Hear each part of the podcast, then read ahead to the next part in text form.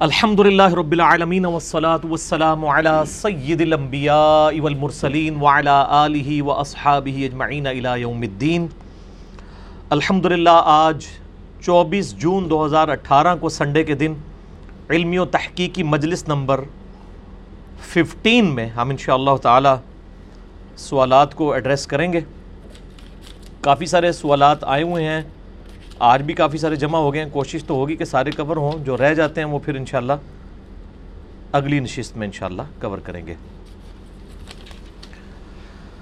ہاں جی پہلا سوال ہے، پچھلے دنوں رمضان مبارک میں ایک نجی چینل پر حنفی بریلوی علماء اور حنفی دیوبندی علماء کی جانب سے امت کے سامنے ایک نیا عقیدہ لایا گیا ہے کہ نبی صلی اللہ علیہ وآلہ وسلم کی قبر مبارک اللہ تعالیٰ کے عرش سے بھی افضل ہے۔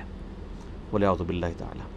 کیا یہ عقیدہ کسی دلیل اور قرآن و سنت کی نس سے ثابت ہے یا پھر خود ساختہ ہے؟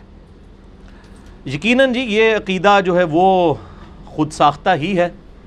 قرآن و سنت کی کوئی دلیل اس کے پیچھے کھڑی نہیں ہے۔ اور یہ مجھے پتہ ہے، میں نے یہ خود بھی چینل کے اوپر کلپ دیکھا۔ اور پھر اس کلپ کے اندر جو علماء لاجواب ہوئے، کوئی دلیل سامنے نہیں لا سکے، ان کی سپورٹ پہ، بیک اپ پہ بعد میں اور ان کے مسلک کے علماء نے باقاعدہ کلپ بنائے اس کا جواب دینے کے لیے، کیونکہ ان کو یہ بات پتہ چل گئی، اب یہ پبلک میں عقیدہ آ گیا ہے۔ حالانکہ ان کی کتابوں میں لکھا ہوا تھا، اہل علم کو پتہ تھا کہ یہ عقیدہ کتاب و سنت سے ماخوذ نہیں ہے، ان پہ ہمیشہ گرفت کی جاتی تھی۔ لیکن ان کی پبلک کو نہیں پتا تھا کہ ان کے بزرگ ان کے ساتھ کیا کام ڈال کے گئے ہیں۔ اسی لیے تو پھر میں کہتا ہوں نا، نہ میں وہابی، نہ میں بابی، نہ میں ہوں مسلم، علم و کتابی نہ ہم وہ سو کالڈ ایک گالی رکھی ہوئی ہے، ادبی کسی کو کوئی بات روٹین سے ہٹ کے سن لے تو کہتے ہیں یہ وہابی ہو گیا۔ اس کے اگینسٹ میں نے پھر یہ ٹرم ڈیوائز کی تھی، بابی، بابوں کے ماننے والے، بابوں کا دفاع کرنے والے۔ اماموں کا نہیں، بابوں کا۔ تو یہ دونوں ایکسٹریم رویے ہیں۔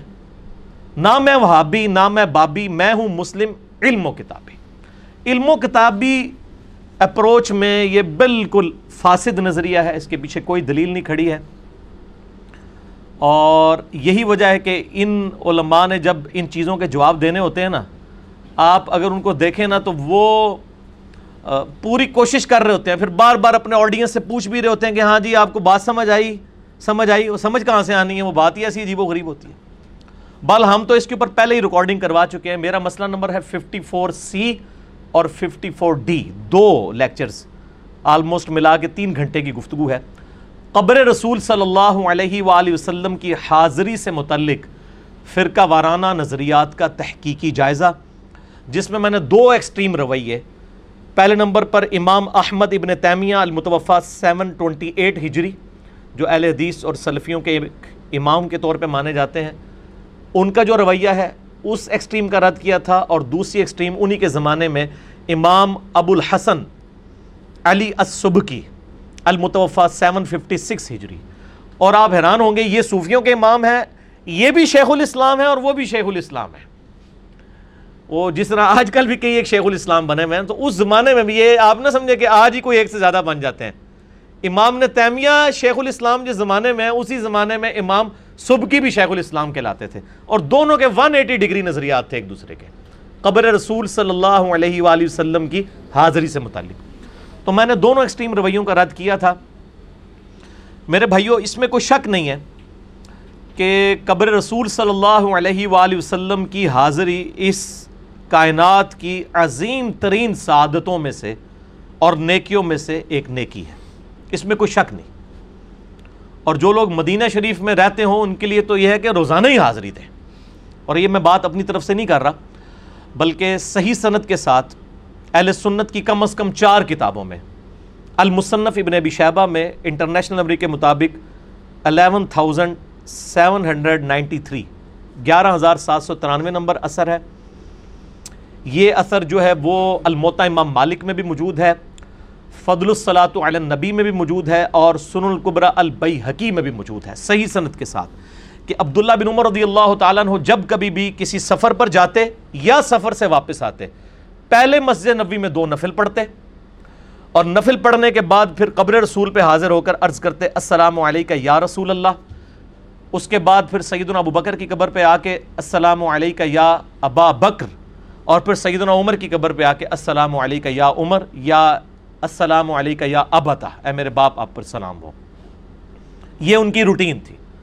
تو یہ سعادتوں میں سے ایک سعادت ہے، جو عبداللہ بن عمر رضی اللہ تعالیٰ عنہ وہ علیہ السلام مسلسل حاصل کیا کرتے تھے، اور آپ رضی اللہ تعالیٰ عنہ کی وجہ سے یہ امت کے اندر اس حوالے سے چیز پہنچی۔ لیکن میرے بھائیوں یہی عبداللہ ابن عمر ہیں، جن کے بارے میں جامعہ ترمزی میں صحیح صنعت کے ساتھ ہے۔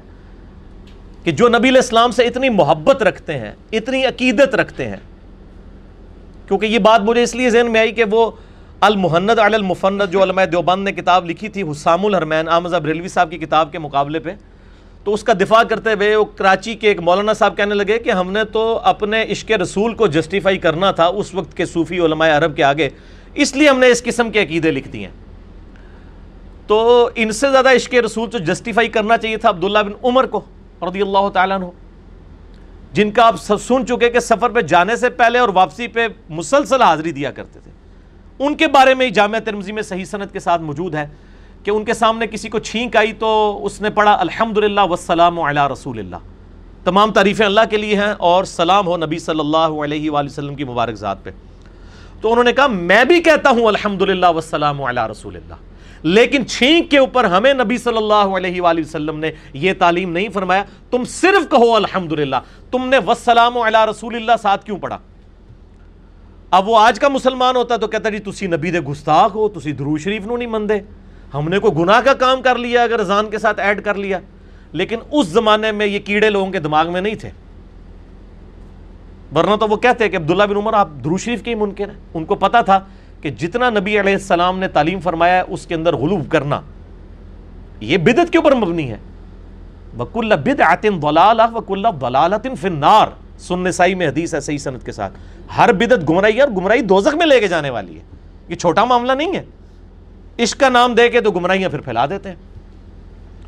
تو وہ کراچی کے مولانا صاحب کو میں سن رہا تھا، مجھے بڑا افسوس ہوا کہ یہ لوگ علم کے نام کے اوپر بے زبان انسانوں کو سامنے بٹھا کے بے زبان بھی کہنا چاہیے اور یہ کہنا چاہیے جن کی عقل بھی موف کی ہوئی ہے ان لوگوں نے۔ ان کو سامنے بٹھا کے کیسی باتیں بتا رہے ہوتے ہیں اور پھر بار بار میں کہہ رہے ہیں، لگتا ہے نہیں سمجھ آئی۔ وہ سمجھ کہاں سے آنی؟ وہ سمجھانے والے کو بھی نہیں پتا کہ میں کیا سمجھا رہا ہوں۔ تو ظاہر سمجھ کہاں آنی کسی کو؟ جب آپ بغیر دلیل کے جس کو پنجابی میں کہنا چھڑولنا چھوڑ رہے ہو، گپ شپ تو وہ کہاں سے سمجھ آنی ہے؟ تو یہ عبداللہ بن عمر رضی اللہ تعالیٰ عنہ نے امت کو ایک عقیدہ دیا۔ اور یہ لوگ جب بات کر رہے ہوتے ہیں تو ایسے بات کرتے ہیں نہیں جی نہیں، یہ فروئی مسئلہ ہے۔ اگر آپ یہ عقیدہ رکھ لیں کہ قبر رسول اللہ کے عرص سے افضل ہے تو ٹھیک ہے، میرا تو یہی عقیدہ ہے، آپ نہیں رکھنا چاہتے تو ٹھیک ہے، آپ کی مرضی۔ میرے بھائی، یہ دین جو ہے وہ ناؤد باللہ آپ کے گھر کی لونڈی ہے۔ کہ آپ جس طریقے سے اس کو مرضی مولڈ کر لیں، یہ فرو کا مسئلہ ہی نہیں ہے۔ یہ آپ سمجھ لیں، دو ٹرمز کو۔ ایک ہے اصول الدین اور ایک ہے فروع الدین۔ یہ دو بھائی نہیں ہیں۔ اصول الدین۔ اصول کہتے ہیں جو دین کی اصل ہو۔ وہ ہیں مسلمانوں کے بنیادی عقائد۔ عقیدہ ہمیشہ اصول الدین میں سے ہوتا ہے۔ یہ فرو نہیں ہوتا۔ فرو کہتے ہیں جو باہر والا حصہ زہری نظر آ رہا ہو۔ جیسے ایک درخت ہے نا، اس کے جو اوپر والا حصہ ہے، وہ فرو ہے، اس کا تنا اور جڑ۔ وہ سارے پتوں کا تنا ایک ہی ہے مین اور جڑ بھی ایک ہی ہے۔ تو وہ اصول الدین اور فروع الدین۔ فروئی مسائل جس کو ہم اردو میں غلط بول رہے ہوتے ہیں۔ فرو لفظ ہے فرو نہیں ہے۔ تو اصول ہو یا فرو ہو، دونوں میں صحابہ کرام بڑی احتیاط کرتے تھے۔ یہ اب فرو کا مسئلہ تھا۔ یہ فروئی مسئلہ تھا نا، کہ چھینک کے ساتھ، یہ کوئی عقیدے کا مسئلہ تو نہیں تھا، عمل کا مسئلہ تھا۔ اس میں بھی عبداللہ بن عمر نے اسے ٹوک دیا۔ اور یہ کہنا کہ نبی الاسلام کی قبر مبارک اللہ سے افضل، عرش سے افضل ہے، یہ آپ دین میں خود سے انجیکٹ کر رہے ہیں اور کہہ رہے ہیں یہ فروئی مسئلہ ہے۔ آپ راکھ بھی لیں تو خیر، نہ بھی رکھے خیر، یہ تو اصولی مسئلہ ہے۔ اور اصول اور عقیدہ جو ہے، یہ نس سے کتاب و سنت کے دلائل سے ثابت ہونا چاہیے۔ بزرگ بابوں سے نہیں، نہ میں وابی، نہ میں بابی، میں ہوں مسلم، علم و کتابی۔ صحیح بخاری اور صحیح مسلم کی متفق علیہ حدیث ہے۔ آپ صلی اللہ علیہ وآلہ وسلم نے فرمایا، میرے ممت سے لے کر میرے گھر تک جنت کے ٹکڑوں میں سے ایک ٹکڑا ہے۔ اس میں کوئی شک نہیں، وہ ریاض الجنہ۔ جس میں آج کے دن نبی الاسلام اور سیدنا ابو بکر عمر رضی اللہ تعالی عنہما علیہ السلام کی قبریں ہیں، وہ سب جنت کے ٹکڑے میں ہیں۔ لیکن سلف صالحین میں سے، صحابہ تابعین تبا تابعین میں سے کسی نے جرت نہیں کی کہ اس جنت کے ٹکڑے کو اللہ کے عرش سے افضل قرار دے دیا جائے۔ اور پھر یہ عقیدہ المحند علی المفند میں لکھا جائے۔ اور یہی عقیدہ پھر مفتی احمد یار خان نعیمی صاحب نے، یہ تو خلیل احمد سہارنپوری صاحب نے کتاب میں لکھا، مفتی احمد یار خان نعیمی صاحب نے مشکات کی شرح کے اندر یہی عقیدہ لکھا۔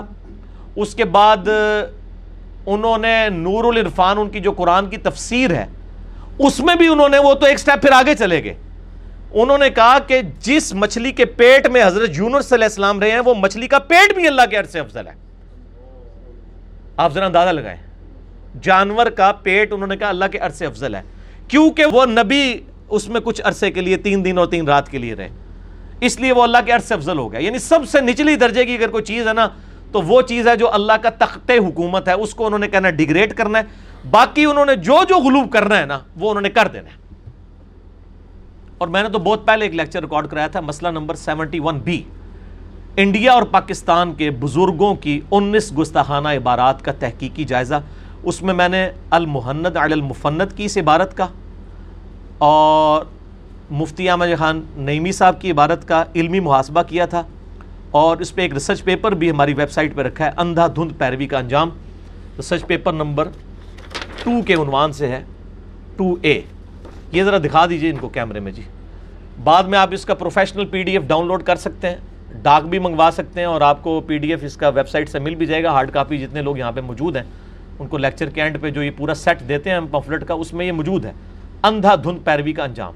اس کے اندر میں نے اس عقیدے کو بھی، جہاں میں نے اور نظریات ڈسکس کیے ہیں انیس عبارتیں میں نے ان کا تحقیقی جائزہ لیا ہے۔ اس میں سے ایک یہ والی المحنت کی عبارت بھی تھی اور وہ بھی۔ اور اس کے اندر یہ آپ کو سیریل نمبر جو ہے وہ فورٹین، سیریل نمبر ففٹین اور سکسٹین کے اوپر یہ چیزیں مل جائیں گی۔ ٹھیک ہے جی؟ تو یہ برزخی حیات سے متعلق اور اس سے پہلے اللہ تعالیٰ کے بارے میں جو انہوں نے نظریات لکھے ہیں وہ بھی سارے اس کے اندر میں نے ہاں یہ والا جو تھا نظریہ، عرش سے افضل، نعوذ باللہ، یہ سیریل نمبر تھری اور فور کے اوپر ہے۔ ٹھیک ہے جی؟ اور آپ اندازہ کریں کہ یہ شرح مشکات میں وہ جہاں پہ دعا آئی ہے نا، لا الہ الا انت سبحانہ کا انی کنت من الظالمین، اس کی شرح کی ہے انہوں نے۔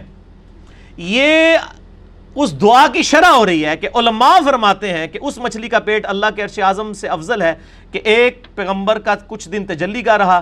جب مچھلی کا پیٹ عرش اعظم سے افضل ہے تو حضرت آمنہ خاتون کا وہ شکم پاک جس میں نبی علیہ السلام نو مہینے تک رہے، وہ تو عرش اعظم سے کہیں افضل ہوگا۔ پھر ساری در تک نہ آپ رہے آپ کہیں غار ہرا بھی افضل ہے، اللہ کے عرص سے غار سور بھی افضل ہے۔ آپ بناتے جائیں ایکویشن کیونکہ جب آپ نے جھوٹ بولنا ہے، آپ نے بدعقیدگی پہ مبنی عقائد امت کو دینے ہیں، تو پھر بناتے جائیں۔ آپ کی منہ کو کون روک سکتا ہے؟ یہ تو قیامت والے دن ہی پھر ایسے لوگوں کے ساتھ جب معاملات ہوں گے، پھر ان کو پتہ چلے گا کہ امت کے ساتھ کیا کر کے گئے ہیں۔ اور جب ہم ان لوگوں کی چیزوں کو ہائی لائٹ کرتے ہیں، تو یہ کہتے ہیں جی وہ بزرگ فوت ہو چکے ہیں۔ بھائی بزرگ تو فوت ہو گئے ہیں، لیکن جو پیچھے بزرگی چھوڑ کے چلے گئے ہیں نا، وہ اپنے جو معاملات، جس طرح غلام قادیانی، وہ بھی تو فوت ہو چکا ہوا ہے نا۔ ہم کیوں اس کے نظریات کو ڈسکس کرتے ہیں کہ گمراہ کن تھے؟ کیونکہ آج امت افیکٹ ہو رہی ہے۔ اسی طریقے سے اس کے علاوہ بھی جتنے لوگوں کے نظریات سے لوگ افیکٹ ہو رہے ہیں، وہ چیزیں تو ڈسکس ہوں گی۔ ان کو ہم کیسے چھوڑ دیں؟ ڈسکس کرنا ہماری مجبوری ہے۔ میرے بھائیو، اللہ تبارک و تعالیٰ نے اسی اصولی مسئلے کو بیان کیا ہے کہ اللہ تعالیٰ کے بارے میں آپ نے کوئی بھی ایسا عقیدہ نہیں رکھنا جو حق کے اوپر مبنی نہ ہو۔ اپنی طرف سے امت کو انجیکٹ نہیں کرنا۔ اور یہ کہہ کہ جی یہ فروئی مسئلہ ہے رکھ بھی لیں تو ٹھیک، نہ بھی رکھ لیں تو ٹھیک۔ یہ اصولی مسئلہ ہے فروئی مسئلہ نہیں ہے۔ یہ آیت قرآن حکیم میں دو دفعہ ریپیٹ ہوئی ہے سورت المائدہ میں بھی آئی ہے اور سورت النساء کے اندر بھی۔ سورت النساء کا جو حوالہ ہے وہ زیادہ کرٹیکل ہے۔ اعوذ باللہ من الشیطان الرجیم، بسم اللہ الرحمن الرحیم۔ اب یہ دیکھیں، میں نے کوئی نشان نہیں لگایا تھا، یہ کرامت ہوئی ہے۔ میں نے قرآن کھولا ہے نا، یہ کرامتیں ہوتی ہیں۔ اور میں نے در سے پہلے بھی کوئی نہیں اس کو کھولا ہوا تھا کہ یہ قرآن پاک میں نے لاگیا بھی رکھا ہے وہاں سے۔ ڈائریکٹ وہ آیت کھلی ہے۔ یہ اللہ کی تائید ہوتی ہے۔ یہ ساڑھیاں بھی ہو جاتی ہیں، تھوڑی بہت کرام تھا۔ اور میں پریشان ہو گیا ہوں کہ وہی سبا کیسے کھل گیا۔ اس لیے میں آگے پیچھے کرنا شروع ہو گیا۔ اور یہ پہلے صفحے کے اوپر یہ آیت آئی ہے اور سٹارٹ کے اوپر سورت النسائیت نمبر 171 یا اہل کتاب لا تغلوفی دینکم۔ اے اہل کتاب، اپنے دین میں غلوف مت کرو۔ ایکزیجریشن مت کرو۔ بڑھا چڑھا کے چیزیں نا، افراد و تفرید کا معاملہ نہ کرو۔ ولا تقول اللہ الحق۔ اور مت کہا کرو اللہ کے بارے میں کوئی بھی بات سوائے اس کے کہ جو سچی ہو۔ اپنی طرف سے نہیں یہ بات بنا دو کہ وہ جی مچھلی کا پیٹ اللہ کے عرض سے افضل ہے، سیدہ آمنہ کا پیٹ مبارک جو ہے وہ اللہ کے عرض سے افضل ہے، نبی الاسلام کی قبر مبارک کا وہ حصہ جو آپ کے جسم مبارک سے لگا ہوا ہے وہ اللہ کے عرض سے افضل ہے۔ یار یہ بیٹھ کے ان کو کہاں پہ شیطان پٹیاں بڑھاتا رہتا ہے کہ یہ چیزیں دماغ میں کون ڈالتا ہے؟ ہم تو حیران ہیں کہ یہ کہاں بیٹھ کے یہ چیزیں بناتے رہتے ہیں۔ کس طرح کی جرت کرتے ہیں؟ مت کہو اللہ کے بارے میں، مگر وہی جو حق ہے۔ انم المسیح عیسی ابن مریم رسول اللہ۔ بے شک عیسی ابن مریم اللہ کے رسول تھے۔ وہ کلماتو اور اس کا کلمہ تھے۔ القاہ الہ مریم، جو مریم کے اوپر القاء ہوا۔ وہ روح من ہو اور اللہ کی طرف سے خاص روح تھے۔ فآمنوا باللہ و رسولی پس ایمان لاؤ اللہ اور اس کے رسولوں پر۔ ولا تقولوا ثلاثہ، اور مت کہا کرو کہ وہ تین ہیں یعنی خدا۔ انتہو، باز آ جاؤ خیر لکم، اس میں تمہاری خیریت ہے۔ انما اللہ الہ واحد. اللہ تو نہیں ہے الہ مگر وہ اکیلا۔ سبحانہ وہ پاک ہے۔ این یکون لہو ولد۔ اس چیز سے پاک ہے کہ اس کے لیے کوئی بیٹا تجویز کرے۔ لہو ما فی السماوات و ما فی الارض زمین و آسمان کی بادشاہی اسی کے لیے ہے۔ وہ کفا بلّہ وکیلا اور وہی اکیلا ہے کارساز۔ یہ عیسیٰ ابن مریم کے ساتھ یہی کچھ تو کیا تھا نا ان کے ماننے والوں نے؟ جو صحیح بخاری میں حدیث ہے۔ صحیح صنعت کے ساتھ۔ ظاہر بخاری کے اندر موجود ہے کتاب الانبیاء چیپٹر میں۔ آپ صلی اللہ علیہ وآلہ وسلم نے فرمایا، دیکھنا میری شان کو اس طرح بلند نہ کرنا، جس طرح عیسیٰ ابن مریم کے ماننے والوں نے ان کو بڑھا دیا تھا، حتیٰ کہ ڈیونٹی میں کلیم کر دیا۔ میں اللہ کا بندہ اور اس کا رسول ہوں، مجھے اللہ کا بندہ اور اس کا رسول ہی کہنا۔ یہاں عیسیٰ علیہ السلام کے ساتھ انہوں نے یہ قیدے وابستہ کیے اور اس امت نے وہی کام جو ہے نا، وہ نبی علیہ السلام کے ساتھ کرنا شروع کر دیا۔ بخاری مسلم کی متفق انہوں نے حدیث ہے، میری امت میں وہی خرابیاں پیدا ہوں گی جو اگلوں میں پیدا ہوئی تھی۔ صحابہ نے پوچھا، یہ اگلوں سے مراد کیا یہود و نصارہ ہیں؟ آپ صلی اللہ علیہ وآلہ وسلم نے فرمایا فرمایا کہ اگر وہ لوگ مراد نہیں تو اور کون سے لوگ مراد ہیں؟ وہ بھی غلوب کرتے تھے اپنے دین کے بارے میں، اپنے انبیاء کے بارے میں، اس امت نے بھی وہی کام کیا۔ میرے بھائیوں یہ کوئی چھوٹا معاملہ نہیں ہے۔ اللہ کے عرش کے ساتھ اس طرح کے توہین، امیز، کلمات پیش کرنا۔ اللہ تعالیٰ نے قرآن حکیم میں واضح طور پر فرمایا، الرحمن علی العرش استوا رحمان اپنے عرش پر مستوی ہے، جیسا کہ اس کی شان کے لائق ہے۔ ہم اس کی تفصیلات میں نہیں پڑھتے۔ اس کے اندر کوئی ڈیٹیل میں جانے کی ضرورت نہیں، جیسا کہ اس کی شان کے لائق ہے۔ کوئی تمثیل بیان نہیں کرتے۔ پھر اللہ تعالیٰ نے اس عرش کو ایسی امپورٹنس دی کہ اپنا تخت حکومت ڈکلیئر کیا۔ نبی علیہ السلام کا آج مسکن مبارک کون سا ہے؟ آپ کے جسم مبارک کا۔ قبر مبارک۔ اللہ تعالی کا جو تخت حکومت ہے، وہ خانہ کعبہ شریف نہیں ہے، مدینہ شریف نہیں ہے، اللہ کا تخت حکومت، اللہ کا عرش ہے۔ ہم وہ تمثیل نہیں بیان کر رہے کہ اللہ اس پہ کیسے مستوی ہے، وہ تو میں ڈسکس ہی نہیں کر رہا۔ میں یہ کہہ رہا ہوں، تخت حکومت اللہ کا وہ ہے۔ نبی علیہ السلام کا تخت حکومت مسجد نبوی شریف تھی۔ آپ اسی ریاض الجنہ میں بیٹھ کے فورن ڈیلیگیشنز کو بھی ملتے تھے، صحابہ کی مہمات بھی روانہ کرتے تھے، بعد میں آپ کی قبر مبارک بھی حجر عائشہ میں بنی۔ آپ کا تخت حکومت مسجد نبوی کا وہ پورشن جو ریاض الجنہ ہے، اللہ کا تخت حکومت کون سا ہے؟ عرش۔ اب دونوں کو اگر کمپیئر کرنا شروع کر دے کوئی، اور یہاں پہ وہ نہیں کمپیئر کیا، پتہ نہیں کہاں تک آگے چلے گئے۔ اللہ تعالیٰ کا تخت حکومت عرش ہے، بنی اسرائیل، سورہ بنی اسرائیل کی آیت نمبر ہے۔ Forty two. اسی کانٹیکسٹ میں۔ اعوذ باللہ من الشیطان الرجیم، بسم اللہ الرحمن الرحیم۔ قل لو کان معه الہ۔ اے نبی علیہ السلام، الہتن۔ فرما دیجیے کہ اگر اللہ کے علاوہ کوئی اور الہ ہوتا، کما یقولون، جس طرح کہ یہ کافر کلیم کرتے ہیں۔ اذلب تغو ذل عرشی سبیلا، تو وہ ضرور اللہ کے عرش کی طرف کوئی راستہ تلاش کرتا۔ سبحانہ و تعالی وہ پاک ہے، بہت ہی بلند ہے۔ اما یقولون علوا کبیرہ جو لوگ اللہ کے بارے میں یہ جھوٹے عقیدے پروپیگیٹ کرتے ہیں، اللہ بہت پاک ہے، اللہ کو کوئی فرق نہیں پڑتا۔ وہ بہت بلند ہے اور بہت بڑائی والا ہے۔ اللہ طرف ماتا ہے، اگر اللہ کے علاوہ کوئی اور الہ ہوتا نا اس کائنات میں تو اللہ کے عرش کی طرف، اس عرش والے کی طرف راستہ تلاش کرتا کہ اس کے تخت حکومت کے اوپر قبضہ کر لے۔ جس طرح دنیا میں بھی ہوتا ہے، ایک بادشاہ دوسرے کے تخت حکومت پہ قبضہ کرنے کی کوشش کرتا ہے۔ اللہ نے اس لیول پہ عرش کو ڈکلیئر کیا ہے۔ اب ان بابوں سے اور بابیوں سے پوچھیں کہ آپ کے بابوں نے اللہ تعالیٰ کے عرش کی اس طریقے سے کمپیرزن نبی علیہ السلام کی قبر مبارک کے ساتھ کروایا ہے۔ یہ آج نبی علیہ السلام زندہ ہوتے، دنیا میں موجود ہوتے۔ اور صحابہ کرام دنیا میں موجود ہوتے تو آپ کے بابوں کے ساتھ کیا کرتے یہ خود فیصلہ کر لیں۔ اس لیول کے اوپر آپ لوگ اتر گئے۔ نبی صلی اللہ علیہ وآلہ وسلم کا اپنا مزاج کیا تھا؟ میں اس پہ بولوں، گھنٹوں بول سکتا ہوں۔ آپ صلی اللہ علیہ وآلہ وسلم کے بارے میں صحیح مسلم میں حدیث ہے، کتاب الجمعہ چیپٹر میں۔ ایک شخص نے نبی علیہ السلام کے سامنے خطبہ دیتے ہوئے کہا میں اللہ و رسول فقد رشدہ۔ جو کوئی اللہ اور اس کے رسول کی اطاعت کرے، وہ کامیاب ہو گیا۔ وہ میں یا اور جس نے ان دونوں کی نافرمانی کی، فقد غوا۔ وہ بہک گیا۔ اس جملے میں لٹریچر کے اعتبار سے کوئی خرابی نہیں ہے۔ جو اللہ اور اس کے رسول کی اطاعت کرے، وہ کامیاب ہو گیا۔ جو ان دونوں کی نافرمانی کرے، وہ گمراہ ہو گیا۔ اس میں کوئی لٹریچر کی خرابی ہے؟ آؤٹ آف کانٹیکس بھی نہیں۔ لیکن نبی علیہ السلام نے جب یہ سنا، آپ فرمایا بئسل خطیب انتا کتنا برا خطیب ہے تو۔ تو نے یہ کیوں کہا کہ ان دونوں کی اطاعت؟ تجھے کہنا چاہیے تھا، وَمَن يَعْسِ اللَّهَ وَرَسُولَهُ، جو اللہ اور اس کے رسول کی نافرمانی کرے۔ وہ آگے سے کہہ سکتا تھا یا رسول وسلم میں نے یہ بات پہلے کر لی ہے نا۔ کہ جو اللہ اور اس کے رسول کی اطاعت کرے وہ کامیاب ہوا۔ میں نے اللہ رسول کو پہلے یہ لگ کر لیا ہے۔ اب دوسری دفعہ تو لٹریچر میں کرنے کی ضرورت ہی نہیں ہے۔ جو ان دونوں کی نافرمانی کرے۔ لیکن نبی علیہ السلام کو اس نے یہ جواب نہیں دیا۔ اس لیے کہ اس کو پتا تھا کہ یہ امام الموحدین ہے اور یہ کتنا کرٹیکل ایشو ہے۔ یہاں پہ لوگ کہہ رہے ہیں کہ جی وہ عرش الہی سے بھی افضل ہے، قبر مبارک کا وہ حصہ جو آپ کے جسم مبارک سے لگا ہے۔ اور اتنا فراڈ کر رہے ہیں وہ مولانا۔ وہ یہ بات کا رخ ہی بدل دیتے ہیں۔ وہ کہتے ہیں جی دیکھیں نبی علیہ السلام تو اللہ کے سفیر ہیں، تو سفیر افضل ہوگا یا اللہ کا عرش؟ بھائی، نبی علیہ السلام کا تو کمپیرزن ہی نہیں ہو رہا عرش کے ساتھ آپ کر رہے آپ کے بزرگ بابوں کی بارت آپ پڑھ رہے ہیں، انہوں نے کہا کہ نبی علیہ السلام کی قبر مبارک کی وہ مٹی جو آپ کے جسم کے ساتھ لگی ہوئی ہے، وہ اللہ کے عرش سے افضل ہے۔ نبی علیہ السلام کو انہوں نے اللہ کے عرش سے افضل نہیں کہا۔ بات کا رخ بدل رہے ہیں، دھوکہ دے رہے ہیں لوگوں کو۔ نبی علیہ السلام کو تو سارے اشرف المخلوقات مانتے ہیں۔ لیکن بات کا رخ بدل دیا، اس نے کہا جی نبی کی اہمیت زیادہ ہوتی ہے عرش سے۔ نبی کے ساتھ تو کمپیریزن ہی نہیں آپ لوگ کر رہے ہیں۔ آپ کے بزرگوں نے لکھا ہے کہ وہ حصہ ہے زمین جو نبی علیہ السلام کی قبر جسم مبارک کے ساتھ لگا ہوا ہے۔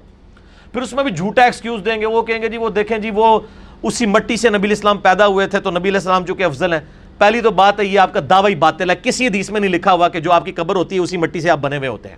پہلا ہے، ہی جھوٹ ہے یہ۔ دوسرا یہ ہے کہ نبی علیہ السلام جس مبارک مٹی سے بن گئے۔ بس وہی مٹی آپ صلی اللہ علیہ وآلہ وسلم کی وہ مٹی، وہ آپ کا جسم مبارک، وہی افضل ہو سکتا ہے باقی ساری مٹی سے جو پیچھے بچ گئی، جو جسم کے ساتھ ٹچ کر رہی ہے۔ وہ کیسے افضل ہے؟ ورنہ تو سات ابو بکر عمر کی قبریں بھی ہیں۔ پھر تو ان کی مٹیاں بھی اللہ کے عرض افضل ہو جائیں گی۔ میں آپ کے ساتھ انجینئرنگ کروں گا۔ جب آپ اس لیول کے اوپر جھوٹے عقیدے پروپیگیٹ کریں گے نا، تو تمہیں انجینئر لڑیا ہوا جائے میں کروں گا انجینئرنگ تو عقیدے نال۔ یہ کہتے ہیں انجینئرنگ ایک ایک پیج پرزا کھول کے سامنے رکھ دینا۔ کہ اگر یہ جواب دیں گے تو ہم یہ جواب دیں گے، تم یہ جواب دو گے، ہم یہ جواب دیں گے۔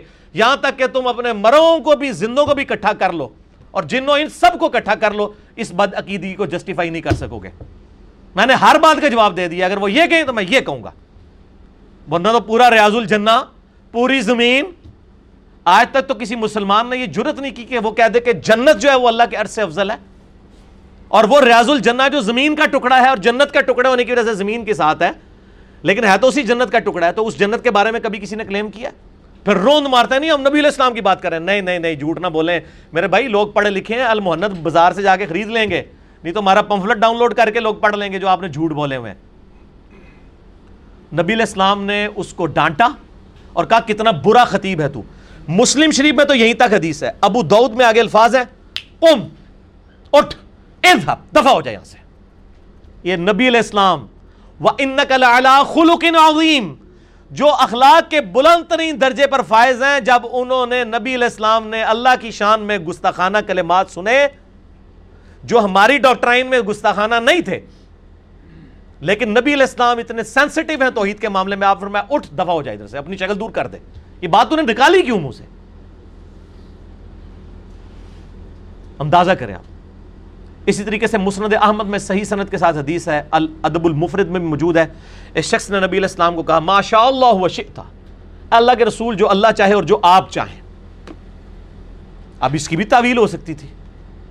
نبی علیہ السلام فرمایا، اجعلتنی للہ ندہ کیا تو نے مجھے اللہ کے مقابلے پہ کھڑا کر دیا؟ قل، بل ما شاء اللہ وحدہ۔ بلکہ کیا اکیلا جو اللہ چاہے۔ اس نے نہیں آگے سے کہا، نہیں، میں تو آپ کو اللہ کا بندہ ہی مانتا ہوں، میں غیر مستقل بذات مانتا ہوں، میں عطائی مانتا ہوں، ذاتی نہیں مانتا۔ اے ساری کسے کہانیاں جو تواڈے بابے نے تانوں سکھائی ہیں صحابہ دے دماغ بھی نہیں سن۔ کیونکہ سیابی تھے، وہ بابی نہیں تھے۔ وہ سیابی تھے، بابی نہیں تھے۔ تے اسی بھی جناب، نہ میں وابی نہ میں بابی، میں ہوں مسلم، علم و کتابی۔ اتنے بڑے بڑے یہ لوگ دعوے کر دیتے ہیں اور نبی علیہ السلام کے مزاج سے یہ واقف نہیں ہے کہ آپ علیہ السلام کے مزاج میں یہ بات بیٹھتی ہے جو تم لوگوں کے بابوں نے یہ المحند میں عقیدے لکھ کے دیے لوگوں کو؟ اور پھر کہتے ہو رکھ لے تو ٹھیک، نہ رکھے تو ٹھیک۔ اللہ دے وہ بندے ہو اے، اصول کا مسئلہ ہے۔ فرو کا مسئلہ نہیں، میں نے تو فرو میں بھی ثابت کر دیا کہ صحابہ کرام کتنے سٹرکٹ تھے۔ اور یہ اصولی عقیدے کا مسئلہ ہے، یہ آپ کس طریقے سے پروپیگیٹ کر سکتے ہیں؟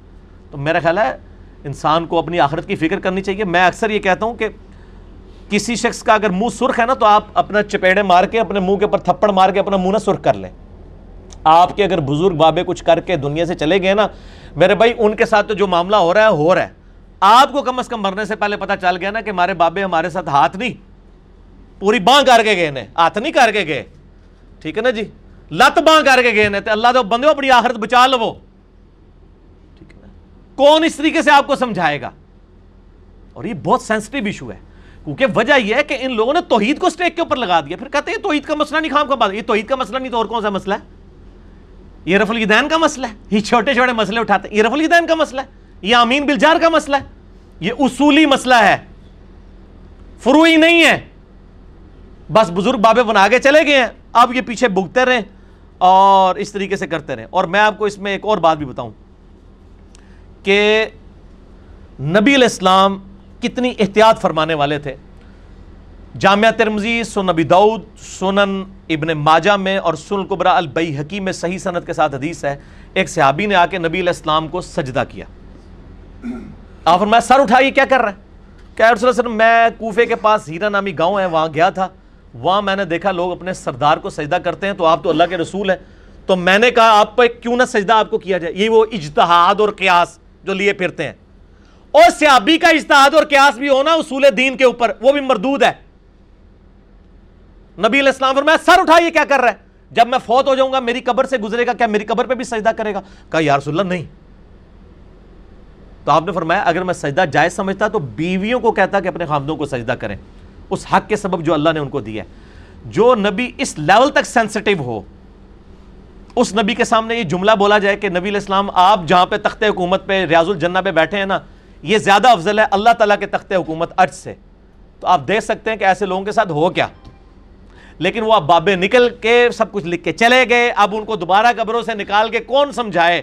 کیونکہ ان کو سمجھائیں اور وہ آ کے اپنا اعلامیہ جاری کریں یا سوشل میڈیا پہ کوئی بیان جاری کریں تو انہوں نے رجوع کرنا ہے۔ کیونکہ انہوں نے کتاب و سنت کو تو ماننا ہی نہیں ہے۔ یہ تو کہتے ہیں ہمیں وہ سمجھائیں گے۔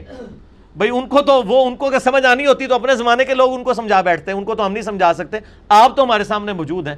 آپ کو تو سمجھ آ جائیں اور نبی علیہ السلام نے جب یہ کہا، اس سے آبی نے آگے سے نہیں کہا، یا رسول اللہ علیہ وسلم، عشق دے چلے نمبر لے گئے۔ عقل والے تے انجے ہی عمرہ گالیاں۔ اے تے عشق دیاں گلاں نے، یا رسول اللہ تانوں سجدہ تانوں خدا تے نہیں میں مندا۔ خدا دی قسمیں نہیں مندا تانوں خدا۔ یہ نہیں صحابی نے کہا۔ حالانکہ وہ کہہ سکتا تھا۔ لیکن نبی علیہ السلام نے فرمایا کہ جو اللہ کا پروٹوکول ہے، وہ آپ مخلوق کو نہیں دیں گے۔ اس قسم کے پروٹوکول ان لوگوں نے دیے۔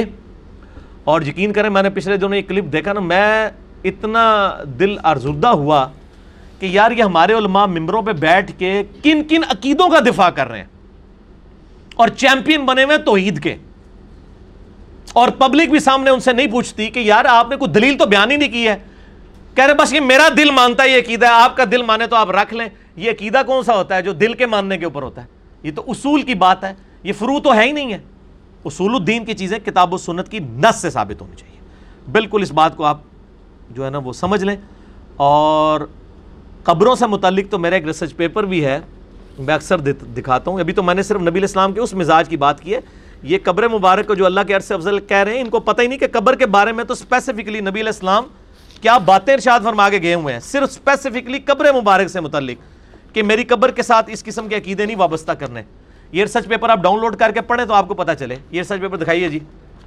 رسول اللہ صلی اللہ علیہ وآلہ وسلم کی آخری وسیعت ہے۔ اس پہ میرا مسئلہ نمبر 27 ریکارڈڈ موجود ہے۔ قبروں سے متعلق، مزارات سے متعلق گمبد خزرہ سے متعلق، ساری کی ساری چیزیں میں نے اس کے اندر صحیح الاسناد حدیث کی روشنی میں کور کی ہیں۔ صرف چار صفوں کے اوپر میں نے اہل سنت کا پورا مقدمہ رکھ دیا کتابوں سے۔ بابوں سے نہیں، کتابوں سے۔ یہ کتابوں سے ہے۔ یہ آپ پڑھیں تو نبی الاسلام کتنے سینسٹیو ہیں اس مسئلے میں۔ مثلا اس میں بخاری اور مسلم کی متفق حدیث ہے، بخاری میں 1390 مسلم میں 1183 اب عائشہ کہتی ہیں، جب نبی الاسلام کی وفات کے دن قریب تھے تو بیماری کی شدت کی وجہ سے آپ بار بار چہرہ مبارک سے چادر ہٹاتے اور بار بار کہتے، لعن اللہ یہود والنصارہ اللہ کی لانت ہو یہودیوں اور نصرانیوں پر۔ اتخذوا قبور انبیاء مساجدہ انہوں نے اپنے نبیوں کی قبروں کو سجدہ گاہ بنا لیا تھا۔ اور اما عائشہ کہتی ہیں، نبی الاسلام وفات کے دنوں میں یہ اس لیے کر رہے تھے تاکہ امت ڈر جائے۔ اور اما عائشہ کا آگے فتوہ موجود ہے، وہ کہتی ہیں، اگر یہ خوف نہ ہوتا کہ لوگ رسول اللہ صلی اللہ علیہ وسلم کی قبر پہ سجدے شروع کر دیں گے، تو میں نبی الاسلام کی قبر مبارک کو زائرین کی زیارت کے لیے کھلا چھوڑ دیتی۔ مگر آپ صلی اللہ علیہ وسلم کو یہ خوف تھا، جس کی وجہ سے آپ ہمیں بچنے کی تلقین کر رہے تھے۔ اما عائشہ کے زمانے میں بھی ہر شخص قبر رسول تک نہیں جا سکتا تھا۔ زائرین کی زیارت کے لیے کھلی نہیں ہوئی تھی قبر مبارک۔ اما عائشہ کی اجازت سے جاتا تھا۔ ورنہ یہ تو سارا مزار میلہ وہاں پہ بھی شروع کر دیتے۔ پھر مسلم شریف میں ڈبل ون، ڈبل ایٹ حدیث ہے۔ جندب کہتے ہیں، نبی الاسلام نے اپنی وفات سے پانچ دن پہلے فرمایا، خبردار تم سے پہلے لوگ اپنے نبیوں اور نیک لوگوں کی قبروں کو سجدہ گاہ بنا لیتے تھے، خبردار میں تم کو منع کرتا ہوں۔ پھر مسند احمد میں حدیث ہے، سیون تھری فائیو ٹو۔ نبی الاسلام دعا کرتے تھے اللہ لا تجعل قبری وثن یعبدو۔ اے اللہ، میری قبر کو ایسا بت نہ بننے دینا کہ لوگ اس کی عبادت کرنا شروع کر دیں۔ بت کا لفظ اپنی قبر مبارک کے لیے استعمال کر لیا۔ ظاہر ہے، جس چیز کی بھی پوجا ہو اس بندے کا تو اپنا قصور نہیں ہے، لیکن ظاہر ہے کہ حضرت عیسیٰ علیہ السلام کا تو قصور نہیں ہے۔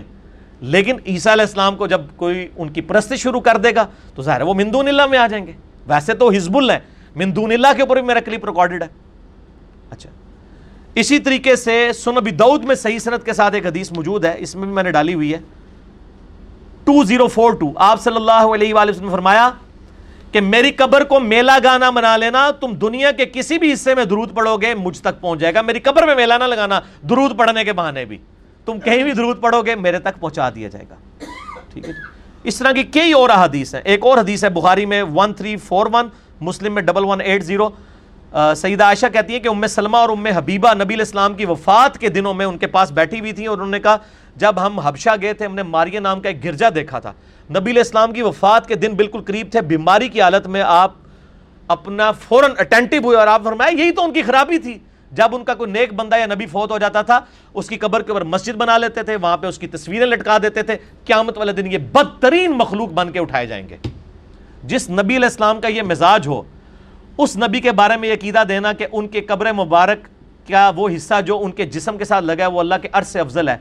میرا خیال ہے کہ ایسے لوگوں کو فوراً سے پہلے توبہ کرنی چاہیے۔ باقی بزرگوں کا معاملہ اللہ کے سپرد وہ دنیا سے جا چکے، وہ اپنے عمال کا حساب کتاب خود دیں گے۔ میرے بھائی، آپ اپنے آپ کو محفوظ کریں۔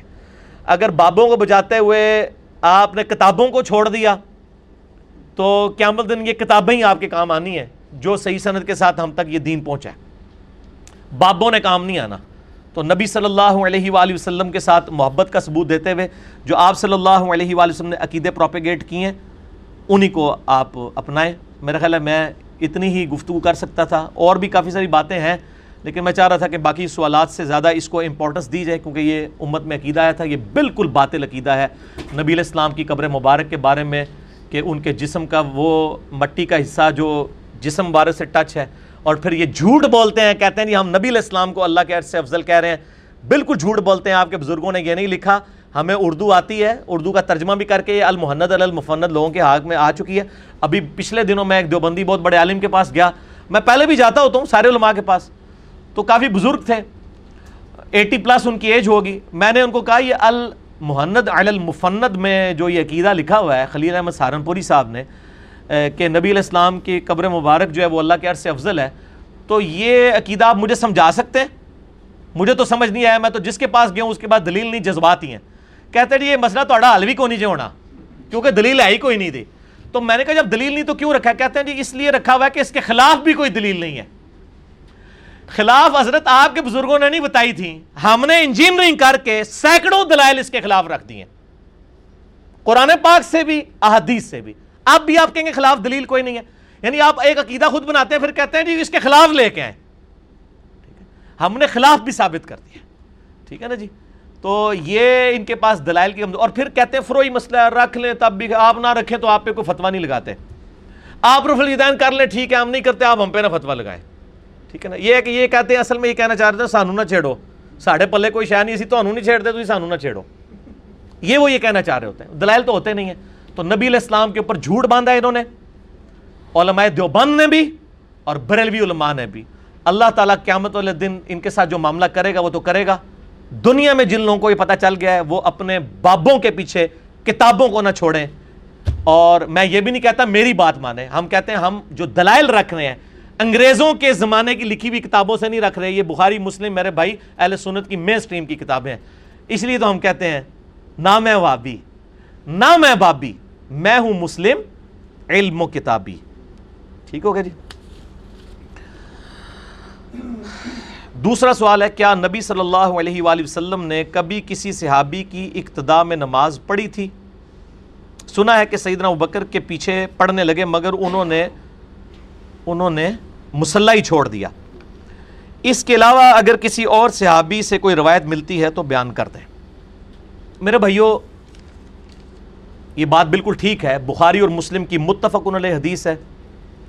نبی علیہ السلام کی وفات کے چیپٹر میں بھی ملتی ہے کہ دو تین دفعہ ایسے ہوا کہ نبی علیہ السلام مسجد نبی شریف میں آئے اور ایک دفعہ تو آپ صلی اللہ علیہ وسلم نے حضرت ابو بکر کو اشارہ کیا اور واپس چلے گئے۔ ایک روایت میں آتا ہے کہ بالکل قریب آ گئے اور سیدنا ابو بکر کو لوگوں نے مطلع کیا، کسی نے سبحان اللہ کہہ کے، کسی نے ہاتھ پہ ہاتھ مار کے۔ تو انہوں نے مسلح چھوڑ دیا۔ نبی علیہ السلام نے کہا کہ تم مسلح پر نماز پڑھاتے رہو، لیکن وہ پیچھے ہٹ گئے پھر نبی صلی اللہ علیہ وآلہ وسلم مسلح پہ آئے۔ نبی صلی اللہ علیہ وآلہ وسلم نے بیٹھ کے نماز پڑھائی۔ حضرت ابو بکر تک ان تکبیرات کی آواز پہنچتی تھی اور وہ پیچھے مقتدی تک پہنچاتے تھے، سارے مقتدیوں تک۔ یہ بخاری مسلم دونوں میں موجود ہے۔ پھر بعد میں آپ صلی اللہ علیہ وآلہ وسلم نے فرمایا کہ ابو بکر، جب میں نے حکم دیا تھا تم نماز پڑھاتے رہو تو تم نے کیوں نہیں پڑھائی؟ تو انہوں نے کہا کہ ابو کوحافہ کے بیٹے کی کیا مجال کہ اللہ کے رسول تشریف لے آئیں صلی اللہ علیہ وآلہ وسلم اور وہ اپنے مسلح پر کھڑا رہے۔ یعنی یہ اپنے آپ کو نیچا کرنے کے لیے انہوں نے اپنے باپ کی طرف نسبت کی۔ ابو کا کا بیٹا۔ ٹھیک ہے۔ اس کا کیا مقام اس حوالے سے کہ وہ رسول اللہ کے ہوتے ہوئے وہ امامت کے اوپر فائز ہو جائے؟ پھر آپ صلی اللہ علیہ وآلہ وسلم نے فرمایا کہ جب اس طرح نماز میں کوئی عارضہ لاحق ہو تو عورتیں جو ہے نا، وہ یوں ہاتھ پہ ہاتھ مارا کریں۔ مرد جو ہے وہ سبحان اللہ کہہ کے امام کو مطلع کریں۔ کیونکہ کچھ صحابہ نے یوں مطلع کیا، سیدنا بکر کو کچھ نے سبحان اللہ کہہ کے۔ تو آپ نے فرمایا، یہ ہاتھ پہ ہاتھ مارنا جو ہے، یہ عورتوں کے لیے ہے، مردوں کے لیے سبحان اللہ کہنا ہے۔ یہ مسئلہ بھی آپ نے کلیئر کیا۔ تو سیدنا بکر کے پیچھے تو آپ صلی اللہ علیہ وآلہ وسلم نے کبھی نماز نہیں پڑھی، کیونکہ انہوں نے ہر دفعہ ہی مسلح چھوڑ دیا۔ البتہ اس روئے عرض پہ ایک شخص ایسا ہے۔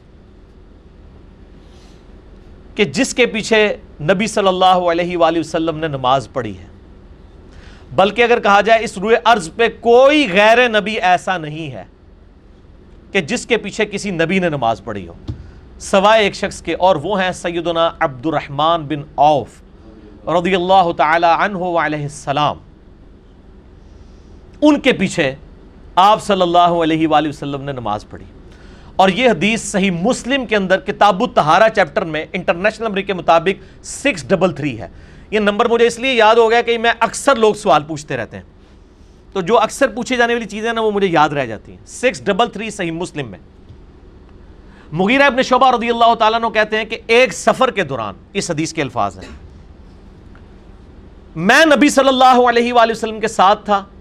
ہم لوگ باقی اصحاب سے کچھ پیچھے رہ گئے۔ یعنی سفر میں جا رہے تھے، کچھ قافلے آگے تھے، کچھ پیچھے۔ تو میں نے نبی صلی اللہ علیہ وآلہ وسلم کو پہلے استنجے کے لیے پانی دیا، اس کے بعد آپ صلی اللہ علیہ وآلہ وسلم کو میں نے وضو کروایا۔ کہتے وضو کرتے وقت آپ وسلم نے جب چہرہ مبارک دھویا، اس کے بعد ہاتھ دھونے لگے، تو آپ کی یہ کرتے کی جو آستین تھی نا، یہ اتنی تنگ تھی کہ یہ کونیوں سے اوپر نہیں جا رہی تھی۔ تو آپ وسلم نے اپنا کرتا مبارک، اس کی آستینیں یوں نکال کے نا کرتا مبارک اوپر رکھا اور گریبان سے ہاتھ باہر نکال کے پورے دھوئے۔ یہ ہمارے لیے بھی یعنی ایک عبرت کا معاملہ ہے۔ بعض لوگوں کی خصوصاً عورتوں کی بعض کا نہیں اوپر ہو رہے ہوتے، کف تو وہ ادھر تک ہی ایسے کر لیتی ہیں۔ یہ پورا اوپر ہونا چاہیے، تب یہ وضو ہوگا کونیوں سمیت دھونا ہوتا ہے۔ تو نبی الاسلام نے اپنا کرتا ہی اتار لیا۔ اتار کے گریبان سے ہاتھ نکال کے تو وضو مکمل کیا۔ اور پگڑی آپ نے پہنی تھی تو آپ نے پگڑی نہیں اتاری، بلکہ پگڑی کے اوپر ہی سر کا مسا کر لیا۔ پھر سیدنا مغیرہ ابن شعبہ کہتے ہیں کہ میں آپ سے کے موزے اتارنے لگا۔ آپ نے پہنے ہوئے تھے موزے۔ تو کہا کہ انہوں نے فرمایا آپ صلی اللہ علیہ وآلہ وسلم نے کہ میرے موزوں کو چھوڑ دو، میں نے یہ تہارت کی حالت میں پہنے تھے۔ کیونکہ جب آپ ایک دفعہ وضو کر کے موزے یا جرابیں پہن لیں، مسافر تین دن اور تین رات تک صحیح مسلم میں آتا ہے، سکس تھری نائن نمبر حدیث میں کہ وہ مسا کر سکتا ہے۔ اور مقیم جو ہے ایک رات اور ایک دن تک۔ تو وہ کہتے ہیں کہ وہ پھر اسی پہ آپ وسلم نے مسا کیا۔ پھر ہم آ کے جب قافلے سے ملے تو نماز پہلے ہی کھڑی ہو چکی تھی اور عبد الرحمن بن اوف امامت کروا رہے تھے۔ تو صحابہ کرام نے سبحان اللہ کہہ کے ان کو متوجہ کیا۔ لیکن نبی علیہ السلام نے پھر عبد الرحمن بن اوف کو بھی اشارہ فرمایا کہ وہ نماز پڑھاتے رہے۔ عبد الرحمن بن اوف نے حکم کو ادب پہ ترجیح دیتے ہوئے، جو اصلی مسئلہ بھی یہی ہے کہ حکم کو ادب پہ ترجیح دی جائے۔ نماز پڑھاتے رہے۔ نبی صلی اللہ علیہ وآلہ وسلم نے ان کے پیچھے نماز پڑھی، لیکن آپ صلی اللہ علیہ وآلہ وسلم کی ایک رکت چھوٹ گئی تھی۔ جب سلام پھیرا تو آپ صلی اللہ علیہ وآلہ وسلم کھڑے ہوئے اور مغیرہ ابن شعبہ کہتے ہیں، رضی اللہ تعالیٰ عنہ، میں بھی کھڑا ہوا اور ہم نے اپنی ایک رکت مکمل کی جو امام سے رہ گئی تھی۔ یہ واقعہ صحیح مسلم میں سکس ڈبل تھری نمبر حدیث میں موجود ہے۔ ایک واحد صحابی ہیں عبد الرحمن بن اوف جن کے پیچھے نبی صلی اللہ علیہ وآلہ وسلم نے نماز پڑھی ہے۔ باقی حضرت جبریل علیہ السلام کے پیچھے پڑھی لیکن جبریل علیہ السلام بھی غیر نبی نہیں ہے وہ فرشتوں کے پیغمبر ہے وہ ایک الگ معاملہ ہے اور وہ بھی فرشتوں کے پیغمبر ہیں، وہ غیر نبی نہیں ہے وہ نبی ہیں، فرشتوں کے نبی ہیں، پیغمبر ہیں۔ یہ عبد عبد الرحمٰن بن عوف رضی اللہ تعالیٰ عنہ کی بہت بڑی خوبی ہے۔ اور اللہ تعالیٰ نے ان کو یہ فضیلت عطا فرمائی اس حوالے سے۔ رضی اللہ تعالیٰ عنہ علیہ السلام، اللہ تعالیٰ قیامت والے دن ہمیں آپ صلی اللہ علیہ وآلہ وسلم، آپ کے صحابہ، آپ کے اہل بیت کا ساتھ نصیب فرمائے۔ اچھا ادھر میں ضمن ایک مسئلہ عرض کر دوں، یہ سکس ڈبل تھری نمبر حدیث ہے نا، اس کے بعد پانچ چھ حدیثیں آپ آگے جائیں گے تو سکس تھری نائن نمبر حدیث ہے۔ اور سکس فور زیرو اور سکس فور ون کنزیکٹو تین حدیثیں ہیں کہ اما عائشہ رضی اللہ تعالیٰ عنہ و سلام اللہ علیہ ان سے کسی نے آگے پوچھا کہ یہ جو موزوں پہ مسے کی مدت کتنی ہے؟ تو انہوں نے کہا تم علی ابن ابی طالب کے پاس جاؤ، ان کا زیادہ وقت نبی علیہ السلام کے ساتھ سفر و عذر میں گزرتا تھا، وہ تمہیں مسئلہ بتائیں گے۔ آپ حیران ہوں گے کہ بیوی اما عائشہ ہیں، لیکن وہ یہ کہہ رہی ہیں کہ نبی علیہ السلام کے ساتھ زیادہ وقت علی کا گزرتا ہے۔ وہ تمہیں یہ مسئلہ بتائیں گے۔ کیونکہ زین سیدہ عائشہ تو سفر میں حضور کے ساتھ اسی وقت ہوتی تھی جب آپ کے نام قرآن نکلتا تھا۔ آپ تو قرآن ڈالتے تھے، بخاری میں آتا ہے۔ کبھی کسی بیوی کے نام نکلا، کبھی کسی۔ لیکن مولا علی تو ہر سفر میں آپ کے ساتھ ہوتے تھے۔ سوائے تبوک کے موقع پر۔ وہ ایک ایکسٹرا آرڈنی آپ وسلم نے بخاری مسلم میں آتا ہے۔ کیا اے علی تو اس پہ راضی نہیں ہے کہ تیری میرے ساتھ وہی نسبت ہے جو موسا کے ساتھ ہارون کی تھی، مگر میرے بعد کوئی نبی نہیں ہے۔ تو غزوہ تبوک کے موقع پر جب خلیفہ چھوڑنے، چھوڑ کے گئے تو حضرت علی رو پڑے کہ میں یہ پہلا اور آخری موقع تھا کہ حضور کے ساتھ کسی جنگ میں نہیں ہوں۔ تو آپ نے پھر آپ کے لیے اتنی بڑی فضیلت شاہ فرمائی۔ تو اس حدیث میں آتا ہے عائشہ نے کہا، علی ابن ابی طالب کے پاس جاؤ، ان کا زیادہ وقت نبی علیہ السلام کے ساتھ گزرا ہے، وہ تمہیں بتائیں گے۔ تو مولا علی نے پھر کہا، علیہ السلام کہ نبی صلی اللہ علیہ وآلہ وسلم نے مقیم کے لیے ایک دن اور ایک رات یعنی چوبیس گھنٹے اور پانچ نمازیں بن گئی اور مسافر کے لیے تین دن اور تین رات تک۔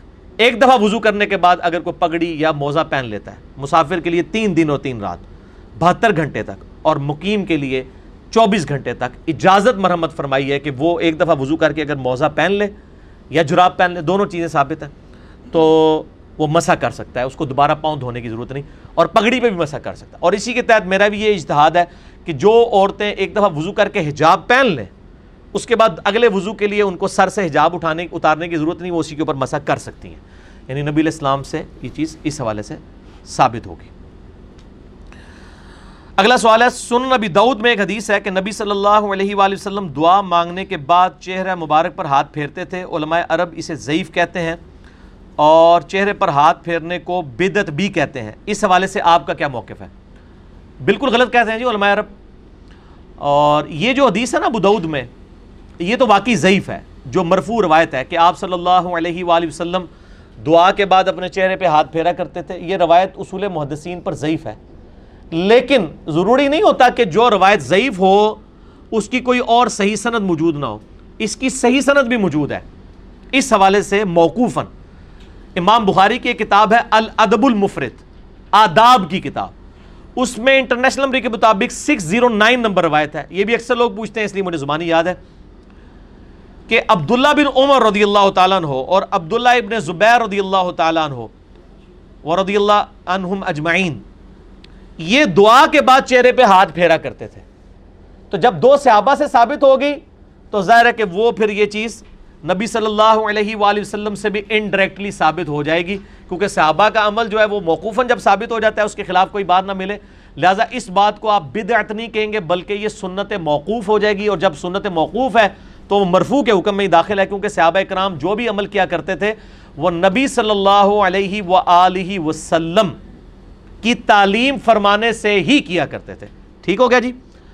اور میں آپ کو اس کے اوپر ایک مزے کی بات بتاؤں کہ مجھے عرب سے ایک دفعہ فون آیا، ایک بھائی کا۔ وہ کہنے لگے کہ جی یہ روایت جو ہے وہ چہرے پہ ہاتھ پھیرنے والی تو ضعیف ہے۔ میں نے کہا جی ہم نے کبھی اس کو دلیل کے طور پہ بھی نہیں پیش کیا۔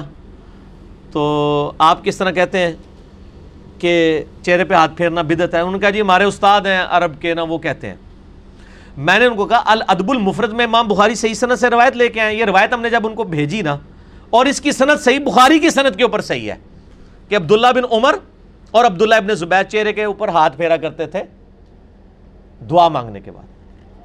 اب آپ اس بندے کی تعصب دیکھیں، اس نے اس حدیث میں ایک راوی کے اوپر جرا کر دی کہ یہ راوی صحیح نہیں ہے۔ حالانکہ وہ بخاری کا راوی تھا اور اس راوی سے اسی صنعت کے اوپر بخاری میں حدیثیں موجود تھیں۔ میں نے اس کو پھر بارہ حدیثیں صحیح بخاری سے بھیجی اسی صنعت پہ، جو الدب المفرد کی صنعت تھی۔ ہمارے لیے کو مسئلہ ہے؟ مکتبہ تو شاملہ میں ڈالا، وہ بارہ سندے کھل گئیں۔ اس نے پرنٹ آؤٹ نکال کے علامہ صاحب کے سامنے رکھا، وہ کہنا یہ ایک اور تو بھیج ہے۔ ہاں انجینئر اللہ نے ایک چھوڑا ہوا ہے سب کانٹیننٹ ٹھیک ہے نا جی؟ انجینئرنگ کرنے واسطے۔ ان کا جی وہ انجینئر صاحب کہتے ہیں، یہ بارہ حدیثیں بخاری کی، یہ بھی ضعیف کو پھر۔ اب بخاری کو کون ضعیف کہہ سکتا ہے؟ تو وہ خاموش ہو گیا، بات اس نے مانی، کوئی نہیں، لیکن خاموش ہو گیا۔ ہمارے لیے اتنی بھی کامیابی ہے۔ ہم کسی کو اتنا شرمندہ نہیں کرتے کہ وہ بات ماننے۔ کیونکہ جب تک ہماری داڑھی سفید نہیں ہو جاتی اور ہم ان کے بزرگوں پہ ایمان نہیں لے آتے، صرف داڑھی سفید ہونے سے بھی نہیں بات چلے گی۔ ان کے بزرگوں پہ ایمان نہیں لے آتے، اس وقت تک انہوں نے ہماری بات نہیں ماننی۔ ٹھیک ہے؟ تو ان کو ہم منوانا بھی نہیں چاہتے، کیونکہ یہ تو آٹے میں نمک ہے ہم ان کی پبلک کو بات بتانا چاہتے ہیں۔ جو آٹا ہے وہ بات سننے کے لیے بھی تیار ہے یہ جو نمک ہے نا، یہ بات ماننے کے لیے تیار نہیں ہے۔ تو انشاءاللہ یہ نمک گھول رہا ہے اور گھول جائے گا انشاءاللہ تعالی۔ تو وہ اس کے بعد وہ خاموش ہو گئے۔ بال پاکستان میں اہل حدیثوں نے بڑی عقل مندی کی ہے۔ جو دارالسلام نے نماز نبوی چھاپی ہے، اس میں باقاعدہ کرٹیکلی اس کو یعنی لکھا ہے کہ یہ سنت ہے۔ چہرے پہ ہاتھ پھیرنا بدت نہیں ہے، صحابہ کی سنت ہے۔ اور شیخ زبیر علی صاحب نے مشکات کی دوسری جلد میں کتاب الدعا چیپٹر کے اندر، کتاب الدعوات چیپٹر میں جب یہ حدیث آئی کہ نبی علیہ السلام چہرے پہ ہاتھ پھیرتے تھے دعا کے بعد، تو نیچے لکھا فوٹ نوٹ پہ یہ روایت ضعیف ہے، لیکن ساتھ ہی لکھا۔ کہ صحیح صنعت کے ساتھ عبداللہ بن عمر اور عبداللہ ابن زبیر سے یہ ثابت ہے کہ وہ چہرے پہ ہاتھ پھیرا کرتے تھے، لہٰذا یہ سنت ہے۔ کیونکہ جب صحابہ سے ثابت ہو جائے گی وہ سنت ہے، جب تک کہ کوئی صحابی اس کی مخالفت نہ کر دے۔ لہٰذا علماء عرب کا یہ موقف باطل ہے کہ نعوذ باللہ یہ بدت ہے۔ اگلا سوال ہے، ہمارے امام مسجد صاحب کہتے ہیں کہ موبائل فون پر قرآن پڑھنے سے ثواب نہیں ملے گا۔ کیونکہ یہ قرآن نہیں ہے، موبائل ہے۔ ان کو کیسے سمجھائیں؟ میرے بھائی، ان کو انجینئرنگ کر کے سمجھائیں۔ آپ یہ دیکھ لیں ہمارے امام مسجدوں کا لیول وہ کہہ رہے ہیں، آپ جو موبائل میں قرآن پڑھ رہے ہیں نا، وہ قرآن تو آپ نے ہاتھ میں نہیں پکڑا ہوا، وہ موبائل پکڑا ہوا ہے۔ آپ دیکھیں کہ یہ لوگ تعلیمی اعتبار سے کتنا پیچھے رہ گئے ہمارے علماء۔ ٹھیک ہے نا جی؟ اسی موبائل کے اوپر کوئی کراط سنے تو وہ کہ نہیں، میں نہیں سنوں گا، چونکہ یہ موبائل میں سے کراط آ رہی ہے، امام کی میں نے نہیں سننی، کیونکہ امام تو خود ہے ہی نہیں ہے۔ اے پکی دو انہوں نے لال لال ٹھیک ہے نا جی؟ ٹھیک ہے جی۔ اور دوسری طرف سپیکر جس کو انہوں نے شروع میں حرام کہا اب وہ لال ہو گیا، یہ بھی انشاءاللہ لال ہو جائے گا۔ یہ تو خیر مطلب کوئی بہت ہی جائل امام ہے جس نے یہ بات کی ہے کہ موبائل فون پہ قرآن پڑھنے کے سوا۔ ان کو بتائیں آپ، علمی جواب دیں کہ صحابہ کے زمانے میں جو مصحف ہے نا یہ مصحف، قرآن ریٹن فارم میں. یہ کسی صحابی کے پاس نہیں تھا. یہ چند ایک نسخے تھے جو آپ علیہ السلام نے لکھوائے تھے. سینکڑوں میں بھی نہیں تھے. درجنوں میں بھی نہیں تھے. ایک درجن سے کم نسخے تھے. تو صحابہ کرام قرآن پڑھا کرتے تھے زبانی. تو زبانی قرآن پڑھنے والوں کو اگر سواب مل رہا ہے، تو موبائل پہ پڑھنے والے کو کیوں نہیں ملے گا؟ تو دو کام کر رہا ہے.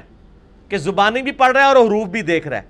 باقی جو آپ نے تیسرا سواب نکالنا ہے کہ جی وہ قرآن چونکہ جب تک مصحف ہاتھ میں پکڑا ہوگا یہ پکڑنے کا سواب الگ سے ہے۔ یہ تیسرا سواب ہے۔ اس کو پکڑ کے رکھیں، یہ ایک سواب ہے۔ اس کے الفاظ کو دیکھیں، یہ دوسرا سواب ہے اور پڑھنا تیسرا ہے۔ تو دو سواب تو مل رہے ہیں ان کو جو موبائل پہ پڑھ رہے ہیں۔ صحابہ کو تو ایک سواب ملتا تھا، وہ زبانی پڑھتے تھے۔ موبائل پہ پڑھنے والے کو دو سواب مل رہے ہیں۔ وہ دیکھ رہے الفاظ اور پڑھ بھی رہے پکڑنے والا آپ کی نظر میں نہیں ہے نا چلے ہم وہ مان لیتے ہیں آپ کو خوش کرنے کے لیے۔ لیکن پھر بھی صحابہ سے زیادہ سواب مل رہا ہے عام بندے کو، کیونکہ الفاظ دیکھ بھی رہے اور پڑھ بھی رہے۔ اے پھکی جے انجینئرنگ کریں گے تھوڑے نال، اللہ دے فضل نال۔ ایسی انجینئرنگ ہوئے گی کہ بھول جاؤ گے سب کچھ۔ تو آج کے دور میں جو موبائل سے دیکھ کے پڑھ رہا ہے اس کو صحابہ کرام جو زبانی پڑھتے تھے، اس سے زیادہ سواب ہے۔ اگر ان کے وہ لیول اور نیت بھی اس لیول کی ہو، وہ ایک لادہ سے بات ہے۔ اس میں نہیں ہم پڑھ رہے، میں اوورال گنتی کی بات کر رہا ہوں کہ ایک بندہ دیکھ رہا ہے اور ساتھ پڑھ بھی رہا ہے۔ یہ ڈبل سواب ہے۔ اور ایک بندہ صرف زبانی پڑھ صحابہ تو زبانی پڑھتے تھے۔ جامعہ ترمزی میں حدیث ہے، مولا علی علیہ السلام سے کہ نبی صلی اللہ علیہ وآلہ وسلم کو حالت جنابت کے علاوہ کوئی اور حالت قرآن پڑھنے سے مانے نہیں ہوتی تھی۔ صحیح مسلم حدیث ہے، عائشہ کہتی ہیں، میں حیض سے ہوتی تھی اور نبی صلی اللہ علیہ وآلہ وسلم میری گود میں سر مبارک رکھ کے قرآن پڑھتے تھے۔ سر، اے تو انہوں وہ جواب لگ گیا جائے آپ کی بیوی حیض کی حالت میں ہو۔ اور آپ اس کی گود میں رکھ کے قرآن پڑھیں تو کہنا ہے قرآن دی گستاخی ہے۔ اور نبی علیہ السلام کرتے ہی تھے، صحیح مسلم میں حدیث ہے۔ سر، ہمارے پاس ایسے جواب ہیں، ایسی ایسی انجینئرنگ ہے کہ سارے انجینئر اور مولوی فیل نے اس لیے کہ انہوں نے جزوی دین لیا انہوں نے کبھی سوچا نہیں، انہوں نے اپنی عقل استعمال نہیں کی۔ اور حقیقت بات ہے، جب میرے بھائی آپ سکول سے بھاگے ہوئے لوگوں کو علم دین کی لائن میں ڈالیں گے، تو دین کے امام بھی پھر لوڑے لنگڑے لوگ ہی پیدا ہوں گے نا۔ انٹلیکچوئلس لوگ کیا آئے دین کے اندر؟ اس میں ہمارا بھی قصور ہے۔ کیا ہم نے انٹلیکچوئلس کو دین کی فیلڈ میں ڈالا کہ آج ہمارے امام وہ لوگ بنے جو دینی اور دنیاوی دونوں علم رکھتے ہوں؟ جو بچہ نلائق ہوتا ہے اس کو کہتے ہیں مدرسے میں ڈال دو۔ تو سر پھر جب دین مدرسے میں اس طرح کے لوگ ڈالیں گے تو انہوں نے لائق تو کون نہیں ہو جانا؟ انہوں نے بعد میں پھر وہی نلائکیاں کرنی اور آپ کو اپنی مرضی کا دین سکھانا ہے۔ اما عائشہ کہتی ہے میں حیض کی حالت میں اور نبی الاسلام میری گود میں سر مبارک رکھ کے قرآن پڑھتے تھے۔ زبان ہی پڑھا کرتے تھے۔ قرآن پڑھنے کے لیے وضو بھی شرط نہیں ہے۔ ہاں جر بھی نہ ہو۔ وضو کوئی شرط نہیں ہے۔ صحیح بخاری میں آتے عبداللہ بن عمر اونٹ پہ بیٹھ کے بغیر وضو کی حالت میں قرآن کی تلاوت کیا کرتے تھے اور پھر سجدہ تلاوت بھی کر لیا کرتے تھے۔ اسی حالت میں۔ تو یہ بالکل ان کا موقف جو ہے وہ اس حوالے سے باطل ہے کہ جی سواب نہیں ملے گا سواب ملے گا انشاءاللہ۔ یہ تو بیسیکلی سازش ہے نا قرآن سے دور کرنے کی۔ کیونکہ موبائل کی وجہ سے ان کا ایک بڑا مسئلہ خراب ہو گیا نا۔ انہوں نے ایک جعلی مسئلہ بنایا تھا کہ قرآن کو آپ بغیر وضو کے ہاتھ نہیں لکھا سکتے۔ وہ فیل ہو گیا ان کا۔ موبائل کو آپ آپ کر سکتے ہیں، موبائل کو ایون آپ چھو بھی رہے ہیں تو اوپر سکرین ہے۔ ان کا مسئلہ ہی ختم ہو گیا۔ انہوں نے تو مصیبت ہی پانا جو مصیبت ختم ہو گئی۔ تو اسی ہر ٹائم انجن کر کے دیکھو گے۔ وہ چاہتے ہی نہیں کہ تھی بار بار قرآن دیکھو۔ فتوے بھی نہیں لگا سکتے۔ موبائل پہ تو آپ کو ویسے تو وہ بھی مسئلہ جالی ہے کہ بغیر وضو کے قرآن کو ہاتھ نہیں لگا سکتے۔ میرا آپ یوٹیوب پہ کلپ دیکھ لیں۔ بغیر وضو کے قرآن کو ہاتھ لگا سکتے ہیں نان مسلم کو قرآن دینا۔ وہ جعلی مسئلہ بھی اپنی موت مر گیا کہ جب موبائل میں قرآن آ گیا تو اب یہ کہہ نہیں سکتے کہ چھوا ہوا ہے آپ نے۔ تو انہوں نے کہا کہ اس کا طریقہ ہے کہ اگلا انہوں نے گولی کراؤ کہ سواب ہی کو نہیں چاہتا تاکہ ناسی جان قرآن تو، نہ اسی نہ نسن دیں اللہ فضل لال تسی داڑیاں پگڑیاں رکھ کے جو علماء یہودہ کردار ادا کر رہے ہو نا مسلمان گھس کے، تو اللہ کے فضل سے اسلام کے مجاہد بھی موجود ہیں جو آپ کو ان صفوں سے نکال کے اور آپ کی بدعقیدیاں لوگوں کے اوپر واضح کریں گے انشاءاللہ۔ اگلا سوال ہے، سورہ حامیم السجدہ کی آیات نمبر دس اور گیارہ کے تحت زمین کی پیدائش آسمانوں سے پہلے ہوئی، جبکہ صورت النازعات کی آیت نمبر تیس ہے۔ وَالْأَرْضَ بَعْدَ ذَلِكَ ضَحَاهَا۔ اس کے تحت یہ تضاد کیوں آ رہا ہے؟ یہ تضاد نہیں ہے میرے بھائی، یہ اگلے دن ایک بھائی نے مجھے ای میل کے اوپر بھی سوال کیا تھا، میں نے ان کو جواب دیا تھا۔ سورہ حامیم السجدہ میں اللہ تعالیٰ نے یہ فرمایا کہ ہم نے آیت نمبر دس اور گیارہ میں جو پچھلے درس میں ہماری گزر چکی ہیں، کہ ہم نے زمین و آسمان کی پیدائش کا وہ جو چھ دن کا قرآن پاک میں جگہ جگہ آتا ہے نا، ہم نے زمین و اسمان کو فی ستتی ایام چھ دنوں میں پیدا کیا۔ اس کا بریک اپ سورہ حامیم السجدہ سورہ فصیلت میں آیت نمبر ٹین اور الیون میں آیا کہ دو دن کے اندر ہم نے زمین پیدا کی۔ اگلے دو دن کے اندر زمین میں اسباب رکھے۔ یہ چار دن ہوئے اور اس کے بعد اگلے دو دن کے اندر ہم نے سات اسمان بنائے۔ جبکہ صورت النازیات کی آیت نمبر تھرٹی میں آیا کہ ہم نے زمین کو اس کے بعد رہنے کے قابل بنایا۔ زمین کی پیدائش کا ذکر نہیں ہے یہاں پہ۔ پیدا پہلے ہی ہو چکی تھی۔ ظاہر ہمیں بھی سائنٹیفکلی پتا ہے کہ بعد میں وہ ٹھنڈی ہوئی، پھر آہستہ آہستہ بارش ہوئی، پھر اس سے سبزہ ہوگا۔ رہنے کے قابل جو ہے وہ آسمانوں کی پیدائش کے بعد بنایا گیا، اسے پیدائش اور اسباب اس میں پہلے رکھ دیے گئے تھے۔ لہٰذا دونوں چیزوں میں کوئی تضاد موجود نہیں ہے۔ آپ آیات کو غور سے بھی پڑھ لیا کریں۔ اس میں ہے کہ ہم نے زمین کو اس کے بعد بچھونے کے طور پر رہنے کے قابل بنایا۔ بعض لوگوں نے اس کا ترجمہ یہ بھی کیا ہے کہ ہم نے زمین کو اس کے بعد ایگ شیپ میں بنایا، لیکن لٹریچر میں اس کی کوئی اس حوالے سے دلیل نہیں ملتی۔ ایک دو دفعہ میں نے بھی بیان کیا تھا، لیکن پھر میں نے اس کی جب تحقیق کی تو ایسی کوئی دلیل نہیں ملتی۔ یہی ہے کہ زمین کو رہنے کے قابل بنایا۔ ٹھیک ہو گیا جی؟ اور اسی میں بتا دوں، بعض لوگ کہتے ہیں جی وہ زمین فلیٹ ہے۔ قرآن میں ہم نے زمین کو بچھونا بنایا۔ بچھونا اس معنوں میں کہا جاتا ہے، زمین کو کہ زمین سٹیبل ہے، کیونکہ ہر سیکنڈ میں دو زلزلے آ رہے ہیں، ان کا میگنیچیوڈ زیادہ نہیں ہے، ورنہ زمین پہ کوئی رک نہ سکے۔ تو فلیٹ قرآن پاک میں کہیں نہیں ہے کہ زمین فلیٹ ہے، نہ قرآن پاک میں کہیں ڈائریکٹلی آیا کہ زمین گول ہے۔ سائنس سے ہمیں پتہ چلا زمین گول ہے، البتہ رہنے کے قابل ہے۔ اور ایک بہت بڑے گول دائرے میں ایک دو کلومیٹر تک بھی آپ جائیں تو وہ فلیٹ ہی نظر آئے گا، کیونکہ ایک بہت بڑی آرک کا چھوٹا سا حصہ آلموسٹ اسٹریٹ لائن ہی ہوتا ہے۔ ٹھیک ہو گیا جی؟ اور وہ جو سرکم فرینس چالیس ہزار کلو میٹر کا ہے زمین کا۔ چالیس ہزار کلو میٹر ہے یہ گلائی۔ تو اس میں ایک کلو میٹر کیا دس کلو میٹر بھی ایک اسٹریٹ لائن ہی ہوگی۔ ٹھیک ہے نا؟ وہ فلیٹ اس اعتبار سے کہ رہنے کے قابل ہے۔ فلیٹ قرآن پاک نے یہ نہیں کہا کہ زمین بالکل چپٹی ہے، یہ قرآن پاک میں کہیں نہیں آیا۔ بالکل ہی غلط دعویٰ ہے۔ اگلا سوال ہے، کیا حج پر جانے سے پہلے روٹے ہوئے رشتہ داروں کو منانا ضروری ہے؟ بعض لوگوں کا خیال ہے کہ ایسا نہیں کریں گے تو حج ہی نہیں ہوگا۔ وضاحت فرما دیں۔ حج کے ساتھ تو اس کا کوئی تعلق نہیں۔ روٹے ہوئے رشتہ داروں کو ویسے ہی منانا چاہیے۔ بخاری میں حدیث ہے کہ تین دن سے زیادہ ناراض نہیں ہونا چاہیے کسی مسلمان کو۔ دوسرے مسلمان سے باقی حاج عمرے کے ساتھ اس کا کوئی تعلق نہیں۔ بہرحال یہ ایک ٹریڈیشنل چیز ہے۔ چلیں کسی بہانے سے کوئی بندہ حاج عمرے پہ جانے سے پہلے اپنے رشتہ داروں کو منا کے چلا جاتا ہے۔ یہ پرانے زمانے سے ٹریڈیشن اس لیے چل رہی ہے کہ پہلے جو لوگ حاج عمرے پہ جاتے تھے نا، تو زندہ سلامت تھوڑے لوگ ہی واپس آتے تھے۔ چار مہینے کا پیدل سفر ہوتا تھا۔ راستے میں قافلے لوٹ جاتے تھے، لوگ بیمار ہو کے مر جاتے تھے، لوگ قتل ہو جاتے تھے۔ ٹھیک ہے نا جی؟ تو لوگ گلے مل کے رو کے ہی جاتے تھے۔ ایک حج کے وقت جاتے تھے، اگلے حج کے وقت واپس آتے تھے۔ چار اور چار آٹھ مہینے بن گئے نا۔ ٹھیک ہے نا جی؟ پھر لوگوں کے لیے یہ پیچھے کون باتیں کر رہا ہے؟ اس کو فوراً نکال دینا ہے۔ میں نے پوری مجلس میں برداشت کیا ہے۔ اب میں نے اس کا نام لے کے اس کو باہر نکال دینا ہے، جو آپس میں گفتگو کرے گا۔ تو لوگ جو ہے اپنے رشتہ داروں کو منایا کرتے تھے۔ اور وہ ٹریڈیشن پھر آگے چل پڑی۔ اب تو کوئی نہیں ہے، وہ لوگ کہتے ہیں، جناب یہ چار گھنٹے کا سفر ہے۔ اے جناب، تین دن عمرے بعد واپس میں آ ہی جانا ہے۔ تو اب یہ ٹرینڈ کم ہوا ہے۔ باقی حج و عمرے کی قبولیت کے ساتھ اس کا کوئی تعلق نہیں ہے۔ آپ منوائیں، ضرور منائیں، رشتہ داروں کو اس کے بغیر بھی منائیں۔ لیکن چونکہ زندگی موت کا پتہ نہیں، سفر پہ جا رہے ہیں، اس لیے لوگوں میں ایک اچھا ٹرینڈ ہے۔ ہم اس کو انڈورس کرتے ہیں۔ حاج عمرے کی قبولیت کے ساتھ اس کا کوئی تعلق نہیں ہے۔ نہ حق آپ لوگوں کے ساتھ زیادتی نہ کریں۔ ورنہ ظاہر ہے کہ وہ اللہ تعالیٰ کے حضور جرم ہے۔ کیا حاجی کو حج اور عید کی قربانیاں الگ الگ کرنی ہوں گی؟ کوئی ضروری نہیں الگ کرنا۔ یہ حنفیوں نے جعلی مسئلہ بنا لیا ہے کہ جی جو حج پہ گیا وہ ادھر لادہ قربانی دے گا حج تمتو کی، اور یہاں پہ وہ اپنے پچھلے رشتہ داروں سے قربانی عید کی لادہ کروائے گا۔ بھائی نبی الاسلام نے بھی حج کیا، آپ نے کوئی الگ قربانی نہیں کی ہے۔ حج کی قربانی ہوتی ہے حدی اور عید کی قربانی ہوتی ہے ادحا جو بندہ حاجی ہے، اگرچہ وہ ایک سفر میں حاج اور عمرے سے تمتو نفع اٹھا رہا ہے، وہ اس کے ایکویلنٹ دے رہا ہے، لیکن وہی اس کی عید کی بھی قربانی شمار ہو جائے گی، ویسے بھی وہ مسافر ہے، مسافر کے اوپر تو قربانی ہوتی نہیں، اور ویسے بھی سنت موقع ہے، یہ قربانی کو واجب نہیں ہے۔ قربانی پہ میرا مسئلہ ففٹی ٹو دیکھ لیں۔ اور اس معاملے میں یہی ہے، اگر کوئی دینا چاہتا ہے، ٹھیک ہے، گڑ ڈالے، جتنا میٹھا ہوگا، کوئی مسئلہ نہیں ڈالے۔ پچھلوں کو کہے کہ وہ کرتے رہے، لیکن یہ ضروری نہیں ہے، اور اس کو دین کے اندر انجیکٹ نہ کریں۔ اگر ماں باپ نے حاج عمرہ نہ کیا ہو تو اولاد کر سکتی ہے؟ بالکل کر سکتی ہے۔ ماں باپ پہ تو فرض ہی نہیں نا حاج عمرہ۔ ایک ماں باپ غریب تھے، ان کے پاس مال نہیں تھا۔ اب ماں یہ کہ جی میں دودھ نہیں بخشاں گی، جے منو نہ پہلے کرایا جیسے تو زنانی نو لے گیا۔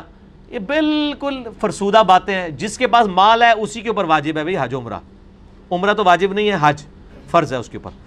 تو وہی کریں گے۔ ماں باپ کو کروانا چاہتے ہیں، آپ ضرور کروائیں۔ لیکن اگر آپ کے پاس اضافی مال ہے، ورنہ جس کے پاس مال ہے، اسی پہ ہے۔ ماں باپ نے کیا ہے، نہیں کیا اس کے ساتھ کوئی تعلق نہیں ہے۔ اچھا کسی نے آج عمرے پہ ہمیشہ لوگ بات کرتے ہیں، کسی یہ نہیں کہا کہ کسی نے ماں پہ نماز نہ پڑھ دے ہوتے پھر نماز پڑھ لینی چاہیے۔ اے پھکی جی، جے یہ سنا آپ نے؟ کبھی نہیں سنا۔ حالانکہ نماز تو اس سے بھی بڑی عبادت ہے۔ چھوٹی عبادت کے لیے پوچھ رہے ہوتے ہیں، ماں باپ نے آج نہیں کیا تو میں کر لوں۔ نماز کے لیے نہیں پوچھ رہے ہوتے، کیونکہ پتہ یار وہ تو فرض ہے، وہ تو کرنی کرنی ہے۔ ٹھیک ہوگا جی۔ حاج اور عمرے پر آپ کے کون سے لیکچر ہیں؟ ان کے نمبر بتا دیں۔ مسئلہ نمبر ففٹی فور اے اور بی حاج اور عمرے پہ ہے اور ففٹی فور سی اور ڈی اس کا تیسرا اور چوتھا پارٹ قبر رسول کی حاضری پہ ہے، صلی اللہ علیہ وآلہ وسلم۔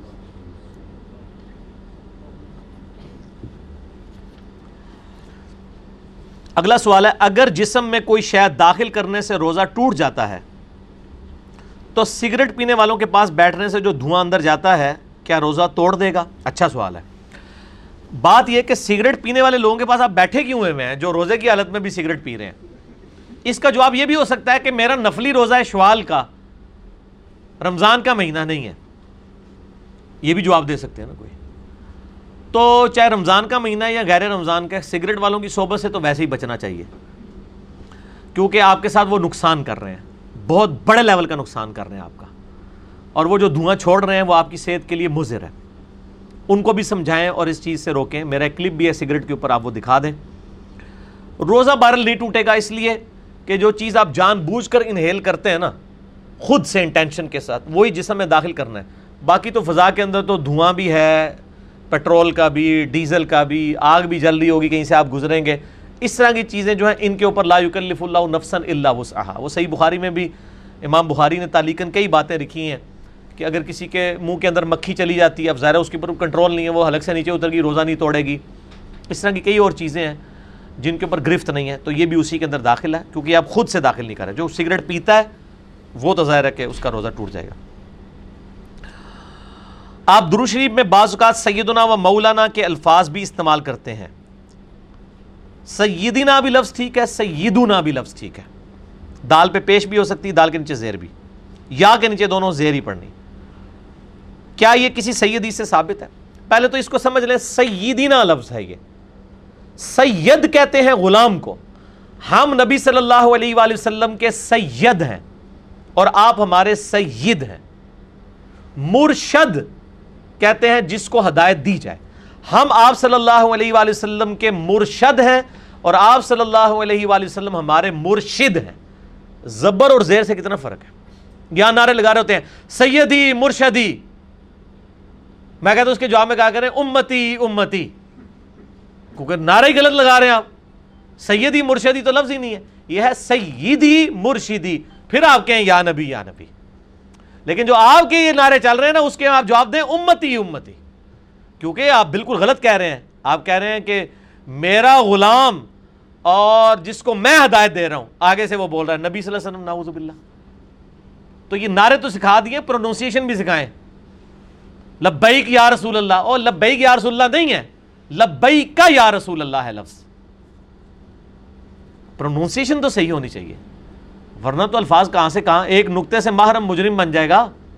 اور عربی میں تو یہ بہت معاملہ ہوتا ہے۔ تو سیدینا و مولانا کے الفاظ۔ کوئی حدیث شریف میں تو مجھے نہیں ملے، لیکن اس کے اوپر اجماع امت ہے۔ ان الفاظ کو پوری امت نے عملی تواتر سے ٹرانسفر کیا ہے۔ اور اس عقیدے کو بھی۔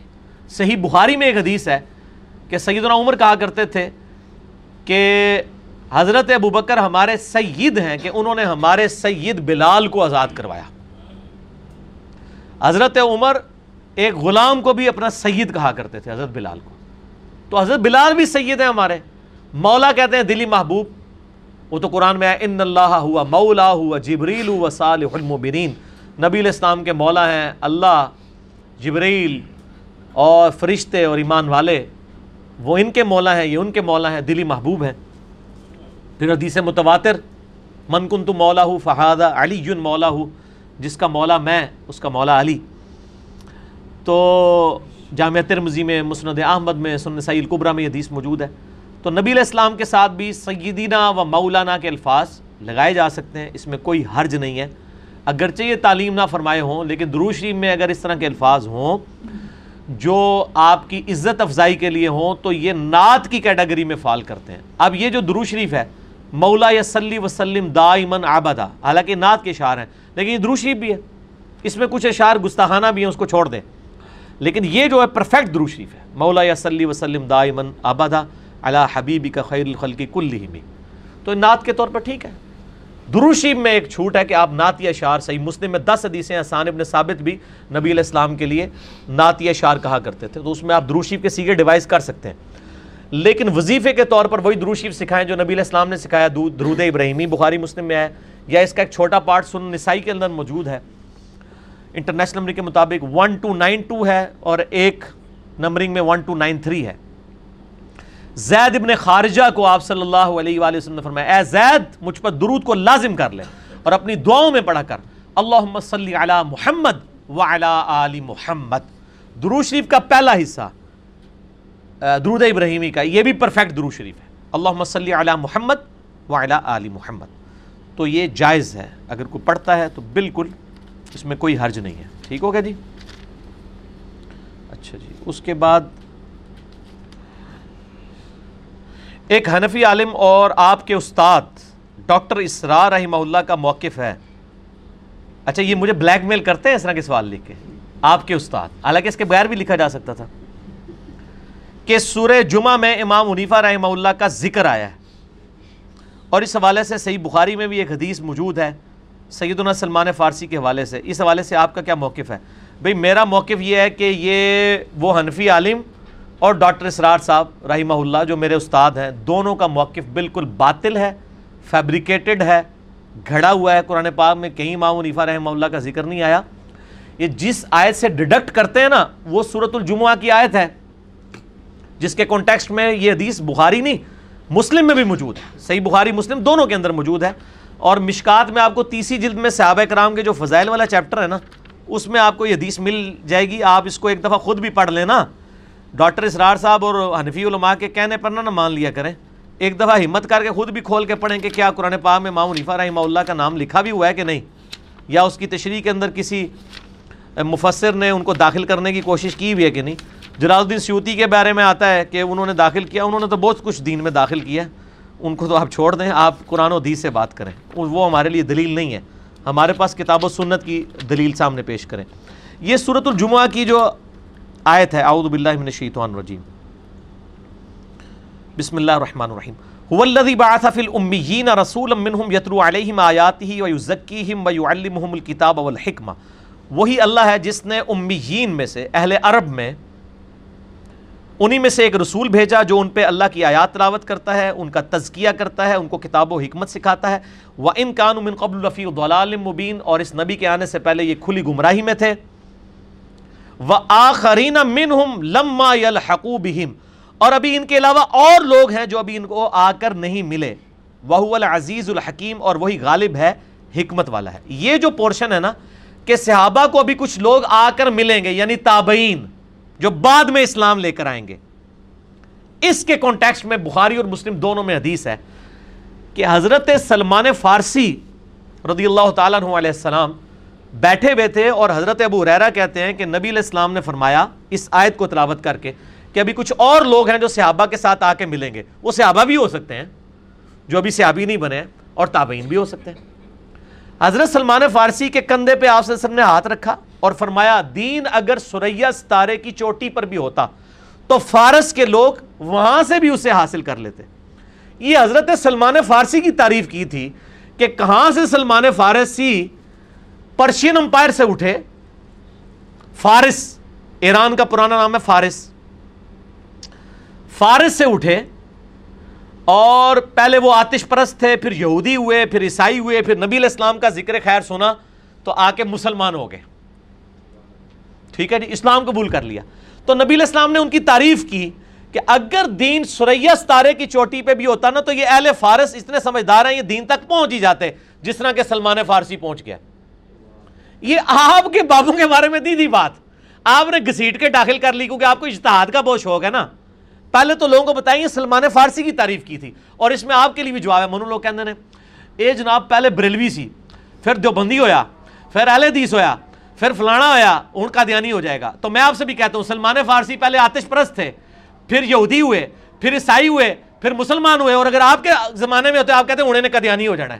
تو سلمان فارسی قدیانی نہیں ہوا تو انجینئر صاحب بھی نہیں ہوتے بے فکر ہو وہ اپنے بابے کہو کہ انجینئرنگ یہ بھی کرتی ہے اے جملے بھی فیل ہو گئے تے سلمان فارسی نے بھی چار مذہب بدلے نے تو مسلمان ہی مریا اللہ دے فضل ایسی بھی انشاءاللہ تعالی مسلمان ہی مران گے پکی پکی نال نال ٹھیک ہے کوئی رمضان تازہ تازہ ختم ہوا ہے نا پکیاں تھوڑی جی کٹھیاں ہوئی ہیں نا نال نال دینیاں نے یہ جو اے مسئلہ بھی نکل رہا ہے جناب اچھا دوسرا امام منیفا رحمہ اللہ تو فارس کے رہنے والے ہی نہیں تھے یہ جھوٹ ہے وہ افغانی تھے پٹھان تھے یہ بالکل جھوٹ بولا ہے ان سے پوچھیں جو ڈیفینیٹلی ایران کے رہنے والے لوگ ہیں، ہم ان کو بتاتے ہیں، میرے بھائی، وہ اپنا کتابیں چھوڑ کے یہ امام مسلم، صحیح مسلم ان کی موجود ہے۔ امام مسلم کا پورا نام کیا ہے؟ امام ابو الحسین مسلم بن حجاج القشیری المتوفا 261 ہجری۔ قشیریہ آج بھی ایران کا شہر ہے۔ آپ گوگل پہ سرچ کریں۔ اور جس کے نام کے ساتھ کوئی شہری آ رہا ہے، اس میں تو تم لوگوں کو شرم نہیں آتی ہے، یہ فضیلت لگاتے ہوئے۔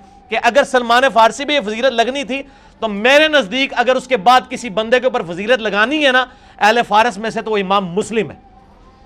جو کشیریا کے رہنے والے تھے، آج بھی کشیر اور ان کی کتاب بھی ہمارے سامنے موجود ہے۔ جن اماموں کے آپ نام لے رہے ہیں، ان کی تو کوئی کتابیں بھی حدیث کی موجود نہیں ہے کہ آپ نے ان کو اتنا بڑا درجہ دے دیا۔ اگر آپ نے انجیکٹ کرنا ہی ہے، تو امام مسلم کا نام لیا کریں۔ کہ یہ ہیں جن کے بارے میں آیا ہے۔ ویسے تو اور میں آپ کو ایک شغل کی بات بتاؤں۔ سات آٹھ سال پہلے ہماری اس اکیڈمی میں قادیانی آئے۔ اور انہوں نے یہ حدیث غلامت قادیانی کے اوپر لگا دی۔ آپ حیران ہوں گے، ان کا جی غلامت قادیانی بھی پیچھے سے فارس کے رہنے والے تھے اور ان کا ذکر قرآن میں بھی ہے اور بخاری میں بھی۔ میں کہ ہاں ہاں ہاں سبحان اللہ۔ ساڈے انفی پرا کہ امام عنیفہ کا ذکر ہے اور ساڈے انسانی رشتے چ پرا، مذہبی رشتے چ نہیں، قادیانی۔ وہ کہندے نے کہ یہ غلامت قادیانی صاحب دے بارے چ ہے۔ تے میرے بھائی دوئے جڑے نے دوئے دے دعوے جھوٹے نے۔ اگر کسی کے بارے میں ہے تو سلمان فارسی کے بارے میں ہے تعویل خاص کے اعتبار سے۔ اور تعویل عام کے اعتبار سے امام مسلم کے بارے میں آپ کہہ سکتے ہیں جو واقعی وہاں کے تھے۔ امام عنیفہ رحمہ اللہ پٹھان تھے۔ اور پٹھان ہونا بھی کوئی عیب نہیں ہے۔ مطلب نعوذ باللہ، افغانستان کے رہنے والے تھے۔ امام ابو دعود اور امام ترمز یہ دونوں افغانستان کے ہیں۔ ترمز آج بھی افغانستان کا شہر ہے۔ لیکن فارس کے اوپر آپ نے لگانا ہے تو امام مسلم کے اوپر لگتا ہے۔ لہٰذا یہ میں نے جواب دے دیا۔ ابھی اذانیں شروع ہو گئی ہیں اثر کی، نماز اثر کا وقفہ کرتے ہیں، باقی سوالات انشاءاللہ اس کے بعد ہوں گے۔ ٹھیک ہے جی؟ ہاں جی نماز اثر کے وقفے کے بعد اگلے سوالات کی طرف آتے ہیں۔ نماز میں رکو سے اٹھتے ہوئے ربنا لک الحمد پڑھنا چاہیے یا ربنا ولک الحمد؟ یہ میرے بھائیوں نماز محمدی صلی اللہ علیہ وآلہ وسلم پہ میرا پورا ریسرچ پیپر ہے ریسرچ پیپر نمبر ایٹ آپ یوٹیوب پہ لیکچر بھی دیکھ سکتے ہیں سیونٹی اے اور بی مسئلہ۔ اس میں پریکٹیکل بھی میں نے کر کے دکھایا جو لاکھوں لوگوں نے دیکھا ہے۔ صحیح بخاری اور مسلم میں تینوں الفاظ موجود ہیں۔ ربنا لک الحمد بھی ہے، ربنا ولک الحمد بھی ہے اور اللہم ربنا ولک الحمد بھی ہے۔ یہ تینوں سنت ہیں۔ تینوں نبی صلی اللہ علیہ وآلہ وسلم سے ثابت ہیں۔ ایٹ لیسٹ ربنا لک الحمد ہے۔ تو ان تینوں میں سے کوئی بھی آپ پڑھ سکتے ہیں۔ اس کے بعد بھی ہیں۔ وہ آپ جتنا گڑ ڈالیں گے اتنا میٹھا ہے۔ حمدن کثیرن طیبا مبارکن فی، یہ بھی ثابت ہے۔ مل السماوات والارض وما بینہما ومل اما شئت من شئیم من بعد، یہ بھی ثابت ہے۔ اللہم لا مانع لما اعطیت ولا معطی لما منعت ولا ينفع ذا الجد منک الجد، یہ بھی ثابت ہے۔ اسی طریقے سے دعائے استفتاء جو ہیں وہ بھی ایک سے زیادہ ہیں۔ ایک تو عموماً ہے نا، سبحانک اللہم و بحمدی کا اس کے علاوہ بھی ہے اللہ باعد بینی و بین خطایا یا یہ والی بھی ہے۔ ایک اور بھی ہے، اللہ اکبر کبیرہ والحمد للہ کثیرہ و سبحان اللہ بکرت و اصیلہ یہ بھی ثابت ہے، اور دعائیں بھی ثابت ہیں، وہ آپ کوئی بھی کر سکتے ہیں۔ ساری بھی پڑھ سکتے ہیں، کوئی ایک بھی پڑھ سکتے ہیں۔ مسند احمد کی ایک حدیث آپ نے بیان کی تھی کہ عروہ ابن زبیر کے حوالے سے کہ ابن عباس نے فرمایا، قریب ہے تم پر پتھر برس پڑیں میں تمہیں نبی صلی اللہ علیہ وآلہ وسلم کی احادیث بیان کرتا ہوں اور تم کہتے ہو کہ ابو بکر عمر نے یہ کہا۔ حج تمتو پر پابندی تو عمر رضی اللہ تعالیٰ نے لگائی تھی، پھر ابو بکر کا نام کیوں لیا؟ گڈ کوشچن یہ اسی طریقے سے نام لیا جاتا ہے جس طرح ہم کسی عالم کی غلطی ہائی لائٹ کرتے وقت جب یہ کہتے ہیں نا کہ جی فلاں شخص معصوم نہیں ہے اور پھر ہم ساتھ ہی یہ چیز ایڈ کر دیتے ہیں کہ نبیوں کے علاوہ کوئی معصوم نہیں، خواہ حضرت ابو بکر ہوں، عمر ہوں، عثمان ہوں، حالانکہ اس وقت وہ ڈسکس نہیں ہو رہے ہوتے۔ لیکن ایک جرنل مسئلے کے طور پر چیز بیان ہو رہی ہوتی ہے۔ یہاں پہ بھی حج تمتو پہ پابندی حضرت عمر نہیں لگائی تھی۔ لیکن عبداللہ ابن عباس نے جرنلی ذکر کر دیا تاکہ اگر کسی کے دماغ میں اور بھی کیڑا ہے تو وہ نکل جائے۔ تو انہوں نے حضرت ابو بکر کا نام ایک ساتھ ویسے لے دیا کہ بھائی چاہے حضرت عمر ہو یا ابو بکر بھی کیوں نہ ہو میں تمہیں حدیثیں بیان کرتا ہوں اور تم کہتے ہو ابو بکر عمر نے یہ کیا، مراد یہ نہیں تھی کہ حضرت ابو بکر نے حج تمتو پہ بندی لگائی تھی۔ میرے نزدیک نبی صلی اللہ علیہ وآلہ وسلم کی سنت کی سب سے زیادہ احتیاط کے ساتھ پیروی کرنے والے دو بندے ہیں خلفۂ راشدین میں۔ چاروں ہی ہیں، لیکن ان چاروں میں بھی اگر گریڈنگ کی جائے نا، تو دو بندے ٹاپ آف دا لسٹ ہیں۔ Number one Sayyidina Abu Bakr اور نمبر ٹو سیدنا علی۔ حضرت عمر اور حضرت عثمان رضی اللہ عنہما وعلیہم السلام اجمعین، ان کا معاملہ بعد میں آتا ہے۔ اس کو میں آپ مثالوں سے ثابت کرتا ہوں۔ مجھے بتائیں تراوی کی جماعت حضرت بکر نے نہیں شروع کروائی۔ ان اٹینڈڈ رہی ہے، صحیح بخاری میں آتا ہے کہ نبی الاسلام کے زمانے میں بھی لوگ اپنی پڑھ کے چلے جاتے تھے، حضرت بکر کے زمانے میں بھی۔ حضرت عمر کے بھی تین سال اسی طریقے سے گزرے۔ پھر انہوں نے امام مقرر کیا، خود پھر بھی وہاں نہیں پڑھی تھی، آپ نے گھر جا کے پڑھی تھی۔ یہ احتیاط کا پہلو تھا۔ اسی طریقے سے آپ دیکھیں کہ جب قرآن کو جمع کرنے کی باری یہی صحیح بخاری میں آتا ہے۔ حضرت عمر نے مشورہ دیا تو حضرت بکر کا پہلا جواب کیا تھا، میں وہ کام کیوں کروں جو نبی الاسلام نے خود نہیں کیا؟ پھر ڈبیٹ ہوئی کنسنسس کے ساتھ ایک چیز آ گئی۔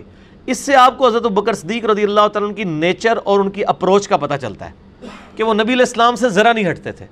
پھر لشکر اسامہ کے معاملے میں کتنے صاحب نے کہا کہ یہ بچہ ہے اسامہ، اتنے سینئر صحابہ اس کے نیچے ہیں۔ اور حضرت بکر سے کہا جو اکثر شیعہ بھی اعتراض کرتے ہیں کہ یہ کون سے صحابہ تھے جو حضرت بکر کو یہ جو ہے وہ اس طرف لگا رہے تھے کہ نبی الاسلام کے امیر کو چینج کیا جائے۔ تو وہ اعتراض کسی حد تک تو ویلڈ ہے کہ وہ غلط تھا، اس طرح کی بات نہیں کرنی چاہیے تھی۔ جب نبی الاسلام نے بڑی سختی کی تھی کہ اس لشکر کو روانہ کرنا ہے، تو سب بڑے بڑے صحابہ مخالفت کر رہے تھے۔ حضرت بکر نے کہا کہ جس کو نبی الاسلام نے امیر بنایا ہے، میں اس کو کیسے عمارت سے ہٹا دوں؟ ٹھیک ہو گیا جی؟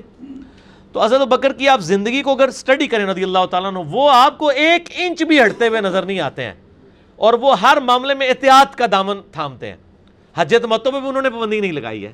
حضرت عمر نے لگائی ہے اور اس وقت بڑی مخالفت بھی ہوئی ہے۔ میں اب وہ الفاظ نہیں بولنا چاہتا، ورنہ لوگ پھر گستاخی کا فتویٰ لگائیں گے۔ صحیح مسلم میں آپ حجت متوں کا چیپٹر کھول کے ذرا صحابہ کرام کے حضرت عمر کے بارے میں الفاظ تو سنیں۔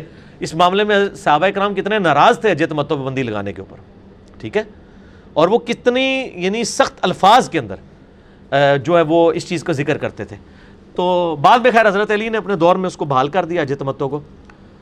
اور یہی حال سید علی کا بھی تھا کہ وہ ہر معاملے میں احتیاط کر کے ایک خاص سٹیپ سے آگے نہیں جایا کرتے تھے۔ تو یہ حضرت ابن عباس نے ایک جرنل بات کی تھی کہ میں تمہیں حدیثیں سناتا ہوں اور تم کہتے ہو ابو بکر عمر نے یہ کہا۔ حالانکہ حضرت بکر نے نہیں کہا۔ مسند احمد کی آپ جتنی بھی شروع اٹھائیں گے نا، ان میں باقاعدہ لکھا ہوتا ہے اس حدیث کے اوپر کہ یہ جو عروا نے بات کی اور ابن عباس نے ابو بکر کا نام لیا، تو اس سے کوئی یہ نہ سمجھے کہ ابو بکر نے حجرت متو مطلب مندی لگائی تھی۔ یہ انہوں نے ویسے نام ذکر کیا کہ تم مجھے عمر کے فتوے بتا رہے ہو، ابو بکر کے بھی ہوں، تو دین وٹ کیا؟ میں تو نبی کی حدیثیں بیان کرتا ہوں۔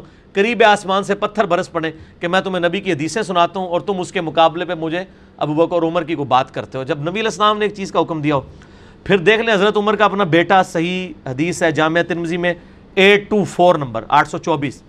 اہل شام میں سے حضرت معاویہ کے دور میں آ کے ایک بندہ عبداللہ ابن عمر سے پوچھتا ہے، اور بڑا کو میرے نال دے کوئی شہار جی بندہ ہی لگتا سی۔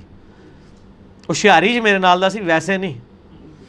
تے اس نے کہا اچھا یہ بتائیں کہ حجت متو جائز ہے یا نجائز تو سیدنا ابن عمر نے کہا، جائز کیا؟ یہ تو سنت ہے۔ نبی علیہ السلام حکم دیتے تھے۔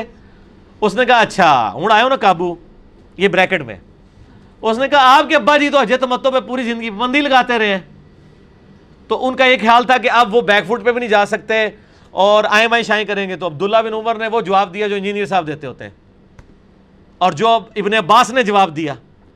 انہوں نے کہا، مجھے بتاؤ، اگر کسی چیز کا حکم نبی علیہ السلام دیں اور میرا باپ کوئی اور حکم دے اس کی مخالفت میں، تو نبی کی بات مانی جائے گی یا میرے باپ کی؟ اس نے کہا نبی علیہ السلام کی۔ تو انہوں نے کہا نبی علیہ السلام اجے تمتو کا حکم دیا آپ نے۔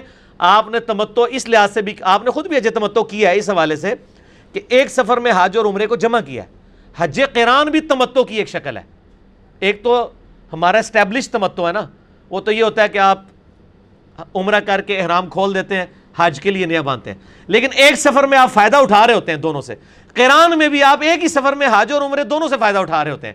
اسی لیے صحابہ حج قرآن کو بھی تمتو کے زمرے میں شمار کرتے تھے۔ تمتو کہتے ہیں نفع اٹھانا۔ ٹھیک ہے جی؟ اور اسے کہا جاتا ہے حج کا متا۔ ایک نکاح متا ہوتا ہے، جو منسوخ ہو چکا ہے اب تو۔ ایک حج کا متا ہے، جو بخاری مسلم حدیث ہے، قیامت تک حج اور عمرہ یوں داخل ہو گئے۔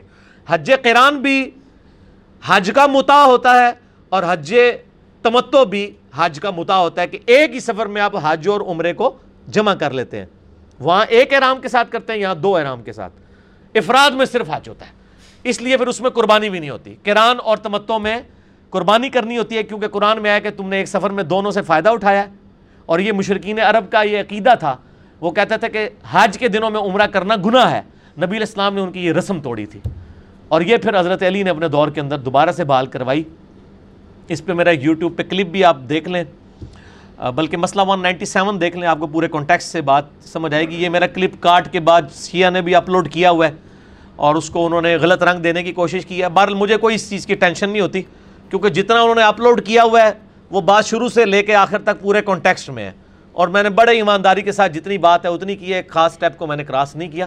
لہٰذا مجھے اس کلپ سے کوئی تکلیف نہیں ہے۔ مجھے تکلیف ان کلپ سے ہوتی ہے جس میں آپ جملے کاٹتے ہیں اور میری بات شروع سے لے کے آخر تک جو میں نے کی ہوتی ہے نا اس میں آپ کٹنگ کر دیتے ہیں۔ اگر آپ بیچ میں سے کلپ اٹھاتے ہیں جو پورے کانٹیکٹ سے ہو، بالکل ٹھیک ہے، میری طرف سے عام اجازت ہے، کر سکتے ہیں۔ باقی جو اس کے اوپر تھم نیل غلط بنائے جاتے ہیں نا، ان کا تو میں آن نہیں کرتا ہوں۔ میں نے پہلے کہا میں صرف اپنی ویڈیو کو آن کرتا ہوں۔ ٹھیک ہو گیا جی؟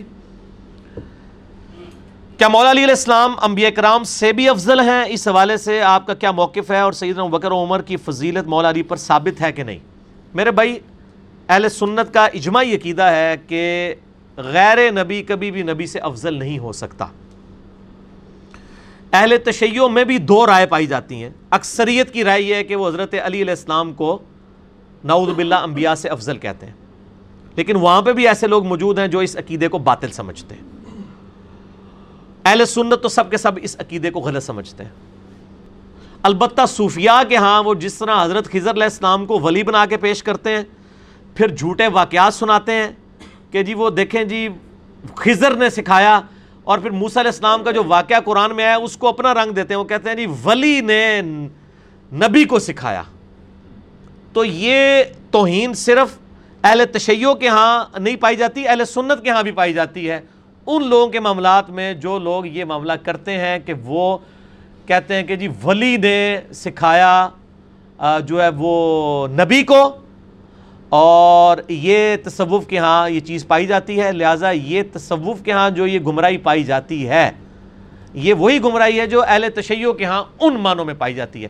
اب میں کوئی سنیوں کا وکیل تو نہیں ہوں، نہ میں شیعہ کا وکیل ہوں۔ جو بات غلط ہے، میں دونوں کی ڈنکے کی چوٹ پہ کہوں گا کہ دونوں غلط عقیدہ بنائے ہوئے ہیں، یہ عقیدہ غلط ہے۔ غیر نبی کبھی بھی نبی سے افضل نہیں ہو سکتا، چاہے وہ حضرت خضر ہوں، وہ موسیٰ سے افضل نہیں ہے، چاہے وہ حضرت علی ہوں، وہ کسی نبی سے افضل نہیں ہے۔ اور وہ کہتے ہیں نبی علیہ السلام کے علاوہ باقیوں سے افضل ہیں۔ پھر وہ کہتے ہیں جی دیکھیں جی وہ نبی علیہ السلام کی حدیث ہے، بخاری میں علی مجھ سے ہے، میں علی سے ہوں۔ اور یہ تو حضرت حسین علیہ السلام کے بارے میں بھی ہے۔ اس سے بڑھ کے ہم سیدہ فاطمہ کے بارے میں میرے جگر کا ٹکڑا ہے۔ وہاں تو یہ تو معاورتاً بات ہے، وہ مجھ سے ہے، میں اس سے ہوں۔ یہ تو فزیکل بات ہے کہ وہ میرے جگر کا ٹکڑا ہے۔ تو حضرت فاطمہ کو تو کوئی انبیاء سے افضل نہیں کہتا۔ یہ علم الکلام پھکی والا جواب، الزامی جواب ہے۔ ٹھیک ہے جی؟ تو یہ قیدہ بالکل فاسد ہے۔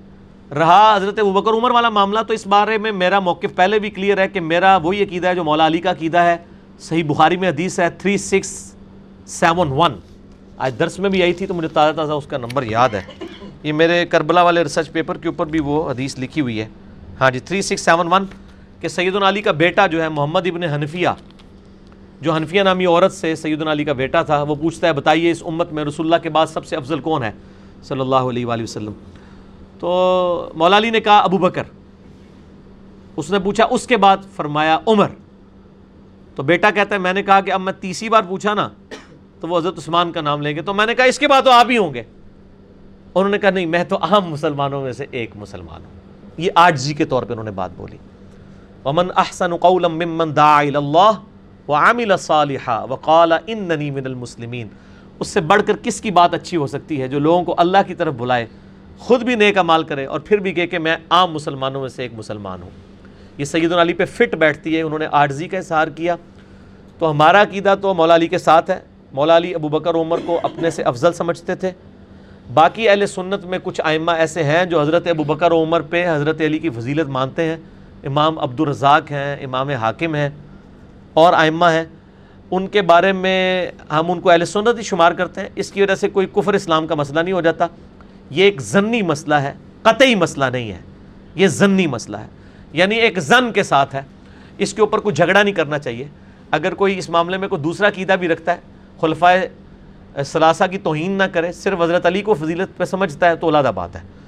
باقی امام عام بن حنبل نے بھی تو اشارہ دیکھے نا کتنی بڑی بات کی ہے۔ یہ میرے کربلا والے ریسرچ پیپر کے اندر مستدر الحاکم کے اندر وہ روایت موجود ہے۔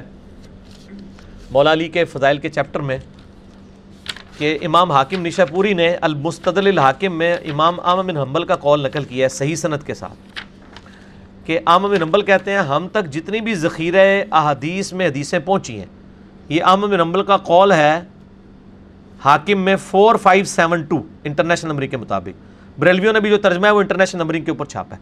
شیخ زبیر علی زئی صاحب نے فضائل الصحابہ کتاب میں اس کی صنعت کو صحیح کہا ہے۔ امام حاکم نے بھی، امام زابی نے بھی۔ کہ عام بن حنبل کہتے ہیں کہ تمام صحابہ کرام میں سے کسی بھی اور صحابی کے لیے اتنے فضائل نہیں آئے جتنے سیدنا علی بن ابی طالب کے لیے آئے۔ تو اتنے فضائل کی وجہ سے اگر کوئی یہ عقیدہ رکھ لیتا ہے تو نہ تو وہ گمراہی ہے، نہ یہ رافضیت ہے۔ ایک ضنی مسئلہ ہے، اگر کوئی رکھنا چاہتا ہے رکھے۔ بہرحال میرا اپنا ذاتی عقیدہ یہ ہے کہ چونکہ مولا علی نے کہا کہ ابو بکر عمر مجھ سے افضل ہیں امت میں نبی الاسلام کے بعد تو میں اس عقیدے کو ہی زیادہ بہتر سمجھتا ہوں۔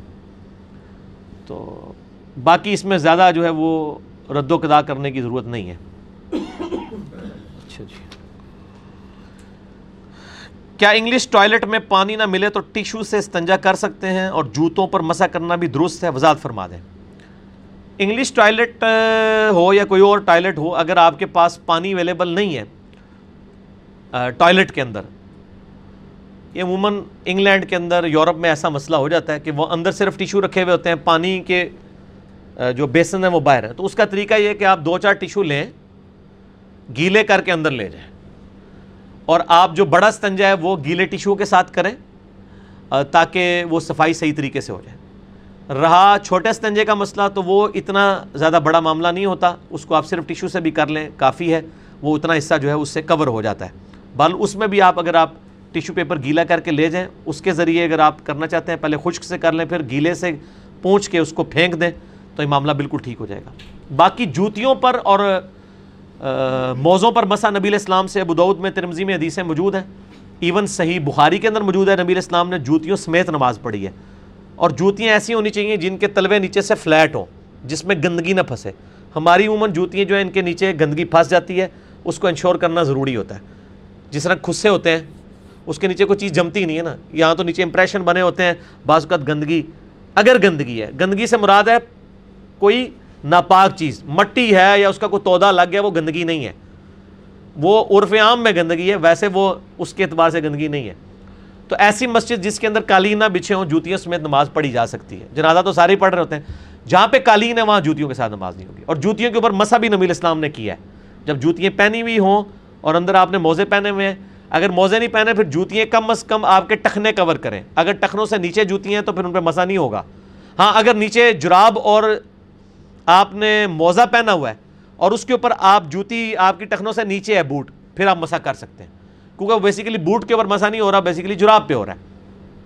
جیسے ہمارے فوجیوں کے وہ بڑے بڑے اونچے والے بوٹ ہیں، ان کے اوپر وہ ایک دفعہ وضو کر کے پہن لیں تو مسافر ہیں تو تین دن تک، تین دن اور تین رات، اور اگر مقیم ہے تو ایک دن اور ایک رات تک وہ مسا کر کے نماز پڑھ سکتے ہیں بشرتے کے نیچے کوئی اور گندگی نہ لگے۔ ٹھیک ہوگا جی؟ سورہ ہود کی آیت نمبر 107 اور 108 107 اور 108 کے والے سے لگتا ہے کہ جہنم ہمیشہ کے لیے نہیں ہے اور جنت ہمیشہ کے لیے ہے۔ آپ کا کیا موقف ہے؟ امام ابن تیمیہ اور محی الدین ابن عربی کا بھی یہ موقف ہے، بلکہ آپ کے استاد ڈاکٹر اسرار اور غامدی صاحب کا بھی یہ موقف ہے۔ اور منو نہ تڑی لایا کرو کسی دن اللہ دو بندے ہو دلیل کے اوپر بات کریں۔ یہ بات صحیح ہے کہ امام نے تیمیہ اور محیودین ابن عربی، ایک طرف سلفیوں کے امام ہے ایک طرف صوفیوں کے امام ہے دونوں کسی بات پہ متفق نہیں ہیں، لیکن اس بات کے اوپر متفق ہیں۔ اور اس آیت سے وہ غلط رزلٹ نکالتے ہیں۔ دیکھیں، عقیدہ جو ہے نا، یہ اصول کی بات ہے۔ اصول جو ہے، اجتہاد سے نہیں ہوتا جب تک نس موجود نہ ہو۔ یہ سورہ ہود کی آیت نمبر ہے، ایک سو سات اور ایک سو آٹھ۔ ظاہر ہے، یہ بارہویں پارے میں ہی آئے گی۔ One O seven, one O eight. ہاں جی۔ اعوذ باللہ من الشیطان الرجیم، بسم اللہ الرحمن الرحیم۔ پہلے دوستیوں کا ذکر آیا کہ وہ آگ میں ہوں گے، وہاں پہ اس کا چیخو پکار دوزک کی سنیں گے۔ خالدین فیہا، وہ رہیں گے اس میں ہمیشہ۔ ما دامت السماوات والارض، جب تک کہ آسمان اور زمین قائم ہے اللہ ما شاء ربک ہاں اگر تیرا رب ہی چاہے۔ ان رب کا فعال لما یرید بے شک تیرا رب جو چاہتا ہے وہ کرتا ہے۔ وہ کہتے ہیں، اس میں آیا نا کہ یہ تو عرب کا محاورہ تھا۔ ہم کہتے ہیں نا جی قیامت تک میں تجھ سے نہیں بولوں گا۔ اس کا یہ مطلب نہیں ہوتا کہ قیامت دن میں بول لوں گا براد ہے کہ ہمیشہ کے لیے نہیں بولوں گا۔ تو عرب میں بھی یہ محاورہ تھا کہ جب تک زمین و اسمان قائم ہے نا، یہ نہیں ہوگا۔ تو یہ محاورہ تن ہے، ورنہ تو زمین و اسمان نے بھی ہمیشہ تو قائم نہیں رہنا۔ تو یہ محاورہ تن بات ہوئی ہے کہ دوست کی دوزخ میں رہیں گے جب تک زمین و اسمان قائم ہے۔ اللہ یہ کہ اللہ ہی چاہے۔ وہ کہتے ہیں یہ جو ہے نا، اللہ یہ کہ اللہ چاہے تو اس کا مطلب ہے بعد میں کبھی نہ کبھی اللہ تعالیٰ دوزخ کو ختم کر دے گا۔ کیونکہ سات الفاظ ہیں، ان رب کا فعال لما یرید۔ بے شک تیرا رب جو چاہتا ہے کرتا ہے۔ اچھا جی۔ آگے کیا ہے وہ ام الدین سعیدو ففل جنت خالدین فیحا اور جو سعادت مند ہیں وہ ہوں گے جنت میں، اس میں رہیں گے ہمیشہ ما دامت السماوات والارض اس وقت تک جب تک کہ آسمانوں زمین قائم ہے اللہ ما شاء ربک۔ ہاں تیرا اگر رب ہی چاہے۔ عطاء غیر مجذوز لیکن اس کی جو عطا ہے، وہ نہ ختم ہونے والی ہے۔ وہ کہتے ہیں، یہاں پہ بھی وہی الفاظ ہے کہ اگر تیرا رب چاہے گا، تو جنت بھی ختم ہو جائے گی۔ لیکن اس کے ساتھ چونکہ آ گیا کہ تیرے رب کی عطا جو ہے، وہ نہ ختم ہونے والی ہے، تو اس سے یہ اشارہ ملتا ہے کہ جنت ختم نہیں ہوگی۔ اور اوپر یہ آ رہا ہے کہ ان ربا کا فعال لما یرید۔ اس سے لگتا ہے کہ اللہ تعالیٰ کبھی چاہے گا تو دوزخ ختم کر دے گا۔ اندھے کو اندھیرے میں بڑی دور کی سوجی۔ ایڈے اس طرح رزلٹ نہیں کٹے جاندے۔ اور پھر وہ پھر آگے کہتے ہیں، دیکھیں جی جنت کا ذکر جب بھی قرآن میں آیا نا، تو وہاں خالدین فیہا ابدا آیا۔ ہے اور دوزخ کا ہاں سارے ہسے جے۔ تہاڈی بھی جہالت اللہ دے بندے قرآن بھی کھول لیندے، دوزخ نال بھی ابدا آیا ہوا ہے۔ اچھا اسی بھی سن سنا کے سننی ٹنی کدے خود قرآن کھول کے پڑھے؟ اور یہ بات اتنی مشہور، اتنے بڑے بڑے علماء کر رہے ہوتے ہیں جی جنت کا جب بھی ذکر آیا نا، تو وہ آبادا کے ساتھ آیا ہے، اور دوزک کا ذکر جب آیا تو صرف خالدین فی آیا آبادا نہیں آیا۔ میں دسنا آبادا اللہ دے بندے ہو، میں نہیں یہ بنایا۔ قرآن آبادا کہاں کہاں آیا؟ سنیں سورت الجن، یہ سورت ال پہلے تو سورت النساء میں آ جائیں آپ۔ حوالے نوٹ کر دے جو یہ آبادا علی گل آندہ کوئی کرے نا ان کو اس مسئلے نہ بھی انجینئرنگ ہو گئی ہے۔ دیکھیں، سورہ نسائت نمبر 169 اللہ تعالیٰ فرماتا ہے کہ جو کافر ہیں، ظلم کرنے والے، وہ رہیں گے، ان کی مغفرت نہیں ہوگی۔ اللہ تعالیٰ ان کو سیدھا راستہ نہیں دکھائے گا۔ اللہ طریقہ جہنم خالدین فیہا ابدا مگر یہ رہیں گے دوزخ میں ہمیشہ ہمیش۔ وکان ذالک علی اللہ یسیرہ اور یہ اللہ کے لیے ہے آسان۔ پہلا والا، دوسرا سورت الاحزاب آیت نمبر 56 یہ تو بڑی مشہور آیات ہیں۔ وہ دوست کی کہیں گے اللہ ہمارے بزرگوں کو دگنا عذاب دے جن کی وجہ سے ہم گمراہ ہوئے۔ انہی آیات کے ساتھ یہ بھی آتی ہے۔ آیت آیت نمبر سکسٹی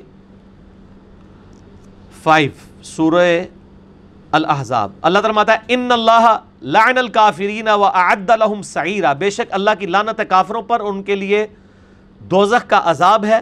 خالدین فیہا ابدا۔ وہ رہیں گے اس میں ہمیشہ ہمیش۔ لا یجدون ولی ولا نصیرہ وہاں نہ کوئی اپنا مددگار پائیں گے، نہ کوئی دوست۔ آبادہ آیا کہ نہیں؟ اسی بھی سننے آ ہوں۔ میں بھی کئی بار نا، میں ایک جگہ میں نے بھی یہ کہیں پہ نا ریکارڈنگ میں نہیں، ویسے میں نے کہا تھا آبادہ نہیں آتا۔ میں آپ پھر کھول کے اللہ سے بندوں، آبادہ آتا ہے۔ دو والے آبادہ ہو گئے، دوزخ کے ساتھ۔ تیسرا سورت الجن، آیت نمبر ٹوینٹی تھری یہ ایسی چیز ہے جو میں لکھ کے لایا ہوا تھا۔ میں مکتبہ تو شاملہ میں نوٹ کیا ہوا تھا۔ میں کہ اینڈ ٹائم میں پولی نہ جاوا سورت الجن۔ آیت نمبر ٹوینٹی تھری۔ ٹھیک ہو گیا جی۔ پارہ نمبر انتیس میں آتی ہے نا سورہ جن۔ اعوذ باللہ من الشیطان سورت المزمل ہے جی۔ اس سے پہلے سورہ جن ہے۔ آیت نمبر ہے اس کی ٹوینٹی تھری۔ اللہ تعالیٰ ماتا ہے، وَمَن يَعْصِ اللَّهَ وَرَسُولَهُ، جو کوئی اللہ اور اس کے رسول کی نافرمانی کرے۔ اے لو بالکل سیدھی آیت ہے۔ اور مکی آیات بالکل سیدھے سیدھے فتوے ہوتے ہیں نا۔ کوئی آپ ادھر ادھر سے گھما کے نہیں بات ہوتی، بالکل سٹریٹ فارورڈ وَمَن يَعْصِ اللَّهَ وَرَسُولَهُ فن فن لہو نارا جہنم خالدین فیحا آبادا جو کوئی اللہ اور اس کے رسول کی نافرمانی کرے، بے شک وہ رہے گا جہنم میں، خالدین فیحا آبادا ٹھیک ہے؟ ہمیشہ ہمیشہ۔ یہ آبادا نہ میں وابی نہ میں وابی۔ میں ہوں مسلم علم و کتابی۔ دیکھو ثابت کیتا ہے نا۔ یہ جناب سال صدیاں کا مسئلہ حل ہوا جی آبادہ ہے ہی نہیں ہے۔ اس ٹائم شاید اگر وہ کوئی مکتبہ تو شاملہ ہوتا تو پرانے بزرگ بھی کوئی آبادہ پا کے کٹ ہی لیندے۔ قرآن تو سمندر ہے۔ ٹھیک ہو گیا جی۔ یہ تو آفس بھی نہیں نکال سکتا۔ یہ مکتبہ شاملہ ہی کٹ ایک گھوڑے گھوڑے دی ٹیکنالوجی ہے جی کٹ لیندی ہے۔ ٹھیک ہو گیا جی۔ اگلا سوال ہے، کیا ہندو، سکھ، یہودی، عیسائی بھی امت محمدیہ میں داخل ہیں؟ صلی اللہ علیہ وآلہ وسلم۔ بالکل داخل ہیں جی۔ کیوں نہیں داخل ہیں؟ نبی علیہ السلام کے زمانے میں جو بت پرست تھے وہ آپ کی امت میں داخل تھے، تبھی تو آپ نے ان کو دعوت دی ہے۔ امت کی دو قسمیں ہیں۔ ایک ہے امت اجابت۔ وہ امت جو نبی کی دعوت کو قبول کر لیتی ہے۔ جیسے ہم مسلمان ہیں کہ ہم نے نبی علیہ السلام کی دعوت قبول کر لی، لیکن یہ بھی اسی اکیڈمی کے اندر اندر۔ باہر کوئی نہیں مانتا آپ کو مسلمان۔ کیونکہ اگر آپ دیوبندی ہیں تو بریلویوں نے آپ کو مسلمان نہیں ماننا۔ اور اگر آپ بریلوی ہیں تو دیوبندیوں نے نہیں ماننا۔ اگر آپ اہل حدیث ہیں تو انہوں نے آپ کو نہیں ماننا، دونوں نے۔ اور اگر آپ شیعہ ہیں تو آپ کو نہیں ماننا۔ یہ میں اس اکیڈمی میں کہہ رہا ہوں، ڈیڑھ ارب مسلمان۔ ویسے آپ گننے نکلیں گے تو ڈیڑھ بھی نہیں لبنا دونوں، کیونکہ وہ تو سارے ایک دوسرے کو کافر کہہ رہے ہوتے ہیں نا۔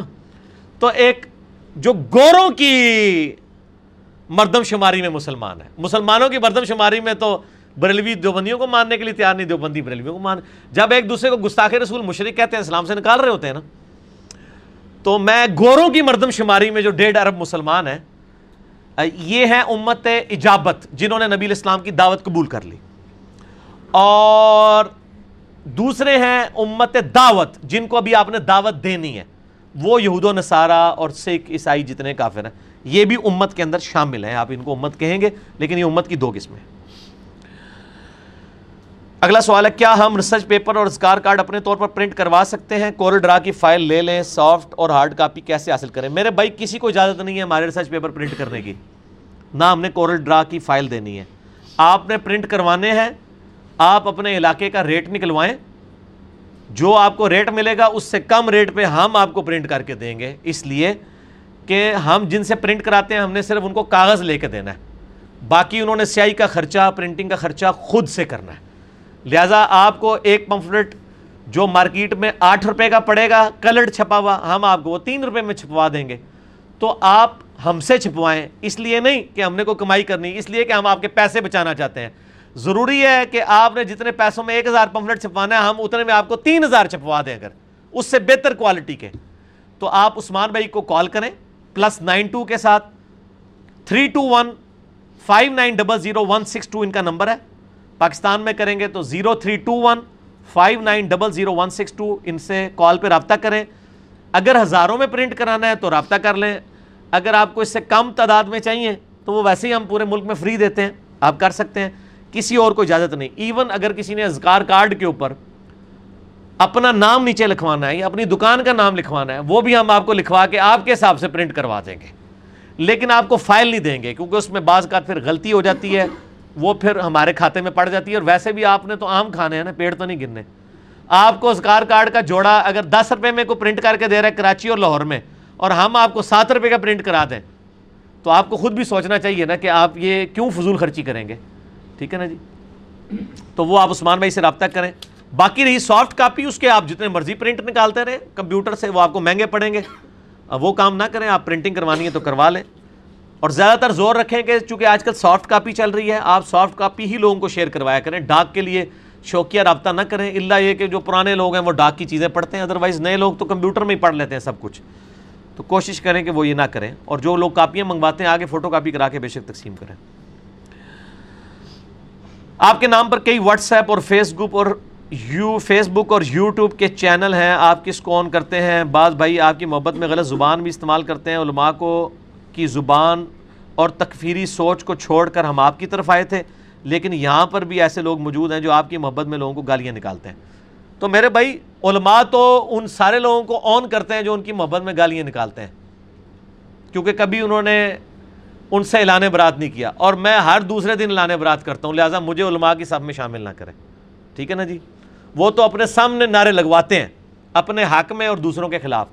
میں نے تو کبھی نہیں لگوائے، لہٰذا مجھے علماء کے ساتھ میں شامل نہ کریں۔ باقی میں کسی یوٹیوب کے چینل کو انکلوڈنگ جو میرے اپنے بھی بنے ہوئے ہیں، میں ان کو بھی آن نہیں کرتا ہوں جب تک کہ جو کچھ اس کی ویڈیو کے اندر بیان ہوا ہے۔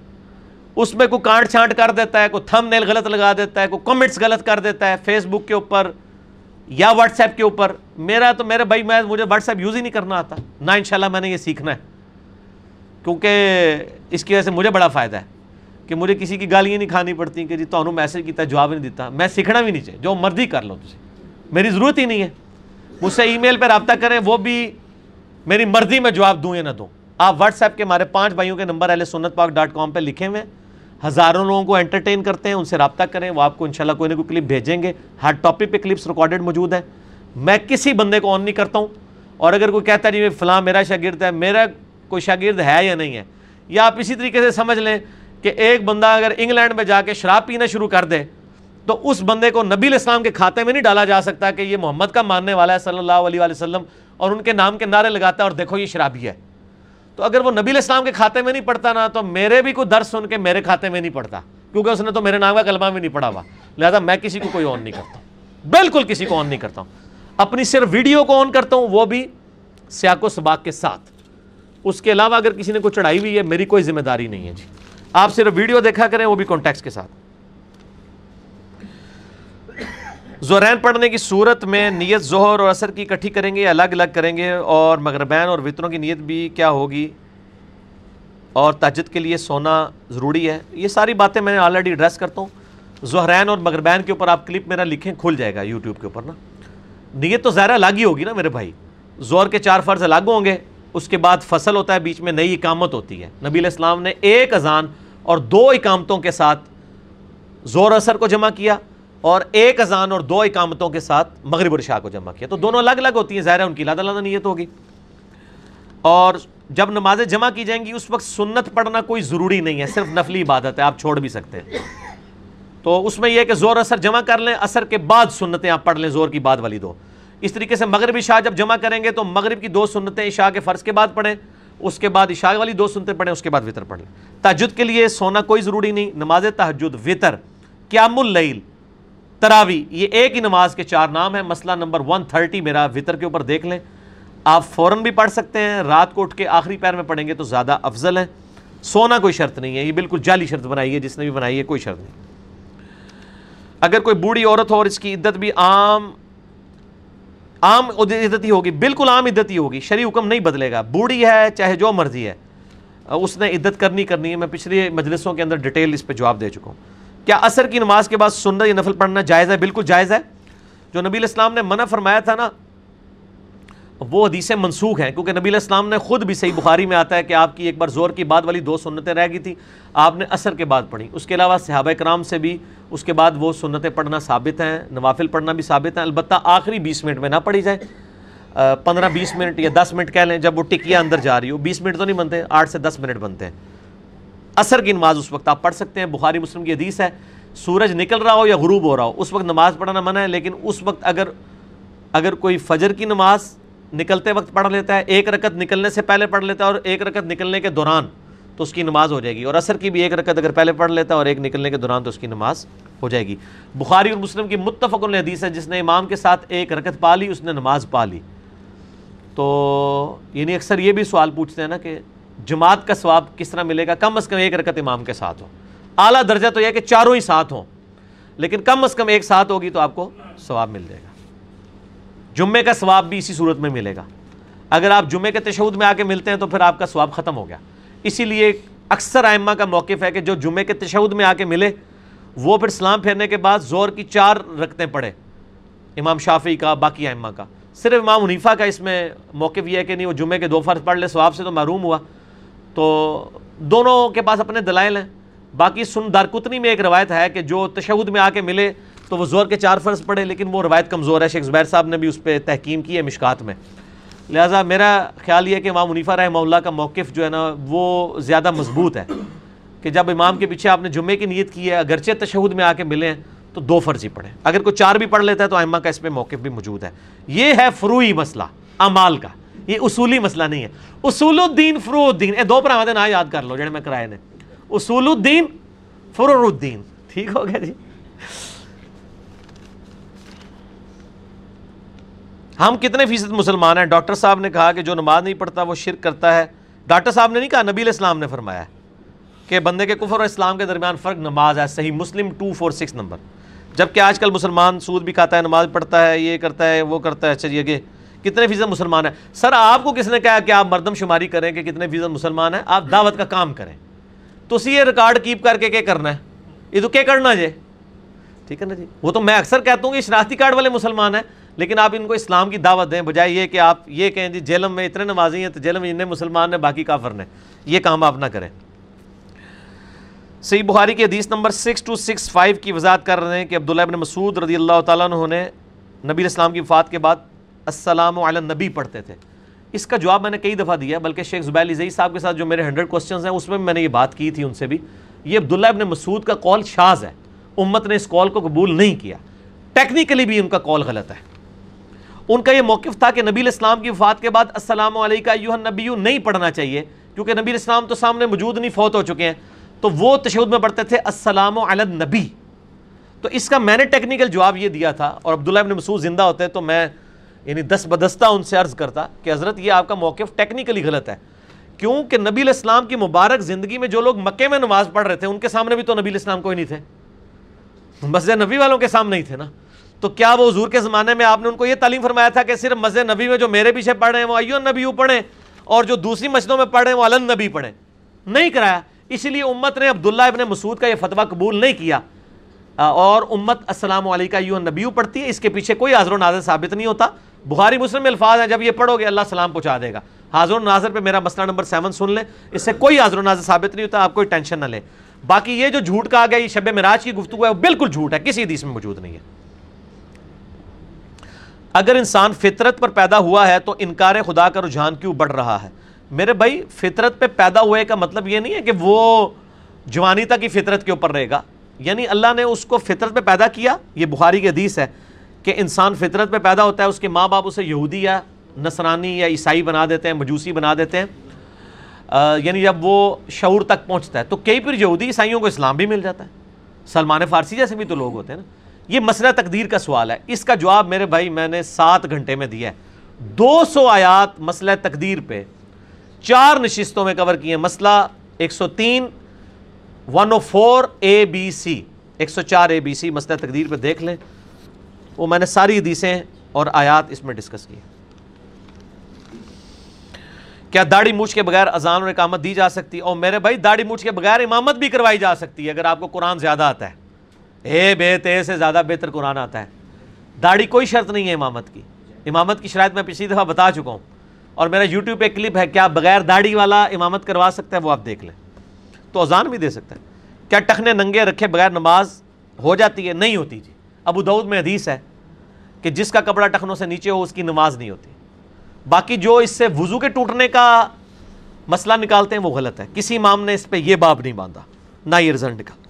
وہ تو نبی الاسلام نے سزا کے طور پہ اس کو پلنٹی دی تھی جسے ہم کسی کو کہتے ہیں بیٹھک کڈ ایک کپڑا ٹخنوں سے نیچے تھا، آپ فرمایا، وضو دوبارہ کر۔ اور اس کے بعد آپ نے کیا بولا؟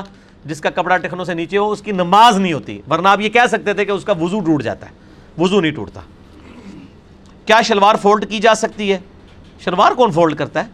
شلوار چھوٹی ہونی چاہیے ٹخنوں سے اوپر ہو۔ ہاں یہ والی جو فولڈ ہے، کفے سوپ پہ۔ پینٹ فولڈ کرنا، لاکھوں لوگ میرا کلپ دیکھ چکے ہیں، یوٹیوب پہ دیکھیں نہیں کر سکتے۔ شلوار اور پینٹ پہلے ہی ٹخنوں سے اوپر ہونی چاہیے۔ اگر کسی کی نہیں ہے تو مجبوراً ٹخنوں کو ننگے کیے بغیر تو نماز نہیں ہوتی، تو آپ نیچے سے موڑنے کی بجائے اوپر سے موڑ لیں۔ اور پینٹ کو نیچے سے موڑ لیں زیادہ بہتر ہے، کیونکہ پینٹ اوپر سے نہیں مڑ سکتی، کیونکہ اس کے آسن ہی تنگ ہوتا ہے۔ کیا رف الدین کے بغیر نماز ہو جاتی ہے؟ اور بس کرو رف الدین ان کچھ امت نو دے چھڑیا ہے رف الدین پہ امام منیفا سے مناظرہ۔ رف الدین پہ سچا خواب، خوابوں والوں کو میں نے خواب بھی بتا دیا دی اس کی کتابوں سے۔ ٹھیک ہے جی؟ رف الدین کے دشمن رف الدین کے فرار کے بہانے۔ بخاری مسلم سے رف الدین کا انکار۔ کیا امام بخاری رف امام ابو نیفا رفع دین کرتے تھے؟ اور دنیا کا کوئی مسئلہ رفع دین نہیں چھڑیا اور اہل حدیث کو مارنا، پیٹنا انفیوں کا، اس میں بھی رفع دین کا مسئلہ میں نے ڈسکس کیا ہے۔ چھڑ دو رف الدین رف الدین وہ فرض ہو چکے ہیں اللہ کے فضل نال۔ ان کلپ آ چکے ہیں سونا تو اگے دی گل چلی گئی ہے۔ ٹھیک ہو گیا جی۔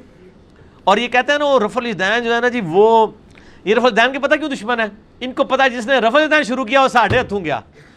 اور سانو یہ پتا ہے کہ رفل دین اسی جو شروع کرانا ہے نا تو یہاں نے قابو نہیں بندہ آمنا اگر ہم کویت میں ہوتے، وہاں پہ جتنے صوفی ہیں، سارے رفل دین کرتے ہیں، وہ شافی ہیں۔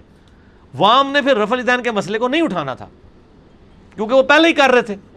یہاں چونکہ سارے صوفی اور حنفی بغیر رفع دین والے ہیں، یہاں ہم رف الدین کے ذریعے لوگوں کو بتاتے ہیں کہ اتنا بڑا اگر آپ کے ساتھ بلنڈر ہوا ہے تو تسی سمجھ لو باقی چیزیں تو اڈل کے کیتا ہونا نے نماز ہی تھوڑی خراب کر چھڑی جی جنہوں نے۔ اگر ہم کویت میں ہوتے تو ہم پھر یہ مانا نہ کرتے۔ پھر ہمارے پاس اور چیزیں ہوتی۔ ویسے ادھر بھی ساڑھے کو بہت کچھ ہے اور المحنت ہے اسام الرمین ہے، ٹھیک ہے تقویت الایمان ہے، بہت کچھ ہے اتنے بھی ساڑھے کو اللہ دے فضل اللہ اچھا جی۔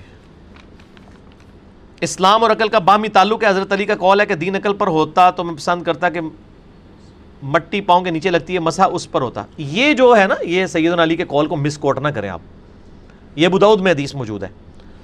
دیکھیں، دین عقل پہ ہے، لیکن دین اصلاً عقل پہ نہیں ہے۔ یہ اصل وہی ہے، اصول۔ اصل کہتے جڑ کو۔ اصلاً دین نقل پہ ہے۔ جو نبی علیہ السلام اور صحابہ سے نقل ہو کے ہم تک پہنچا ہے۔ مجھے بتائیں لاجیکلی میں آپ سے پوچھتا ہوں۔ نماز افضل ہے یا روزہ؟ نماز، کیونکہ کفر اسلام کے درمیان فرق ہے۔ روزہ اس کے مقابلے پہ بہت چھوٹی عبادت ہے۔ ویسے بھی بخاری مسلم کی حدیث ہے، اسلام کی بنیاد پانچ چیزوں پہ ہے۔ پہلے نمبر پہ کلمہ اور ساتھ ہی نماز، پھر زکات، پھر حج، پھر روزے۔ لیکن عورتوں کے جو مخصوص ایام ہیں، ان میں جو روزے چھوٹ جاتے ہیں، ان کی تو عورتیں قضا کرتی ہیں۔ نماز کی قضا ہی کوئی نہیں ہے۔ اگر عقلن دیکھا جائے تو نماز کی بھی پورے ہفتے کی قضا ہونی چاہیے تھی۔ گڈ آنسر ہے یہ میں بتا رہا ہوں کہ دین عقل پہ ہے لیکن نقل کے بعد۔ کیوں؟ جنید بغدادی کا ایک کال ہے۔ میں ان کی بزرگی کو کنسیڈر نہیں کر رہا ہوں اس وقت۔ اچھی بات کسی کی بھی کوٹ کر سکتے ہیں۔ وہ فرماتے ہیں کہ انسان کی جو حواس کی تکمیل ہے، وہ عقل سے ہوتی ہے۔ یعنی جو آپ کے حواس ہیں، ان کو آپ اپنی عقل کے ذریعے کنٹرول کرتے ہیں۔ اپنی عقل یوز کرتے ہیں کہ میں نے یہ کام کرنا ہے، یہ نہیں کرنا۔ عقل سے استعمال کرتے ہیں۔ پاگل آدمی تو کچھ بھی کر لیتا ہے۔ اس کو یہ بھی نہیں پتا چلتا کپڑے کہاں پہ اتار دیتا ہے وہ۔ وہ کہتے ہیں کہ حواس کی تکمیل عقل سے ہوتی ہے اور عقل کی تکمیل وہی سے ہوتی ہے۔ عقل کو کامل وہی کرتی ہے کئی چیزیں ایسی ہیں جو وہی نے ہمیں بتانی ہے وہی کے بغیر تو ہم اپنی مرضی سے کوئی چیز اللہ کے ساتھ منسوب کر دیں گے، اس کی محبت میں کر سکتے ہیں۔ لوگ نبی اسلام کے لیے نہ کر دیتے کہ جی آدم کو اگر سجدہ کیا ہے فرشتوں نے، ہم بھی اپنے نبی کو کریں گے۔ عقلن تو یہ فارمولہ ٹھیک ہے، لیکن نقلن غلط ہے۔ نقل میں منع کر دیا گیا۔ وہ اگلی امتوں کے لیے تھا۔ تو نقل پہلے ہے، عقل بعد میں ہے۔ تو یہ مولا علی نے صحیح فرمایا ہے کہ جب نبی علیہ السلام نے حکم دے دیا کہ مسا اوپر کے حصے پہ ہوگا، تو اب آپ نے اپنی عقل کے گوڑے نہیں دوڑانے۔ پھر یہی ہے سب کچھ۔ ٹھیک ہو گیا جی؟ اسی طریقے سے ایک اور مثال بھی دی جاتی ہے۔ امام جعفر صادق نے امام عنیفا سے یہ بات کی تھی۔ ان کو سمجھاتے ہوئے کہ تم عقل کو بعد میں دیکھا کرو، پہلے نقل دیکھا کرو۔ ایک تو مثال انہوں نے یہ والی دی روزوں والی اور یہ دوسری انہوں نے کہا کہ پیشاب زیادہ ناپاک ہے یا منی؟ پیشاب، کیونکہ منی تو انبیاء کی پیدائش کا ذریعہ بھی ہے۔ وہ کہتے ہیں، لیکن دیکھو، پیشاب جسم سے نکلے تو صرف ستنجا کرنا پڑتا ہے، منی نکلے تو غسل بھی کرنا پڑتا ہے۔ اگر عقل پہ جائیں تو پیشاب کے بعد تو دو دفعہ غسل کرنا چاہیے تھا، وہ زیادہ نٹس ہے۔ ایک اور پھکی۔ یار، امام بھی پھکیاں دیا کرتے تھے۔ یہ امام جعفر نے امام منیفا کو اپنے شگیر تو یہ بات سمجھائی کہ تو فتوے لگاتا ہے اور اپنے ایک عقل سے اجتہاد کرتا ہے، پہلے دیکھ لیا کر نقلن بھی وہ بات درست ہو۔ ٹھیک ہے نا جی؟ تو یہ سیدنا علی کا کال بالکل ٹھیک ہے کہ پہلے آپ نے دیکھنا ہے دین کو، اس کے بعد دین کے انڈر عقل ہونی چاہیے۔ حضرت شیخ عبدالقاد جنانی غلط العام میں غوث العظم کسی امام کے مقلد تھے، انہیں طالبین میں جو نماز کا طریقہ انہوں نے لکھا ہے، اس پر بریلوی کہتے ہیں، بریلوی حضرات کیوں نہیں چلتے؟ یہ تو بریلویوں سے پوچھیں کہ آپ شیخ عبدالقاد جنانی کے نام کے اوپر ہر مہینے گیارہویں کرواتے ہیں تو جو انہوں نے نماز کا طریقہ لکھا ہے۔ ٹھیک ہے جی۔ ایون شیخ عبد القادر جرانی نے غنیت و طالبین میں لکھا ہے کہ اہل حدیث ہی اہل سنت ہے اور آپ کو پتا ہے کہ شیخ عبد عبدالقال جنانی نے غنیت و طالبین میں حنفیوں کو لکھا ہے، یہ گمراہ فرقہ ہے۔ ہاں۔ غنیت و طالبین میں۔ وہ جب بریلوی ترجمہ چھاپا تو وہ کہتے نہیں، اے والے حنفی اور سن اسی ہو رہا۔ چلو، وہ والے کتنے نے ہوں؟ ٹھیک ہے نا جی؟ تو ہاں۔ اچھا نہیں نہیں نہیں نہیں۔ حنفی، جن حنفیوں پہ انہوں نے کہا نا کہ شیخ عبدالقال جنانی نے جن حنفیوں کو گمراہ کہا تھا، وہ اور تھے۔ ہم اور ہیں۔ ہم کہتے ہیں اس کو چھوڑ دیں کتاب و سنت کی دلائل میں چاہے وہ تھے، چاہے یہ تھے، دونوں کی عقائد قرآن و سنت کے خلاف ہے شیخ عبدالقال جنانی کو کہتے ہیں حملی۔ تو یہ پوری گنیت و طالبین میں کہیں انہوں نے لکھا ہے کہ میں حملی ہوں۔ آپ تو عقیدوں کی کتاب لکھتے ہیں نا المحند۔ تو اس کے سٹارٹ میں لکھتے ہیں کہ ہم فرو میں مقلد ہیں امام عنیفہ کے اور ہم اصول میں مقلد ہیں ابو الحسن ابو الحسن اشری اور ابو المنصور ماتوریدی کے۔ آپ تو کتاب کے پہلے صفحے پہ لکھتے ہیں ہم کس امام کے ماننے والے ہیں۔ غنیت طالبین ایڈی موٹی کتاب ہے، منو دسوں نے کتنے لکھا ہے کہ میں عملی ہوں اور یہ ان کے بعد ٹوٹکے ہوتے ہیں۔ یہ سعودیہ والوں کو بھی جب لوگ رفع دان کرتے ہیں، او سعودیہ والے عملی نے۔ سعودیہ والے جو قرآن مفت بانٹ رہے ہیں نا، جن پہ علماء عرب نے سائن کیے ہوئے ہیں، اس قرآن کے اندر سورت النساء کی آیت نمبر 59 کے کانٹیکس میں یہ لکھا ہوا ہے کہ اماموں کی اندھی تقلید نے امت میں گمراہی کا دروازہ کھولا ہے۔ علماء عرب نے جو مفت قرآن چھاپ رہے ہیں، اس میں سورہ نساء آیت نمبر 59 میں انہوں نے تقلید کو گمراہی لکھا ہے۔ تو وہ عملی ہے تو یہ ٹوٹکے ہوتے ہیں ان کے پاس، ایک نا چھوڑو لا نے لیکن انہوں نے یہ چھوڑ سکتے۔ اہل حدیث اور اہل سنت میں کیا فرق ہے؟ یہ تو اہل حدیث سے جا کے پوچھیں۔ ہمارے نزدیک تو اہل حدیث بھی اہل سنت ہیں، بریلوی بھی اہل سنت ہیں، دیوبندی بھی اہل سنت ہیں۔ اپنے منج کے اعتبار سے اہل سنت ہے باقی ان میں خرابیاں آگی ہوئی ہیں۔ یہ لادہ بات ہے کہ اہل حدیث اپنے ساتھ اہل سنت لکھتے نہیں ہیں، تو اس لیے لوگ ان کو وابی کہتے ہیں اور اپنے آپ کو سنی کہتے ہیں۔ جب وابی کہتے ہیں، ان کو غصہ آتا ہے تو غصہ نہیں آنا چاہیے۔ جب آپ کو توفیق ہی نہیں ہوئی کہ آپ اپنی مسجد میں اہل حدیث کے بعد بریکٹ میں اہل سنت لکھ لیں، تو جو لوگ اپنی مسجد میں اہل سنت بریکٹ میں انفی بریلوی لکھ رہے ہیں، تو پھر ان کو حق بھی ہے کہ وہ اپنے اپنے آپ کو اہل سنت کلیم کریں۔ آپ کو تو اہل سنت لفظ سے ہی چڑ تھی، وہ تو اب ہم نے بتایا کہ صحیح مسلم میں اہل سنت کا لفظ ہے۔ اور آپ کو اتنی چڑ ہوئی کہ آپ نے ان کو کہتے ہیں سنیے دی گل ہے تو اسی اہل حدیث ہے کہنے تو پھر آپ کے ساتھ یہی کچھ ہونا تھا۔ آپ نے اپنے پاؤں پہ خود کلاڑی ماری ہے۔ ہم سے نہ اس چیز کا گلا کریں۔ فوراً سے پہلے اپنی مسجد سے آپ اہل حدیث کا نام کاٹ دیں۔ یا لکھنا ہے تو اہل حدیث بریکٹ میں اہل سنت لکھیں، وہ بھی اپنے لیے، میں تو اس چیز کے حق میں نہیں ہوں۔ میں تو اس چیز کو بدت سمجھتا ہوں۔ شیخ زبیر علی زئی صاحب سے میری ون ٹو ون خود بات ہوئی تھی، انہوں نے کہا میرے نزدیک بھی مسجد کے بعد بریلوی دیوبندی اہل حدیث لکھنا بدت ہے۔ تو میں نے کہا تو آپ نے کیوں لکھا ہوا؟ کہتے ہیں میں نے کوئی نہیں لکھا ہوا۔ میرا خیال تھا انہوں نے بھی لکھا ہوگا۔ پھر میں لفظ در ہے، واقعی کوئی نہیں ملا ٹھیک ہو گیا۔ لیکن وہ وہ شیخ زبیر علی زئی صاحب بھی وہ اہل حدیث تھے۔ باقیوں کے میں بات نہیں کرتا۔ ٹھیک ہو گیا۔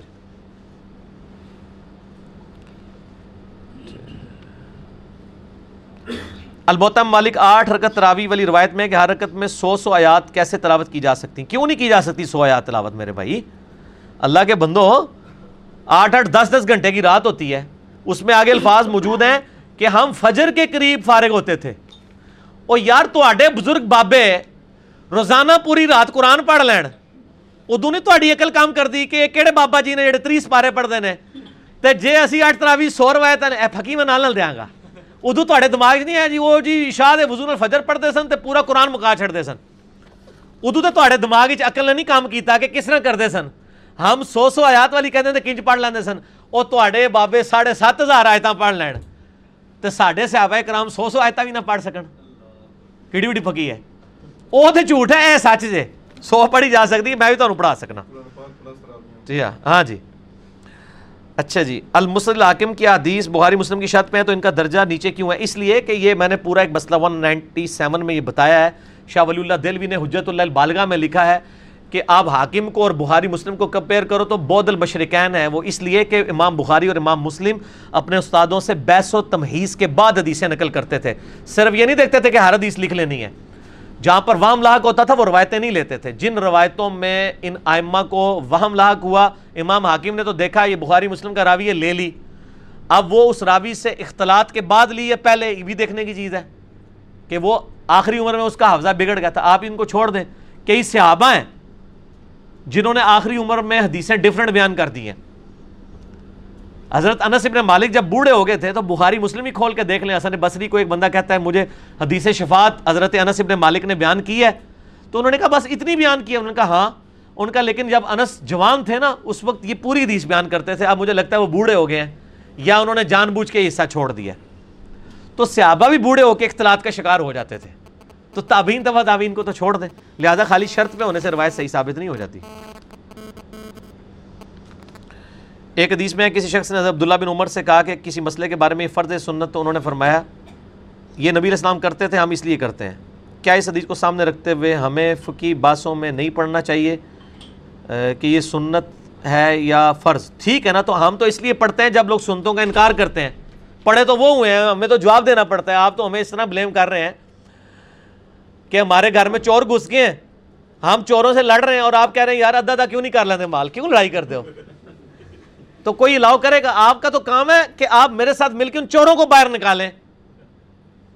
بجائے آپ یہ کہنے کہ نہیں سلح سوائی کرو یار، لڑو نہیں، مل جل کے چلنا چاہیے، فروئی مسئلے ہیں، چھوڑ دیں۔ آپ ان چوروں کو کہیں کہ جنہوں نے دین کے اندر بدات داخل کی آپ ہمیں کو کہتے ہیں؟ ٹھیک ہوگا جی؟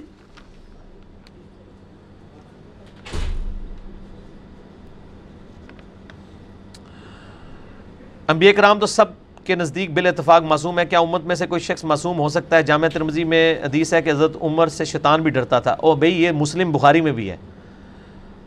تو ان کی عصمت کیسے ثابت؟ عصمت کوئی نہیں ثابت ہوتی میرے بھائی، کہ حضرت عمر سے شیطان ڈرتا تھا۔ اس سے قطن یہ رزلٹ نہیں نکلتا کہ حضرت عمر سے ہمیشہ ہر معاملے میں شیطان ڈرتا تھا۔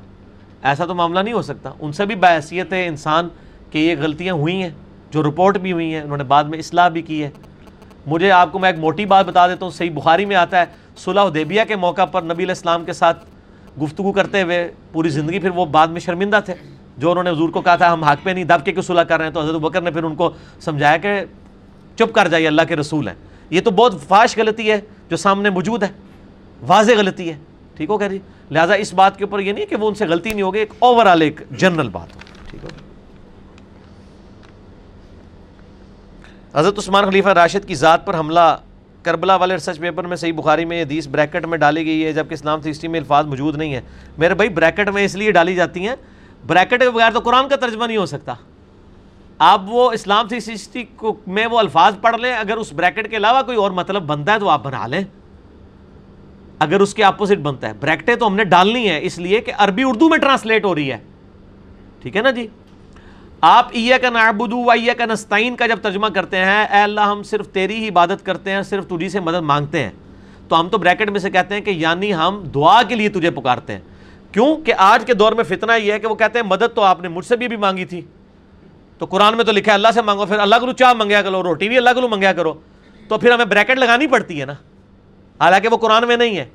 کیونکہ ہم جوڑتے ہیں اس کو دوسرے مسئلے کے ساتھ۔ وہ تعاون البر و تقوا ولا تعاون الاسم والعدوان۔ نیکی پرہیزگاری کے کاموں میں ایک دوسرے کی مدد کرو، برائی میں الگ رہو۔ اس کے تحت ہم کہتے ہیں زاری اسباب میں آپ کسی سے مانگ سکتے ہیں، غائب میں نہیں پکار سکتے۔ حالانکہ اس میں تو بریکٹیں لگانی پڑتی ہیں۔ یہاں پہ بھی جو ہم مفہوم بیان کر رہے ہیں، ٹھیک ہے نا جی؟ وہ فٹ ان بیٹھ رہے ہیں ان حدیث کے الفاظ کے اندر۔ ٹھیک ہو گیا جی؟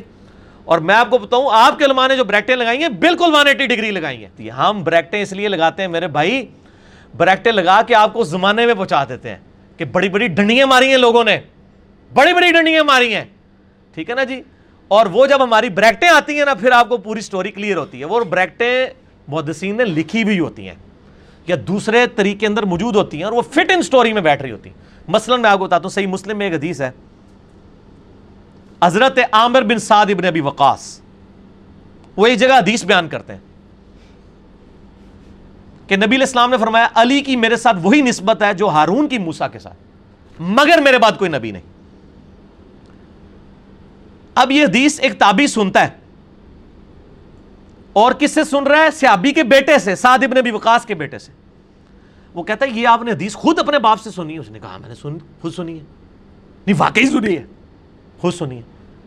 اس کو تکلیف کیا ہے؟ کیوں ماننے میں اس کو آ رہا ہے؟ اس لیے کہ حضرت معاویہ کا دور ہے۔ اور اس دور میں حضرت علی کے اوپر سب و شتم ہو رہا ہے ممبروں کے اوپر، اس دور میں اگر کوئی حدیث بیان کرتا ہے کہ علی کی وہی نسبت ہے میرے ساتھ، جو ہارون کی موسا کے ساتھ ہے، اور یہ حدیث بخاری و مسلم دونوں میں حضرت علی کے فضائل میں پہلی حدیث ہے، تو اس بندے کو کب کبھی تاری ہو جائے گی کہ یار وہ علی جس کو رسول اللہ کہہ رہے ہیں، یہ ہارون کی مثل ہے میرے لیے، اس کے اوپر ممبروں پہ لانت ہو رہی ہے۔ اور حضور فرما رہے ہیں، مگر میرے بعد کوئی نبی نہیں ہے یعنی اگر نبی کوئی ہوتا تو یہ بھی نبی بن جاتا۔ چونکہ میرے بعد کوئی نبی نہیں ہے، اس لیے علی نبی نہیں بنا۔ ورنہ اس میں امپلائڈ ہے۔ حضرت موسا کی سوارے سے ہارون کو اللہ نے ان کو نبی ساتھ بنایا۔ تو اب یہ فضیلت حضرت بکر عمر کو بھی حاصل نہیں ہے۔ ہم تو یار غار کہہ دیتے ہیں نا ابو بکر کو۔ لیکن حضرت موسا کے ساتھ سپورٹیو کون تھا سب سے ٹاپ آف دا لسٹ کیا یوشوا ابن نون تھے؟ حضرت ہارون تھے۔ نبی علیہ السلام کے ساتھ اس لیول کا سپورٹیو نہ ابو بکر تھے، نہ عمر تھے، صرف حضرت علی تھے۔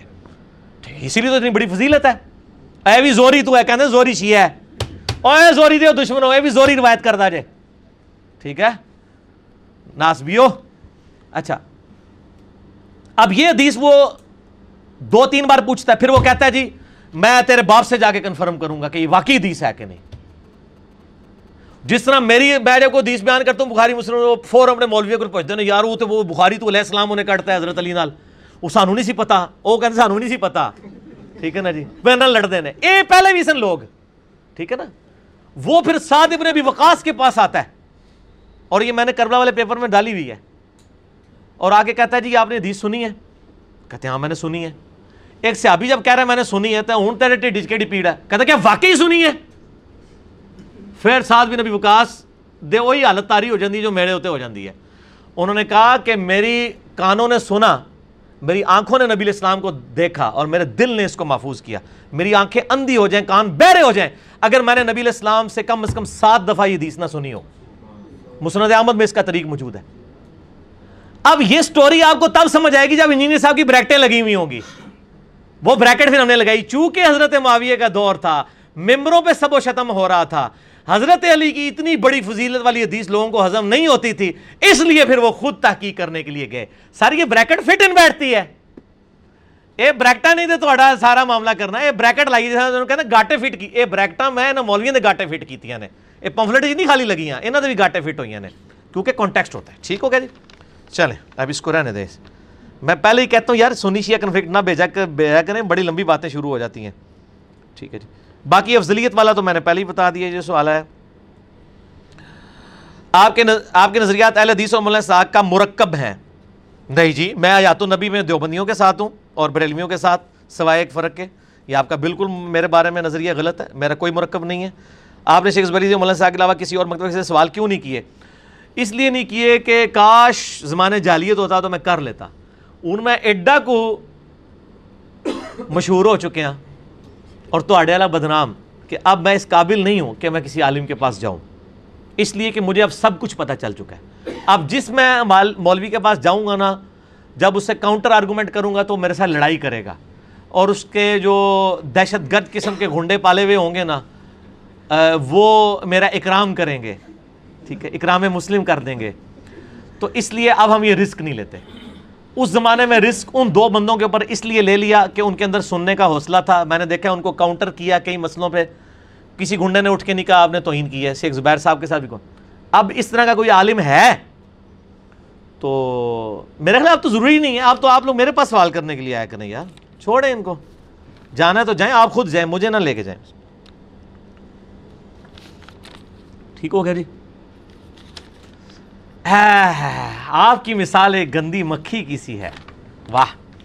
یہ میں چاہ تو بعد جواب دیں گا، مکھی نہ پہ جائے اس طریقے بند کرو ٹھیک ہے جی۔ آ جی یہ سوال ہے۔ آپ کی مثال ایک گندی مکھی سی ہے جو ہمیشہ گندگی پر بیٹھتی ہے۔ اگر آپ بزرگوں کی برائیاں بیان کرتے ہیں تو ان کی اصلاح کیسے ہوگی؟ آپ کو تو شاید کی مکھی کی مثل ہونا چاہیے۔ ہر فرد کی اچھائیاں تلاش کرے میرے بھائی، میں اس طرح کے سوالات سے کوئی غصہ نہیں کھاتا ہوں۔ کیونکہ نہ تو اس سے میرا چندہ بند ہونا ہے، نہ میرے مریدین ٹوٹنے ہیں۔ مجھے تو خوشی ہوتی ہے، میں نے اپنے دفاع کے اوپر ایک کوشچن آنسر سیشن ریکارڈ کروایا ہے، مسئلہ نمبر 179 انجینئر محمد علی مرزا عوام الناس کی عدالت میں، جس میں میں نے ہر طرح کے سوالات، اور خصوصاً اس سوال کا بھی میں نے جواب اس میں دیا ہوا ہے۔ اور میں نے اس میں یہ دعویٰ کیا تھا کہ میری شخصیت اور جو دعوت میں پیش کر رہا ہوں، اس کے اوپر قیامت تک بھی کچھ سوچ کے سوال کرے گا نا، وہ ان بیس سوالوں کے اندر ہوں گے۔ ابھی تک اس کے بعد سینکڑوں ای میلز آئی ہیں، کوئی ایسا سوال نہیں ہے جو میں نے مسئلہ 179 میں ایڈریس نہ کر دیا ہو۔ بہتر فارم میں آپ اس کو دیکھ لیں۔ باقی چونکہ آپ یہ لکھ کے دیا تو اس میں میں ایک آپ کی دل جوئی کے لیے بات کر دیتا ہوں۔ پہلی بات یہ ہے کہ یہ میں تو ہو گیا گندی مکھی کہ گند پہ بیٹھتی ہوں۔ میرا سوال یہ کہ گند پھیلایا کس نے؟ جس پہ میں بیٹھتا ہوں جا کے۔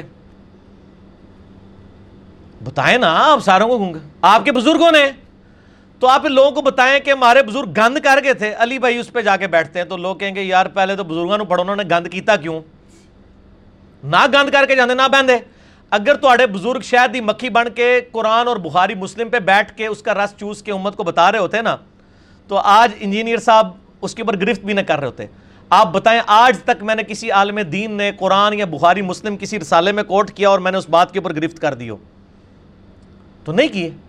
جو آپ کے بزرگ چونکہ بیٹھتے خود گند پہ رہے، گند کٹھا کرتے رہے، آج مجبوراً میں بیٹھتا ہوں۔ اس لیے بیٹھتا ہوں کہ لوگوں کو بتائیں کہ اس ایک گند نے آپ کا پورا عقیدہ خراب کر دیا اگر گلاس کے ایک دودھ میں ایک قطرہ پیشاب کا ڈال دیا جائے، تو وہ آپ کہیں کہ بس یہ پیشاب کے قطرے کو گند کو چھوڑ دیں، آپ باقی دودھ پی جائیں۔ تو اگر آپ پی لیتے ہیں تو ٹھیک ہے، پھر تو میں رجوع کر لیتا ہوں۔ اور اگر آپ کا میرا یہ موقف ہے کہ نہیں، اس کی تو عقیدے کا اصول کا مسئلہ ہے فرو کا مسئلہ نہیں ہے۔ تو پھر کریں۔ اور باقی یہ کام سب نے کیے ہیں۔ حسام الرمین میں احمد بریلوی صاحب نے ڈھونڈ کے دیوبندیوں کی پانچ عبارتیں نکال کے کفر کے فتوے لگائے تھے۔ یہ نہیں تھا کہ دیوبندی علماء نے سب کچھ ہی کفر لکھا ہوا تھا۔ یہ سب کچھ ہمیشہ ہوتا ہے۔ ٹھیک ہے نا؟ اس کے بعد دیوبندی جو بریلویوں کے ساتھ کرتے ہیں، وہ بھی ڈھونڈ کے کرتے ہیں۔ ہمیں ڈھونڈنا نہیں پڑتا، کیونکہ جو بریلویوں کا ہے، وہ دیوبندیوں نے پہلے ڈھونڈا ہوا ہوتا ہے۔ دیوبندیوں کا بریلویوں نے پہلے ڈھونڈا ہوا ہوتا ہے۔ ہمارے سامنے ڈھونڈا ڈھونڈایا جو ہے نا وہ یہ سویٹ پیلس تو نہیں، گندگی کا پیلس موجود ہے۔ ہم جا کے بتاتے ہیں، یہ دیکھ لیں میرے بھائی۔ اور یہ ہماری مجبوری ہے۔ میرا ایک یوٹیوب پہ کلپ ہے بزرگوں کی گستاحانہ عبارات کا مسئلہ۔ اس میں میں نے بتایا، یہ ساری چیزیں میں نے اس لیے ڈسکس کی ہیں تاکہ لوگوں کے دماغ کھولے جائیں کہ اتنے بڑے بزرگ بھی اگر اتنی بڑی بڑی غلطیاں کر سکتے ہیں تو انہوں نے باقی معاملات میں بھی آپ کے ساتھ دھوکہ کیا ہے۔ ٹھیک ہو گیا؟ اس کے پیچھے میں نے کوئی چندے نہیں کٹھے کرنے ہوتے۔ نہ میں نے توڑ کے اپنے ساتھ کرنا ہے، میری تو کوئی مسجد نہیں، میری کوئی جماعت نہیں، نہ ہے، نہ ہوگی ان شاء اللہ تعالیٰ، ہمارا تو سٹانس یہ ہے۔ تو آپ کو ہم سے خطرہ بھی نہیں۔ اس لیے علماء کو بھی زیادہ خطرہ نہیں ہے۔ ہمارے کئی بھائیوں کو انہوں نے بلا کے کہا تھی اتنے ٹر کے، انہوں نے کہا چندہ تو ہم دیں گے۔ وہ کہتے ٹھیک ہے، پھر جائے کوئی مسئلہ ٹھیک ہے ہم سے کسی کو کوئی خطرہ نہیں ہے۔ کیوں اگر ہم خود نمازیں ان کے پیچھے پڑھتے ہیں، چندے ان کو دیتے ہیں ہم۔ میں یقین کرے دو بندیوں کی مسجد میں نماز پڑھ رہا ہوں، ان کو چندہ دے کے نکلتا ہوں۔ اہل حدیث کی مسجد میں ان کو دے کے نکلتا ہوں۔ بریلویوں کے پاس چلا جاؤں، ان کو دے کے نکلتا ہوں شیعہ کے پاس جاؤں، کسی سے لے کے نہیں کبھی نکلا، اللہ کے فضل سے۔ ٹھیک ہو گیا جی؟ لہٰذا ہم سے کسی کو خطرہ نہیں۔ اگر کوئی بریلوی کتاب و سنت کے منج پہ آئے تو اس کو بہت کچھ اصلاح کرنا پڑتی ہے۔ اسی طرح اگر کوئی دیوبندی آئے تو بھی کافی چیزوں کی اصلاح کرنی پڑتی ہے، تقلید اور نماز وغیرہ کی اصلاح کرنی۔ لیکن اگر کوئی اہل حدیث آئے تو پریکٹیکلی کیا تبدیلیاں لانی پڑیں گی؟ پریکٹیکلی یہ ہے کہ سب سے پہلے اس کو یہ کہنا پڑے گا کہ یہ جو آپ فرقوں کے نام ہیں، ان سے اپنی جان چھڑائیں۔ دوسرا اہل حدیث کے لیے مسئلہ نمبر ایٹی ہے میرا شیخ زبیر زئی ایک حق گو عالم دین، جس میں میں نے اہل حدیث کے منج کی خرابیاں نہیں، ان کے مسلک کی خرابیاں بتائی ہیں۔ میں اہل حدیث کے منج کو چوبیس کیرٹ سونا مانتا ہوں۔ اس روئے عرض پہ سب سے بہترین منج اہل حدیث کا ہے، بشرطے کہ وہ خود بھی اس پہ عمل کر رہے ہوں۔ یہ نہیں ہے کہ بخاری مسلم کی حدیثیں وہ رف الدین پہ لے رہے ہوں اور جب آل امیہ کی بدماشیوں کی حدیثیں ہم بخاری مسلم سے جمع کریں تو ہمیں رافضی کہنا شروع کر دیں۔ تو بیسیکلی امام بخاری، امام مسلم کو رافضی کہہ رہے ہوتے ہیں۔ تو بہت تبدیلیاں ان کو بھی لانی پڑیں گی۔ وہ آپ دیکھ لیں، آٹھ نو مسئلے ہیں۔ اچھا جی مسائل کو چھوڑ کر، چند مسائل کو چھوڑ کر آپ کے تقریباً تمام مسائل اہل حدیث والے ہی ہیں۔ مثلا توحید نماز، بزرگوں کو برا بلا کہنا۔ نہیں، قطن نہیں ہے، ایسا نہیں ہے۔ بزرگوں کو برا بلا اہل حدیث تو کوئی نہیں کہتے۔ اہل حدیث تو دوسروں کے بزرگوں کو برا بلا کہتے ہیں۔ جس دن وہ ابن تیمیہ کی غلطیاں اور اس کے فاسد عقائد کا بیان کریں گے، اس دن وہ بزرگوں کو برا بلا کہیں گے۔ وہ تو چیخ پڑتے ہیں اس کے اوپر۔ وہ دوسروں کے بزرگوں کو برا بلا کہتے ہیں۔ لہٰذا اس مسئلے میں اہل حدیث بریلوی دیوبندی برابر ہیں، وہ سارے ایک دوسرے کے بزرگ ہیں۔ مجھے نا اس کے ساتھ شامل کریں۔ میں ساروں کے بزرگوں کو کہتا ہوں۔ لہٰذا میرے اہل حدیث میں زمین اسمان کا فرق ہے۔ انڈا، وہ کہتے ہیں انا ونڈے ریوڑیاں موڑ موڑ اپنے انو میں وہ والا انا نہیں، میں سارے ریوڑیاں ورنا ہوا ٹھیک ہے نا جی؟ کئی مسائل ہیں مسئلہ ایٹی دیکھ لیں۔ شیخ زبیر زئی ایک حق عالم دین۔ آپ کے اہل حدیث ہونے کا ایک اور ثبوت ہے کہ آپ ریسرچ پیپر بزرگوں کی اندھا اندھی تقلید میں آپ نے کسی اہل حدیث بزرگ کی گرفت نہیں کی۔ مجھے کسی اہل حدیث بزرگ کی کسی بھی کتاب سے نبی علیہ السلام کی شان میں گستاخی نہیں ملی۔ اگر آپ کو مل جاتی ہے مجھے دیں میں اگلی پرنٹنگ میں ڈال دوں گا۔ ٹھیک ہے؟ اس لیے میں نے اہل حدیث کے کسی بزرگ کا نام ذکر نہیں کیا۔ وہ اگلا سوال آ رہا ہے وہ میں نے پڑھ لیا۔ شاہ اسماعیل محدث دلوی جو شاہ ولی اللہ کے خانوادے تھے، جن کو آپ اکثر کوٹ کرتے ہیں، وہ دیوبندی تھے یا اہل حدیث؟ نہ دیوبندی تھے، نہ اہل حدیث تھے وہ، کیونکہ مدرسہ دیوبند سے پہلے وہ فوت ہو چکے تھے۔ بارہ سو انچاس ہجری میں اسماعیل دلوی فوت ہوئے ہیں۔ اور مدرسہ دیوبند مدرسہ دیوبند جو ہے نا، وہ بنا ہے اٹھارہ سو ستاسٹھ عیسوی کے اندر۔ لہٰذا ہم ان کو دیوبندی بزرگ لکھتے ہیں، دیوبند نہیں لکھتے۔ اس لیے کہ دیوبند ان کو اس اعتبار سے اون کرتے تھے۔ ویسے تو بعض اہل حدیث بھی کرتے ہیں۔ جب تک ہمارے یہ لیکچرز نہیں آئے تھے، اب تو اہل حدیث پیچھے آ گئے کیونکہ ان کی کتاب تقوید الایمان باقاعدہ سعودیہ سے پبلش ہوتی ہے اور وہاں حاجیوں کو دیتی ہے۔ یہ بالکل جناب گستاخانہ کتاب ہے تقویت الایمان۔ چند چیزیں اس میں ٹھیک بھی ہے اس کی بجائے محمد بن عبد الوہاب صاحب کی جو کتاب ہے نا جی کتاب التوحید، وہ کتاب دینی چاہیے اردو ترجمے کے ساتھ۔ بڑی زبردست کتاب ہے۔ تقویت الایمان کو تو جو طالب الرمان شاہ صاحب کا مناظرہ ہوا ہے، انیف قریشی صاحب کے ساتھ، انہوں نے کلیئر کٹ کہا ہے کہ جی اسماعیل دلوی سے ہمارا اعلان برات ہے، وہ دیوبندی ہے، ہم اسے آن نہیں کرتے۔ رف علی دین ضرور کرتا تھا وہ، لیکن ہم اسے اپنے بزرگ کے طور پہ آن نہیں کرتے۔ چونکہ اہل حدیث نے اعلان برات کر دیا اسماعیل دلوی کی بارتیں اندر ان پیروی کے انجام میں ہیں، لیکن وہاں ہم نے اس کو دیوبندی بزرگ لکھا ہے۔ اہل حدیث بزرگ اس لیے نہیں لکھا کیونکہ اہل حدیث نے ان کو آن کرنا چھوڑ دیا ہے۔ ابھی بھی اگر سعودیہ والے کر رہے ہیں، سعودیہ والے تو بہت کچھ کر رہے ہیں نا۔ سعودیہ والوں کی ذمہ داری اہل حدیثوں پہ نہ ڈالیں نا آپ۔ سعودیہ والے تو بیس تراویہ نہیں ختم کروا سکے۔ ارمین کے اندر سے۔ باقی جگہ ساری گیارہ کروا رہے ہیں۔ اچھا جی۔ مشاجرات صحابہ ڈسکس کر کے آپ کیا تیر مار لیں گے؟ فرض کریں کہ میں کہتا ہوں حضرت علی حضرت معاویہ کے تمام حضرت علی حق پہ تھے، یزید نے حسین کو قتل کر کے یہ کیا۔ کیا تیر مار لیں گے؟ یہ تیر ہم نے یہ مارا ہے کہ یہ تیر اس وقت مارنا پڑا ہے کہ جب لوگ نبی الاسلام کی صحیح احادیث کا مذاق اڑانا شروع ہو گئے۔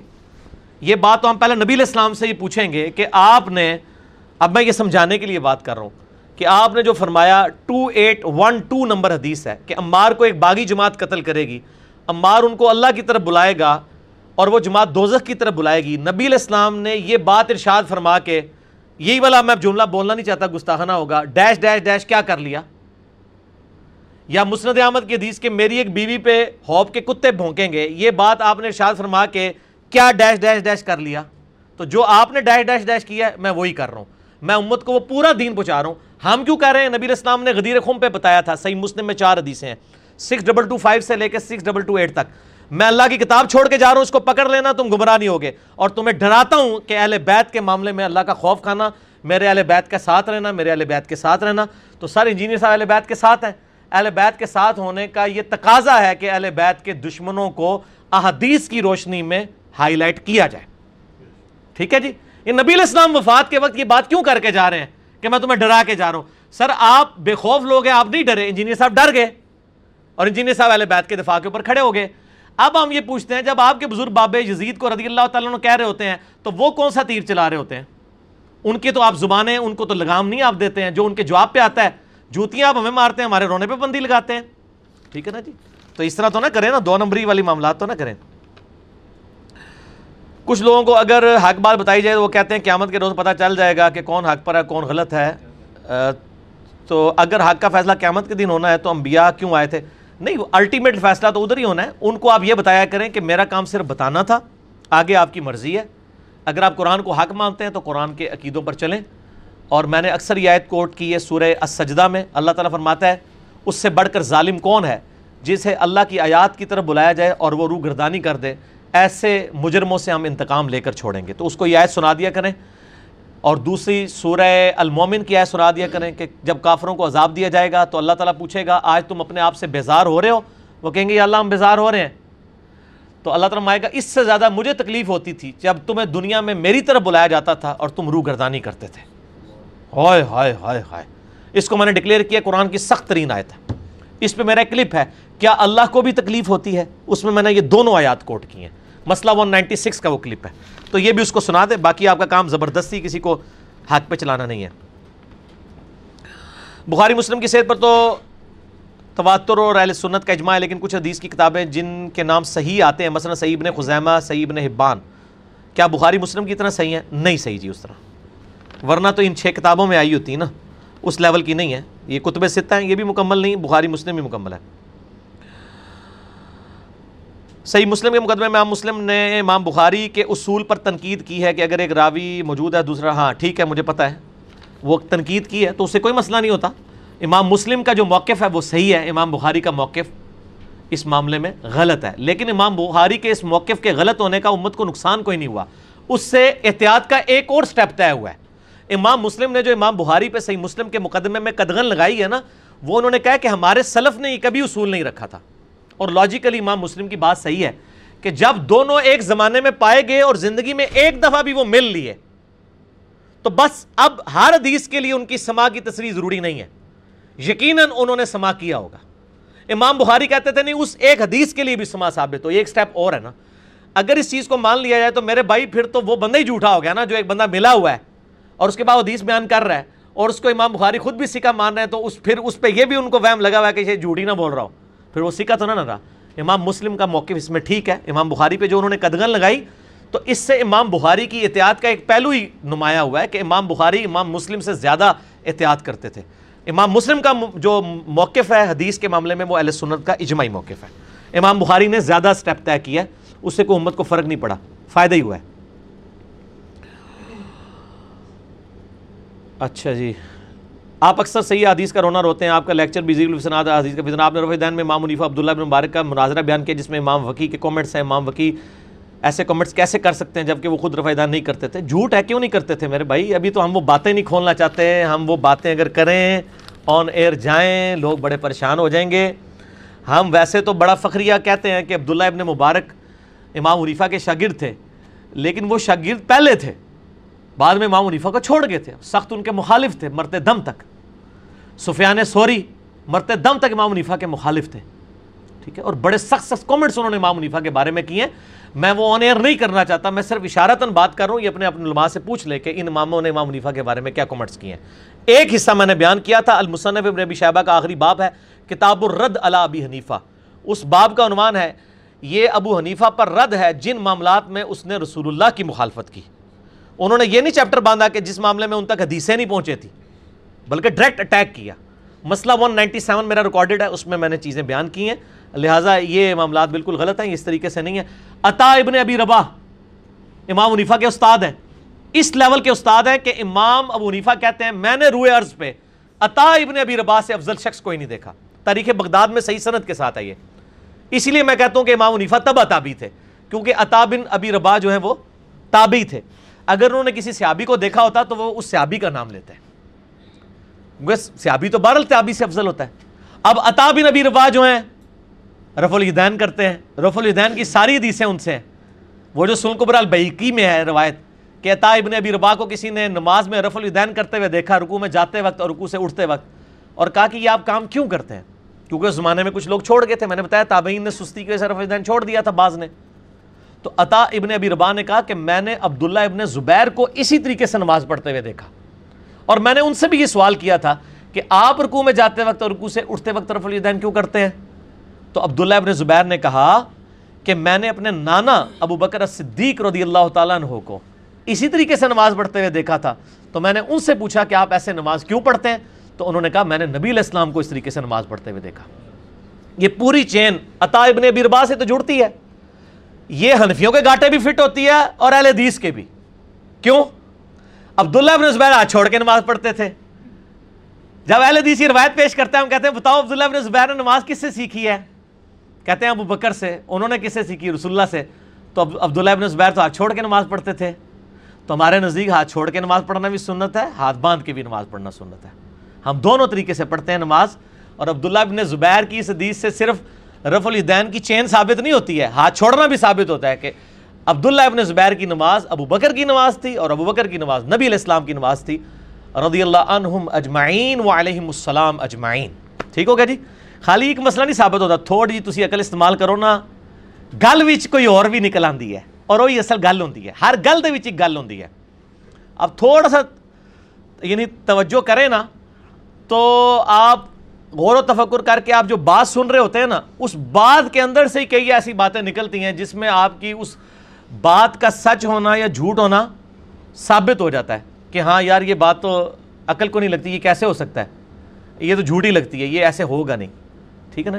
جیسے میں نے بتایا تھا کہ وہ کہتے ہیں جی ایک بزرگ تھے۔ ایک دن وہ اکیلے بیٹھے ہوئے تھے۔ انہوں نے حساب کیا کہ میری عمر تو ہو چکی ساٹھ سال۔ اگر میں نے روزانہ ایک گناہ بھی کیا ہو، تو ساٹھ سال میں اتنے دن بنتے ہیں، تین سو پینسٹھ سے پتہ نہیں ہزارہ نہیں کیلکولیشن انہوں نے کی تھی۔ تو وہ تو ہزاروں لاکھوں میں گناہ بنے۔ تو انہوں نے کہا، اگر میں نے ایک گناہ، میں نے تو کئی کئی دن ایک سے زیادہ بھی گناہ کیے تھے، بس انہوں نے ایک چیخ ماری اور روح پرواز کر گئی۔ سبحان اللہ۔ ہم یہ پوچھتے ہیں کہ جب وہ اکیلے کمرے میں بیٹھ کے وہ یہ تجزیہ اپنا کر رہے تھے اور وہ چیخ مار کے مر گئے تھے، پیچھے تو انہوں واقعہ کنے سنایا ہے؟ آپ تو مر گیا بندہ۔ تی سٹوری نو جوڑو کہ ایک بزرگ کا بیان ہے کہ ہمارے ایک جاننے والے بزرگ نے فلاں بزرگ کو خواب میں دیکھا اور یہ کہا۔ اور جس طرح وہ جاوید احمد گامدی صاحب سے سوال ہوا، آپ پتہ کوئی پانچ چھ سال پہلے وہ ایک بڑی پوسٹ چلی تھی نا فیس بک پہ کہ نبی الاسلام ایک بزرگ کو خواب میں اور کہا کہ ستر ہزار دفعہ وشمسی ودوحاہا پڑھیں تو پاکستان سے عذاب ٹل جائے گا۔ اچھا۔ تو غامدی صاحب سے کسی نے سوال کیا کہ جی یہ اس کو روایت کر رہے ہیں مولانا تقی عثمانی صاحب، جو مفتی اعظم ہے پاکستان میں۔ جی انہوں نے یہ کہا ہے کہ مولانا تقی عثمانی صاحب کہتے ہیں، میں ان کی بڑی عزت کرتا ہوں، کم از کم انہوں نے حنفیت کا ایک جمود توڑا ہے۔ کئی معاملات میں انہوں نے امام مالک اور امام شافی کی رائے کے اوپر فتوے دیے۔ ہیں باقی غلطی تو کسی کو بھی لے سکتی ہے۔ تو وہ ان کی آڈیو ریکارڈنگ تھی، جس میں وہ تقی عثمانی صاحب کہتے ہیں کہ ہمارے ایک جاننے والے بزرگ ہیں، ان کے آگے سے ایک جاننے والے ہیں۔ انہوں نے یہ خواب میں دیکھا ہے۔ اور نام کوئی نہیں راویوں کے۔ یعنی بزرگ کہتے ہیں، بزرگوں نے فرمایا۔ تو غامدی صاحب نے بڑا پیارا جواب دیا۔ انہوں نے کہا، نبی علیہ السلام نے کسی امت پہ عذاب آنے کے اسباب بیان کر دیے ہیں۔ قرآن نے بھی اور حدیث نے بھی۔ انہی اسباب سے ہی عذاب آئے گا۔ اور وہ جب تک اسباب دور نہیں ہوں گے، کوئی وظیفہ عذاب نہیں ٹال سکے گا۔ اور دیکھ لیں، کوئی ٹل ہے۔ آئے دن کوئی نہ کوئی تلوار ہمارے اوپر لٹک رہی ہوتی ہے۔ کبھی دہشت گردی کی تلوار لٹک رہی ہوتی ہے، کبھی پابندیوں کی تلوار لٹک رہی ہوتی ہے۔ اور پھر وہ کہتے ہیں جی وہ فلاں جگہ جو مزار ہے نا، انہوں نے وہ شہر سنبھالا ہوا ہے۔ اور اس مزار کے اوپر سارے فیمی چرسی بیٹھے ہوتے ہیں۔ بھائی، جو اپنے مزارات کے اوپر فیمی چرسیوں کو کنٹرول نہیں کر سک رہے، آپ نے پورا شہر ان کے والے کر دیا ہے۔ تو اس کا مطلب اپنی ڈیوٹی صحیح طریقے سے نہیں پوری کر پا رہے۔ تو یہ اس طریقے سے نہ عذاب ٹلتے ہیں۔ نہ عذاب آنے کے یہ اسباب ہوتے ہیں، بلکہ آپ نے جو اسباب ہیں ان کو دو پوری امت نے قنوت نازلہ پڑی ہے، بنگلہ دیش پھر بھی ہم سے الگ ہو گیا۔ رکا تو کوئی نہیں نا۔ کیونکہ اسباب تھے نا۔ جب تک آپ اسباب کو ایڈریس نہیں کرتے، اس وقت تک خالی وظائف کرنے سے کوئی کام نہیں ہوتا۔ ٹھیک ہے؟ وظیفے اور اسباب دونوں چیزوں کا پیلل میں، جو کہا جاتا ہے نا کہ اونٹ کو باندھو، پھر اللہ پہ توکل کرو۔ ٹھیک ہے نا؟ تو اس طریقے سے خالی توکل بھی کوئی شے نہیں ہے۔ خالی اسباب بھی کوئی شے نہیں ہے۔ اسباب اختیار کریں، نظر مسبب الاسباب کے اوپر رکھیں۔ ٹھیک ہو گیا جی؟ ابھی ان کے کچھ سوالات ہیں۔ ہاں جی کتنے اسکروٹنگ ہو گئے، بچ گئے ہیں سوالات آپ کے؟ ختم ہی ہو گیا سارے؟ اچھا ختم نہیں ہوئے۔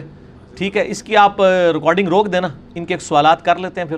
اس کو لادہ سے پیچ میں کور کر لیں گے تاکہ اس میں اگر کوئی کٹنگ وغیرہ آنی ہے تو وہ ہو جائے گی۔ سبحانک اللہم بحمدک، اشہد واللہ الہ الا انت، استغفرک و اتوب الیک۔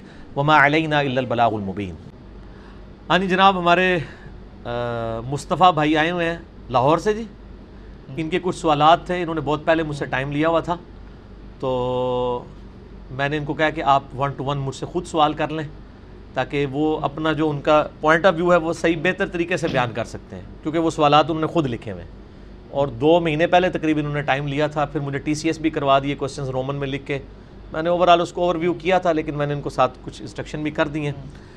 باقی اللہ کا نام لے کے شروع کریں جی مصطفیٰ بھائی۔ بسم اللہ الرحمن الرحیم الحمد للہ والسلام علی رسول اللہ۔ جی اچھا پہلے ایک چھوٹا سا ڈسکلیمر ایک سینٹنس کا ہی وہ یہ ہے کہ میری کچھ باتیں جو ہوں گی نا ضروری نہیں ہے میرا ویو پوائنٹ ہو میں ذرا ذرا متشدد الفاظ میں کہوں گا تاکہ آپ بھی اسی حساب سے اس کا جواب دیں اور پھر اس کا مطلب صحیح ٹیسٹ فیل ہو سکے۔ ٹھیک ہے اچھا۔ کریں۔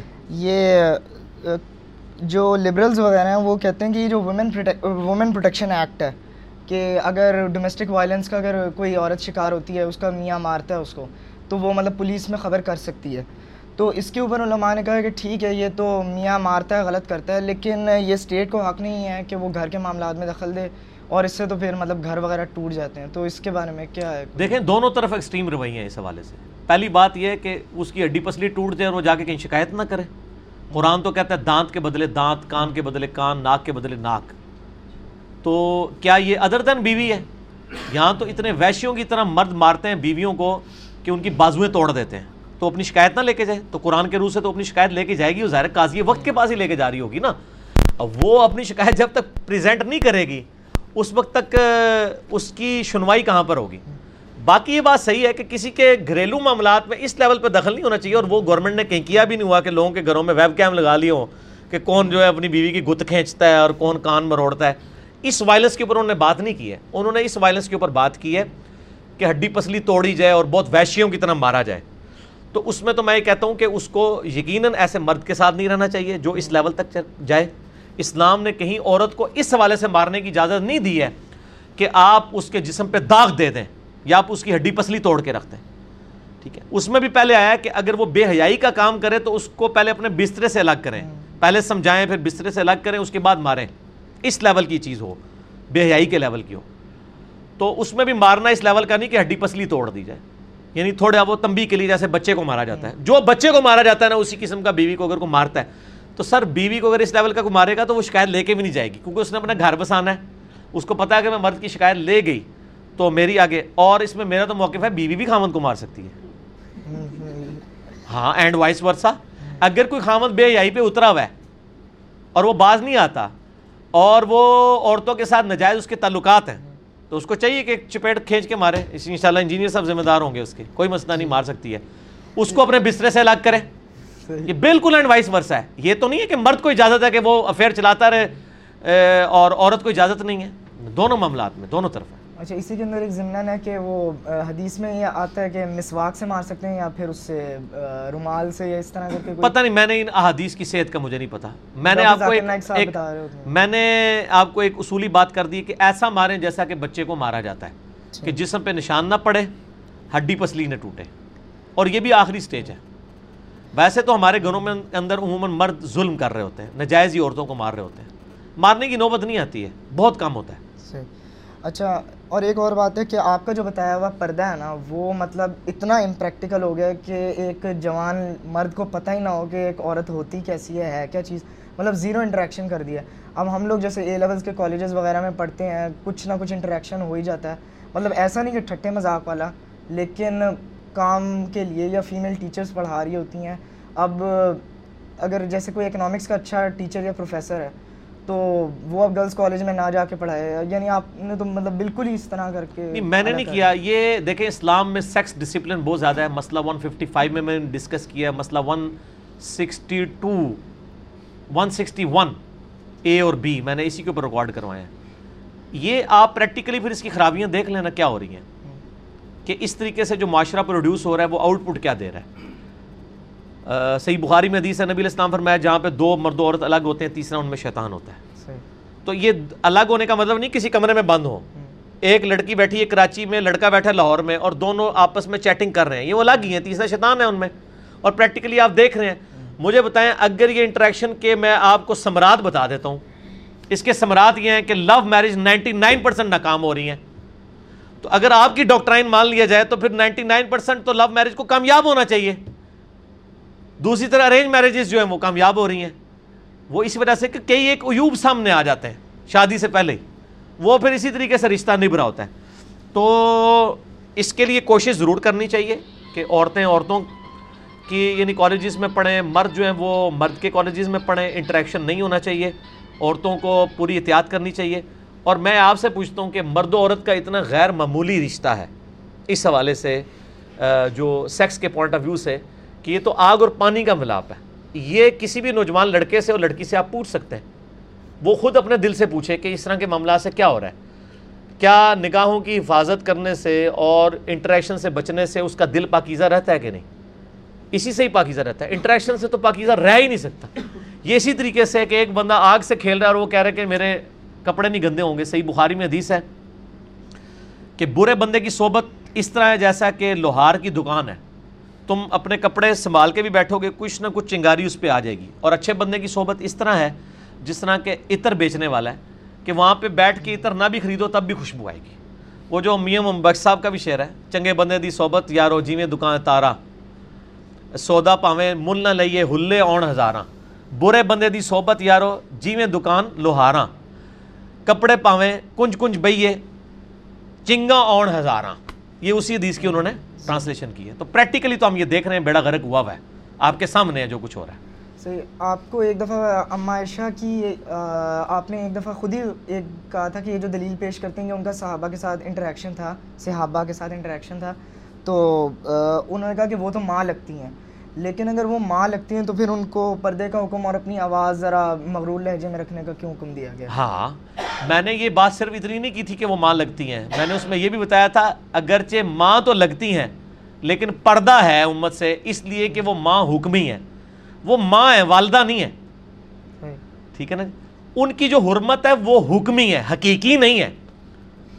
اللہ کے حکم کی وجہ سے حرمت بنی ہے۔ آپ کی اپنی ماں کے ساتھ جو حرمت ہے وہ حقیقی حرمت ہے کہ آپ اس کے ساتھ نکاح نہیں کر سکتے؟ لیکن جو سیدہ عائشہ یا محت المومنین کے ساتھ آپ کی امتیوں کی حرمت ہے، وہ تو حضرت حفصہ جو ہیں، وہ عبداللہ بن عمر کی بھی ماں لگتی ہیں، حالانکہ وہ بہن ہے ٹھیک ہے، تو ماں اور بہن بیکوت کیسے کٹھی ہوگی؟ وہ حکمی طور پہ۔ اور حکمی معاملہ یہ ہے، پردہ اسی لیے رکھا گیا کہ وہ حکمی تھا۔ اللہ کو بھی پتا ہے کہ صرف میرے حکم دینے سے سیکس ایڈریس نہیں ہو جائے گا۔ اسی لیے قرآن میں صورت العذاب میں آیا کہ بات اتنی لجادت سے نہ کرو کہ کسی کے دل کا روگ جو ہے وہ، یہ تو میری دلیل ہے۔ کہ امات المومنین، جس کو آپ نبی کی بیوی بھی مان رہے ہو، اتنے درجے پہ فائز کیا ہوا ہے۔ آپ تو اپنے ٹیچر کی بیوی کو بھی بڑا درجہ دو گے نا۔ اور ایک شخص اب نبی کے بیوی کو کتنا درجہ معاملہ دے رہا ہوگا۔ ادھر بھی اللہ تعالیٰ کہہ رہا ہے خطرہ ہے۔ تو یہ تو میری دلیل ہے، جو میں پہلے کہہ رہا تھا کہ میں جو سخت پردہ بتاتا ہوں، وہ فٹ ان بیٹھتا ہے قرآن کے اندر۔ اگر امات المومنین کے معاملے میں خطرہ ہے، جدھر آپ ماں کی نظر سے دیکھ رہے ہیں، اور ایک بزرگی بھی ہے کہ یہ میرے نبی کی بیوی ہے۔ وہاں بھی خطرہ موجود ہے تو یہ عام لڑکیوں والا تو انٹریکشن میں تو بہت زیادہ خطرہ موجود ہے۔ تو باقی حضرت عائشہ کے پاس میں نے اسی میں بتایا تھا کہ ان کے پاس کچھ علوم ایسے تھے جو وہی سکھا سکتی تھی۔ آج کوئی ایسا علم نہیں ہے جو آپ نے کسی عورت سے جا کے سیکھنا ہے۔ ڈاکٹر فرت آشمی سے عورتیں سیکھیں۔ مجھے بتائیں ڈاکٹر فرت آشمی نے کون سی قرآن کی ایسی تفسیر بیان کر دی ہے کہ جو اس سے بہتر انداز میں مولانا مدودی نے تفہیم القرآن میں نہ لکھی ہو یا ڈاکٹر اسرار صاحب نے بیان القرآن میں بیان نہ کی ہو؟ تو ہمارے پاس الٹرنیٹو موجود ہے ضرورت ہی کوئی نہیں۔ اما عائشہ تو وہ چیزیں روایت کر رہی تھیں جو صرف نبی الاسلام کی آئلی زندگی صرف انہی سے ٹرانسفر ہو رہی تھی اور وہ بھی پردے میں کرتی تھی۔ اما عائشہ کی دلیل دے کے آپ آج کی کسی عورت سے تعلیم حاصل نہیں کر سکتے۔ اس کے بعد مثال دیں نا۔ اما عائشہ کی تو مثال سارے دیتے ہیں۔ مجھے کو پانچ چھ تبا تابعین کے نام بتائیں عورتوں کے؟ اور اس کے بعد کو پانچ چھ تبا تبا تابعین عورتوں کے جو صحابہ کی استاد ہوں۔ عائشہ رضی اللہ تعالیٰ پہ آگے قلم ٹوٹ جاتا ہے، اس کے بعد سارے مرد ہی روایت کر رہے ہوتے ہیں۔ تو یہ بھی ہماری دلیل ہے کہ وہ معاملہ ایک ڈفرینٹ تھا۔ ٹھیک اور چہرے کا جو پردہ ہے وہ مطلب فرض ہے؟ میں تو کہتا ہوں کہ تیرے کا پردہ فرض بھی نہ نہ اگر ہوتا تو میں اجتہادن اسے فرض قرار دیتا۔ جس طرح کہ صحیح بخاری میں حدیث ہے کہ اما عائشہ کہتی ہیں کہ نبی الاسلام اگر آج کے عورتوں کی حالت دیکھ لیتے تو ان کو مسجد میں جانے سے روک دیتے۔ مزاج رسول یہ ہے صلی اللہ علیہ وسلم۔ اور میں نے روک دیا میں نے کہا جن مسجدوں میں ویب کیم لگے ہوئے ہیں عورتوں والی سائڈ پہ بھی لگے ہیں ان ان مسجدوں میں عورتوں کو نہیں جانا چاہیے نہ اعتکاب پڑھنا چاہیے نماز پڑھنی چاہیے۔ یہ تو آپ کے یہ تو اتنے عجیب لوگ ہیں یہ تو آپ کی ویڈیوز بنا کے چڑھائیں گے۔ ٹھیک ہے نا جی؟ ایسی عورتیں اجتہادن گھر میں اعتکاف کر لیں اگر ان کو بہت شوق ہے۔ نفلی عبادت کرتی رہیں کوئی مسئلہ نہیں۔ صحیح۔ بخاری میں three two eight six number جس کے اندر کہ عیسیٰ علیہ السلام اور ان کی ماں کے علاوہ شیطان ہر شخص کو مطلب ہاتھ لگاتا ہے۔ ہاں ٹھونگ مارتا ہے۔ ہاں تو اس کیا مطلب ہے کہ دیگر انبیاء کو بھی اس نے مطلب ہاں تو لیکن اس کا اثرات کا والا معاملہ نہیں ہے نا؟ ایک ان کو ایکسٹرا نہیں دیجیے کہ نبی الاسلام کے ساتھ بھی تو ایسا معاملہ ہوا ہے نا؟ صحیح بخاری میں نہیں آتا کہ آج ایک شیطان آیا اس نے مجھے نماز میں خلل ڈالا پھر اللہ نے مجھے اس پہ قوت دی میں میں نے چاہا کہ میں اسے قید کر کے کر لوں ٹھیک ہے؟ پھر مجھے یہ خیال آیا اپنے بھائی سلمان کی دعا یاد آئی کہ اللہ مجھے ایسی حکومت دے جو میرے بات کسی کو نہ دینا تو میں نے اس کو پھر چھوڑ دیا۔ تو انٹرپٹ تو آپ صلی اللہ علیہ وسلم کو بھی کیا نا لیکن اس لیول تک نہیں کہ آپ صلی اللہ علیہ وسلم اس کے یعنی جس کو کہتے ہیں نا کہ آپ پہ غلبہ حاصل کر لیں ٹھیک ہے نا وہ واضح چیز نہیں پھر صحیح مسلم میں حدیث ہے کہ ہر انسان کے ساتھ ایک جن اور ایک فرشتہ ہے۔ صحابہ نے پوچھا یا رسول اللہ آپ کے ساتھ بھی؟ آپ نے فرمایا ہاں میرے ساتھ بھی لیکن وہ جن اللہ نے مغلوب کر دیا ہے وہ شیطان اب وہ بھی مجھے نیکی کی طرف بلاتا ہے۔ فرشتہ تو بلاتا ہی ہے نیکی کی طرف۔ میرا تو جن بھی جو ہے مجھے نیکی کی طرف بلاتا ہے۔ اب ہلکے والے شیعہ سنی ایشوز ہیں۔ ہاں ہلکے والے تو میں ایڈریس کر لوں گا۔ وہ یہ ہے کہ بعض ناسبی حضرات کہتے ہیں کہ تم لوگوں کو علی حسن و حسین سے تمہیں بہت زیادہ محبت ہے۔ یہ تم لوگ بھول گئے کہ غدیر خم والی حدیث میں آل عقیل آل جعفر آل عباس کو کہا تو پھر تم بنو عباس سے بھی محبت کیا جی ہم محبت کرتے ہیں ان سے۔ کیوں نہیں محبت کرتے ہیں؟ صرف واقعہ کربلا میں سیدنا حسین علیہ السلام کی اولاد نہیں تھی شہید ہوئی ہے۔ مسلم بن عقیل کون ہے؟ جو پہلے شہید ہیں کربلا کے۔ تو وہ عقیل میں سے ہیں۔ ہم سب سے محبت کرتے ہیں۔ نہیں وہ کہتے ہیں کہ جس طرح ان لوگوں کو شادی شادی کہتے ہو نا تو پھر اس طرح یہ جیسے تو کہ نا کہتے رہے ہمیں کیا؟ ہاں ہم تو ان کو دیکھیں ان کے اگر اعمال بلے ہوں گے پھر تو ہم ان کو ریگارڈ نہیں کرتے۔ ہیں ٹھیک ہے نا جی؟ اگر وہ تو میرا ایک کلپ بھی ہے کیا ہاشمی سیدوں کا احترام؟ ہاں۔ ضروری ہے۔ اس میں میں نے بتایا کہ اگر میرا ایک کلاس ویلو تھا جو سید تھا لیکن قادیانی تھا اب میں اس کا احترام کیوں کروں؟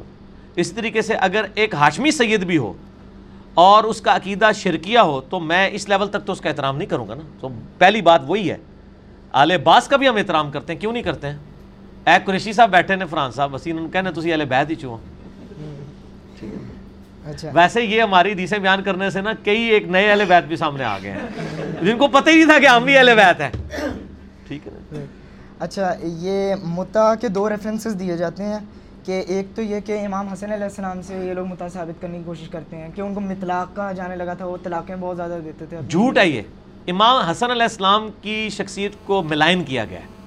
اور کہا گیا جی سو شادیاں کی ہوئی تھی جلال الدین سیوتی نے بے سند روایتیں لکھی ہیں نا جی۔ جلال الدین سیوتی صاحب نے تو بہت کچھ لکھا ہوا ہے۔ ٹھیک ہے نا جی وہ چھوڑ دیں۔ اچھا اس کے بعد ہے کہ سورہ نساء آیت نمبر چوبیس فمستم تا تم بھی من ہننا کہ جن عورتوں سے تم فائدہ اٹھا اٹھاتے ہو۔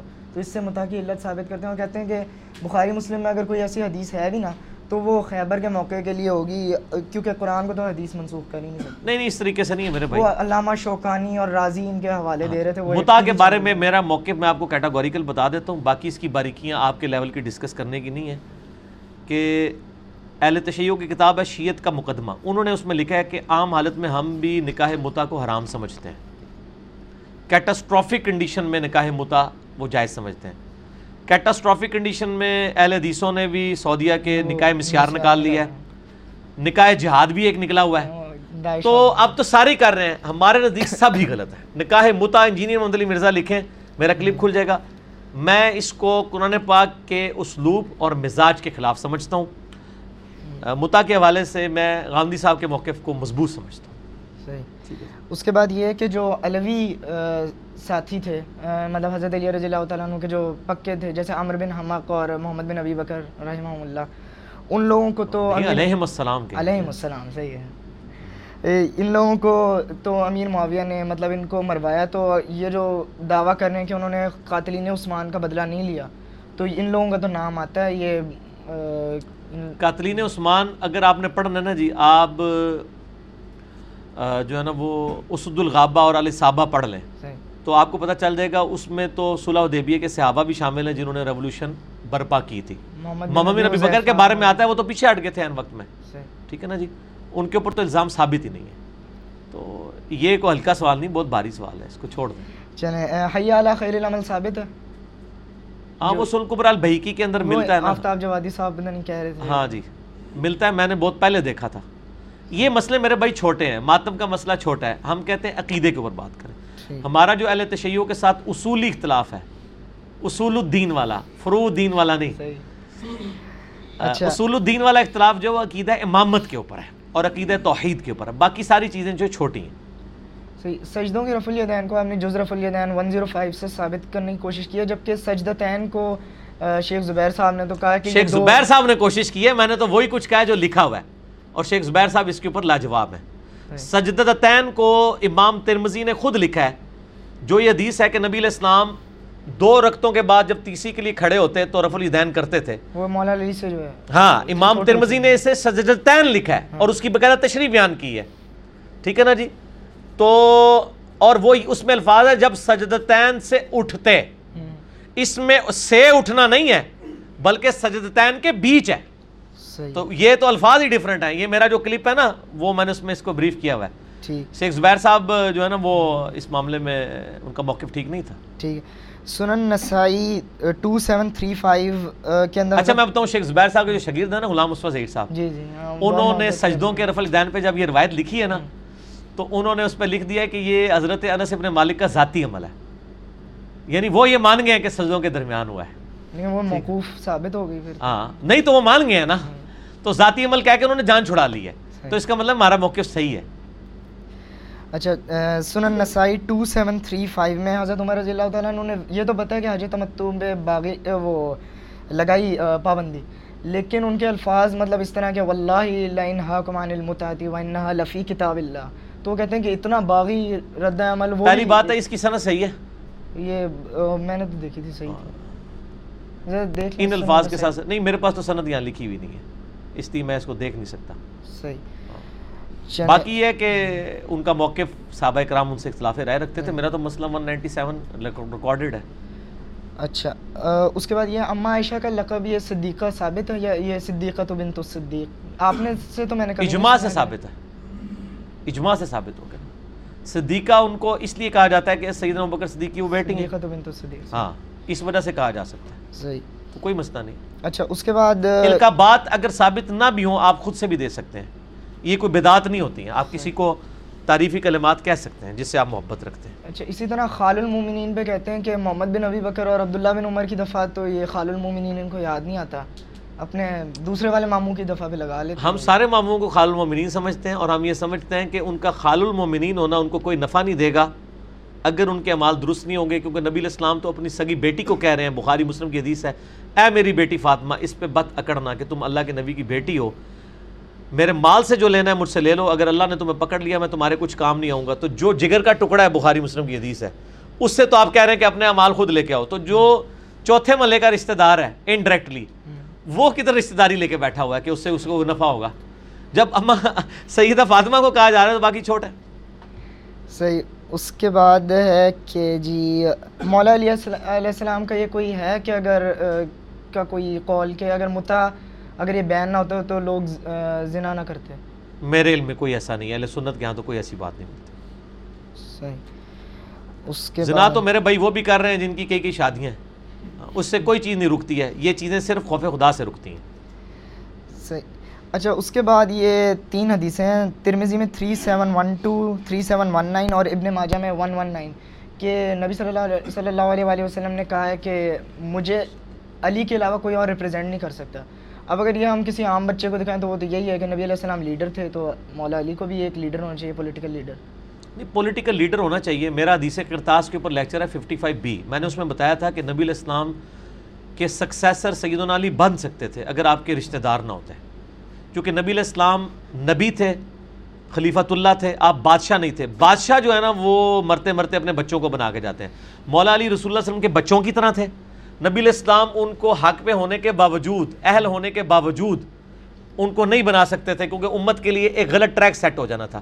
جس کا ثبوت صحیح بخاری کی حدیث ہے کہ حضرت عباس ابن عبد المطلب کہتے ہیں کہ میں بنو ہاشم کے چہرے پہچانتا ہوں جب موت کے وقت ہوتے ہیں۔ مجھے لگتا ہے نبی علیہ السلام فوت ہو جائیں گے۔ آؤ نبی علیہ السلام سے خلافت کے بارے میں کوئی بات کر لیتے ہیں۔ تو مولا علی نے کیا کہا تھا؟ کہ اللہ کی قسم، اگر میں نے رسول وسلم سے کوئی بات کی اور آپ نے انکار کر دیا تو آپ کی امت ہمیں کبھی بھی بنو ہاشم کو خلافت میں شامل نہیں کرے گی۔ حضرت علی کو نبی علیہ السلام کا مزاج پتہ تھا۔ حدیث کرتاس میں 55 بی تین گھنٹے کا دیکھ لیں۔ نبی علیہ السلام کبھی بھی یہ کام نہیں کر سکتے تھے۔ ہاں اگر حضرت علی حضور کے بچے نہ ہوتے، رشتہ دار نہ ہوتے، پھر معاملہ ڈیفرنٹ تھا۔ ٹھیک۔ اچھا اس کے اندر ہے جی کہ Abu Dawud three six seven one اور Tirmidhi three zero two six مولا علیہ السلام کا جو شراب پی کے نماز پڑھانے کا واقعہ جس کے اوپر ڈاکٹر سارا رحمہ اللہ کے بھی کافی خلاف ہو گئے تھے لوگ۔ تو کہتے ہیں کہ ٹھیک ہے، اس وقت اگر نہیں ہوگی نہیں ہوئی ہوگی مطلب حرمت نازل نہیں ہوئی ہوگی۔ لیکن ایسا صحابی اور وہ جس نے حضور کے زیر اثر تربیت پائی ہے صلی اللہ علیہ وسلم، وہ شخص بھی مطلب ان کاموں میں ملوث ہے۔ میرے بھائی بات یہ کہ پہلے اصول کو طے کرنا ہے اہل سنت نے۔ کیا اہل سنت ہمیشہ قرآن پاک میں صورت النساء کی تفسیر میں یہ واقعہ لکھتے آئے ہیں؟ سارے لکھتے ہیں۔ یہ ڈاکٹر سرار صاحب نے کوئی نیا واقعہ نہیں بیان کیا۔ ڈاکٹر سرار صاحب جب اپنی کلیریفیکیشن دے رہے ہیں میں اس کی صحت یا ضعیف ہونے پہ نہیں اس وقت بحث کر رہا۔ میں یہ کہہ رہا ہوں کہ ڈاکٹر اسرار صاحب جب یہ کلیریفیکیشن دے رہے ہیں کہ اس زمانے میں اگر کسی نے پی تھی تو اس کے اوپر کوئی گرفت نہیں ہے کیونکہ اللہ تعالیٰ نے اس پہ گرفت نہیں کی ہے۔ اس کو ہنگامہ اہل سنت نے بھی باز کھڑا کیا۔ ہاں تو ان کے یہ پوچھے کہ اہل سنت حضرت عمر کا تو مانتے ہیں نا کہ وہ پہلے پیتے تھے۔ ہاں۔ ٹھیک ہے نا جی؟ تو اس کے اوپر کیوں نہیں ہنگامہ کھڑا کرتے؟ میرا خیال ہے کہ کسی بندے کی بری انٹینشن اگر ہو پھر آپ اس پہ گرفت کریں۔ ڈاکٹر اسرار صاحب کی کہیں بری انٹینشن نہیں تھی۔ وہ تو حدیث سے فاطمہ جو ہے تینتیس دفعہ سبحان اللہ تینتیس دفعہ الحمدللہ چونتیس دفعہ اللہ اکبر بخاری کی حدیث جب بھی بیان کرتے تھے ان کی آنکھوں میں آنسو آ جاتے تھے۔ تو تو سیدنا علی سے عقیدت رکھتے تھے، حتیٰ کہ انہوں نے پاکستان میں نظام خلافت کیا کیوں اور کیسے؟ جو انہوں نے اپنی وفات سے کچھ عرصہ پہلے کتاب لکھی تھی، اس میں انہوں نے لکھ دیا ہے کہ حضرت معاویہ کی جو جنگیں تھیں، حضرت علی کے خلاف یہ خاندانی تعصب تھا۔ انہوں نے خود مان لیا کہ حضرت علی حق پہ تھے۔ حالانکہ پہلے ان کا موقف ڈفرینٹ تھا۔ تو میرا ڈاکٹر سرار صاحب کے دفاع کے اوپر موجود ہے ان کے اوپر زیادہ میں نہیں سمجھتا کہ جتنا ہنگامہ کھڑا کیا گیا نا، وہ کیا جائے۔ باقی تو حضرت علی رضی اللہ تعالیٰ عنہ ہوں یا باقی صحابہ ہوں ان سے تو نبی الاسلام کے معاملات میں کئی اور چیزیں بھی ہوئی ہیں جو ایکسپیکٹ نہیں کی جا سکتی۔ مثلا آج بچے بچے کو یہ بات پتہ ہے کہ الحکم فوق الادب۔ جی۔ حکم ادب پر فوقیت رکھتا ہے۔ جو جب نبی علیہ السلام نے حضرت علی سے کہا تھا کہ میرا نام مٹا دو صلح دیبیہ کے موقع پر تو انہوں نے کہا کہ میں نہیں مٹاؤں گا محمد رسول اللہ۔ انہوں نے اپنے ایمان کا اظہار کیا محبت رسول کا۔ لیکن اگر حکم کو ادب پہ فوقیت دی جائے تو انہوں نے غلط کیا، تو کیا اب اس کو لے کے لکیر پیٹنا شروع کر دیں کہ بھئی یہ حضرت علی سے غلطی نہیں ہو سکتی، یہ کیا ہو گیا؟ ان کو نہیں یہ بات پتہ تھی۔ حالانکہ یہ وہ بات ہے جو سنی شیعہ دونوں بیان کرتے ہیں۔ اس میں ان کو تحقیر کا پہلو نظر نہیں آتا۔ تو اس طرح کی چیزوں کو نہیں گھسیٹنا چاہیے۔ میرا خیال ہے کسی کے اوپر شک نہیں کرنا چاہیے۔ اگر آپ سمجھتے ہیں کہ اصول محدثین پہ حدیث صحیح نہیں ہے، تو آپ اس کو ضعیف کہیں۔ ٹھیک ہے کوئی عرض نہیں۔ لیکن جس نے صحیح سمجھ کے بیان کیا اس نے بھی بری انٹینشن سے نہیں کی۔ اس نے بعد میں کہا ہے کہ یہ پہلے کا واقعہ تھا اور اس کے اوپر کوئی گرفت نہیں ہے۔ پہلے تو کئی ایک معاملات ہوئے ہیں میرے بھائی۔ ٹھیک ہے۔ نبی صلی اللہ علیہ وآلہ وسلم کے کئی حساب سے سونا پہننا بھی ثابت ہے۔ بعد میں جب ان کو پتہ چلا یہ میں نے اس میں بھی پکی دی ہوئی ہے نا۔ تو اب آپ یہ کہیں گے یہ کیسے ہو سکتا ہے کہ ان کا شانہ انداز ہو یہ ہو وہ ہو کئی اور معاملات ہیں جو ہو سکتے ہیں۔ چھوڑ دیں۔ اچھا اس کے بعد یہ ہے کہ پیلی چپل کے اوپر تفسیر القرطبی سے نیچے ایک حاشیے کا حوالہ لکھا آیا تھا وہ اس چینل کے اوپر۔ لیکن میرے بھائی وہ جو؟ چینل کہہ رہے ہیں وہ بالکل ٹھیک کہہ رہے ہیں۔ میں اکثر کہتا ہوں کہ ہمارے بزرگوں نے وہ کام ڈالا ہے دین کے ساتھ کہ آپ کو ہر ایک گمراہی کسی نہ کسی بزرگ کی کتاب میں مل جائے گی۔ اسی لیے ہم کہتے ہیں میں ایون تفسیر ابن کثیر پہ کئی گھنٹوں بول سکتا ہوں جس جو قرآن و سنت کے خلاف اس کے اندر چیزیں لکھی ہوئی ہیں۔ عجیب دیو ملائی قصے سے کہانیاں سیکسی قسم کے واقعات لکھے ہیں تفسیر ابن کثیر کے اندر۔ تو ابن کثیر بے سند واقعات نقل کر رہے ہیں۔ تو وہ کیا حجت بن جائیں گے؟ ہمیں لا کے ہمیں کوئی بات کرنی ہے نا کتاب و سنت سے کریں۔ قرطبی سے کیوں بات کرتے ہیں آ کے؟ وہ تو آیا ساتویں صدی ہجری کے اندر۔ آپ لاگے کو قرآن و حدیث سے والا پیش کریں اگر اس نے کر دیا تو اس کو دلیل پیش کریں نا جی۔ صحیح۔ اور میں نے تو ان کی چپلیں ختم کر دی ہیں ساری یہ لوگ جس طریقے سے باتیں کرتے تھے جی کالی چپل جو ہے وہ مصیبت لاتی ہے۔ تو یہ جو ان کی پیلی چپل ہے اس کے لیے تلوا کون سے رنگ کا ہے؟ تو ان کو چاہیے کہ پیلی چپل کا تلوا بھی پیلا ویسے پیلے والی بھی ہے۔ پوری پیلی بھی بنائی ہوئی ہے انہوں نے۔ آپ بھی پہنتے ہوں گے ایک زمانے میں۔ ہاں، نہیں میں پیلی چپل تک تو نہیں پہنچ سکا تھا۔ ٹھیک ہے نا؟ تو سبز پگڑی ہاں۔ ہاں سبز پگڑی تو جائز ہے وہ تو نبی الاسلام سے سبز رنگ کا لباس تو ثابت ہے۔ ٹھیک ہو گیا پیلی چپڑ والی بات ہے ہے۔ اچھا اس کے بعد یہ کہ حضرت علی کی طرف منسوب کیا نا وہ کہتے ہیں مصیبتیں کم ہوتی ہیں۔ امام جعفر صادق سے بھی کوئی قول ہاں جی، ہاں جی، ہاں جی، ہوتا ہے۔ اچھا یہ جو قبروں کی تباہی کی ہے سعودیہ والوں نے اس کے بارے میں وہ کہتے ہیں چلو ٹھیک ہے ان قبروں کو سجدہ گانی بنانا چاہیے لیکن ایز مطلب ہسٹوریکل سائٹس اگر ہم اس کو پرزرو کر لیتے تو اس میں کیا مسئلہ تھا؟ پرزرو تو ہیں میرے بھائی آج بھی نشانات تو واضح ہیں۔ اچھا۔ اہل بیت کی قبروں کے نشان موجود ہیں امام مالک کی قبر کا نشان موجود ہے۔ حضرت عثمان غنی کی قبر کا نشان موجود ہے میں نے تو خود حاضری دی ہوئی ہے موجود ہے ختم تو نہیں کیا انہوں نے۔ لیکن وہ قبر ایک بالش تک انہوں نے رکھی ہوئی ہے جو صحیح بخاری میں حدیث۔ موجود ہے۔ تو انہوں نے ہیں کتبہ نہیں ہاں کتبہ تو نہیں ہونا چاہیے۔ ترمزی میں حدیث ہے کہ قبروں پہ لکھنے سے نبی علیہ السلام نے منع کیا صرف نشان رکھ سکتے ہیں نشان انہوں نے رکھے ہوئے ہیں۔ ہسٹوریکل پلیسز نبی علیہ السلام صرف ہسٹوریکل پرسنالٹی نہیں ہے ایک مذہبی لیڈر ہے اگر ہسٹوریکل پرسنالٹی ہے تو پھر تو صحابہ کو چاہیے تھا کہ صحابہ کے زمانے کے اندر تصویریں بنائی جاتی تھی نا، تو نبی علیہ السلام کی بھی ایک تصویر بنا کے کسی اچھے سے پینٹر سے رکھ دیتے، آج کم از کم زیارت تو کر لیتے۔ یہ کم از کم جس کو خواب میں نظر آتی وہ تو تصدیق کر لیتا۔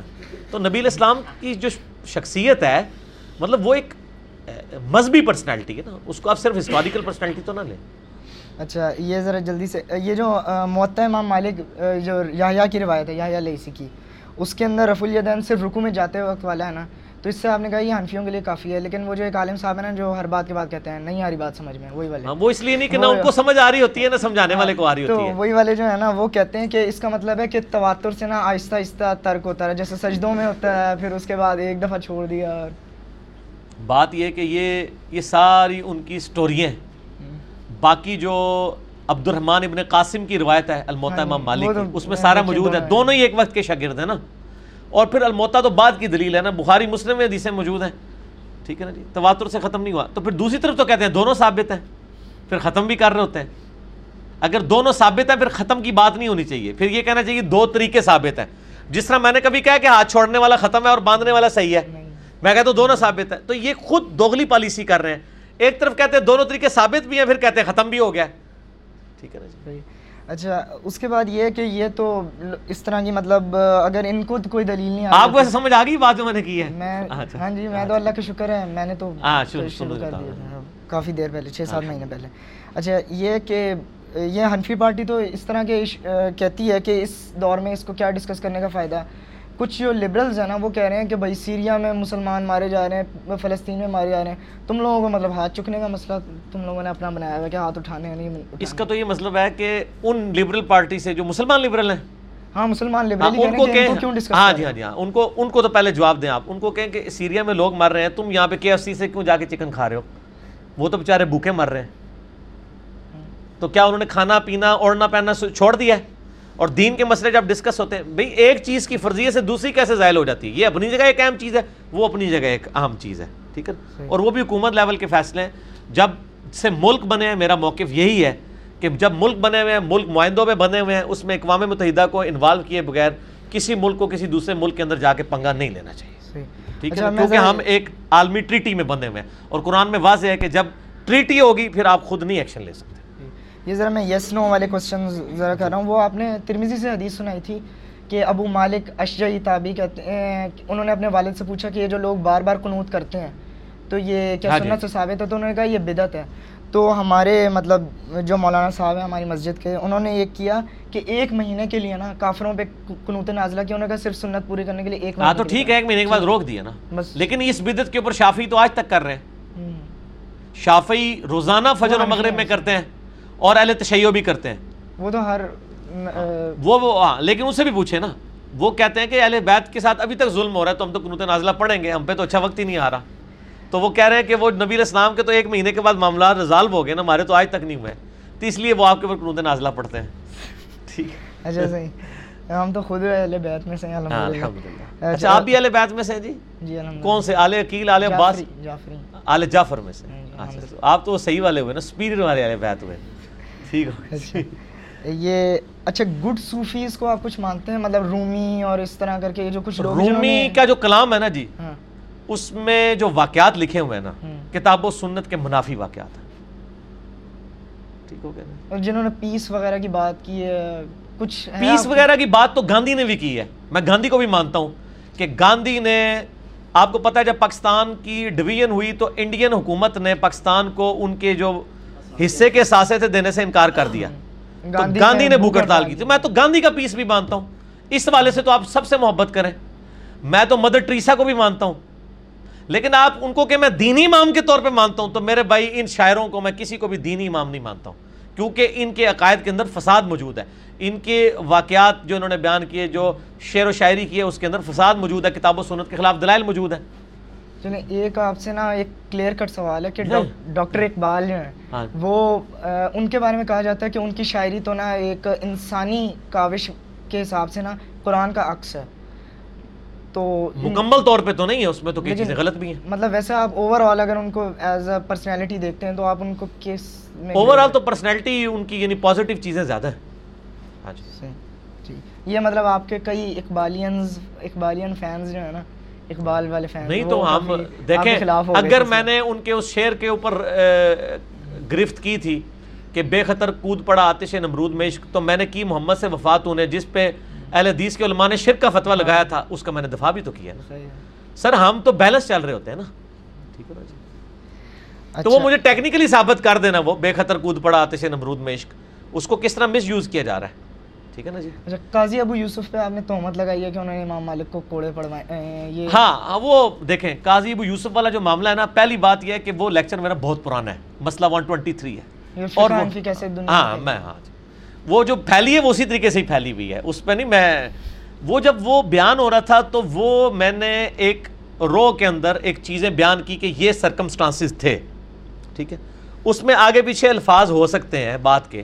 وہ بات ٹھیک ہے مجھے انڈیا سے بھی ایک بندے نے نا وہ ای میل میں نا وہ پیج بھیجا تھا، کسی تاریخی کتاب کا، تو وہ کہہ رہا تھا کہ جی یہ تو کوڑے جو ہے قاضی ابو یوسف کے قاضی بننے سے بہت پہلے جو ہے وہ ابو جعفر نے لگوائے تھے۔ تو میں نے اس کو کہا کہ بالکل ٹھیک ہے، لگوائے ہوں گے، لیکن ہمارا مقدمہ اپنی جگہ پھر بھی قائم ہے۔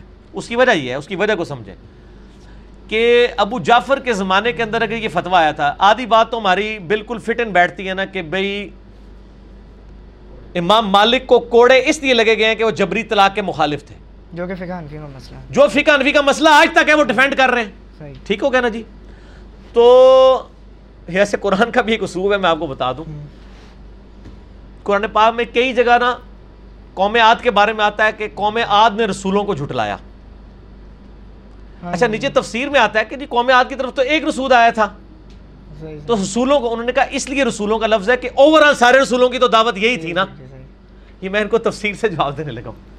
ٹھیک ہے۔ اگر میں نے کہہ دیا نا قاضی ابو یوسف نے کوڑے لگوائے، تو کوئی غلط نہیں ہے، کیونکہ ان کا یہی موقف تھا۔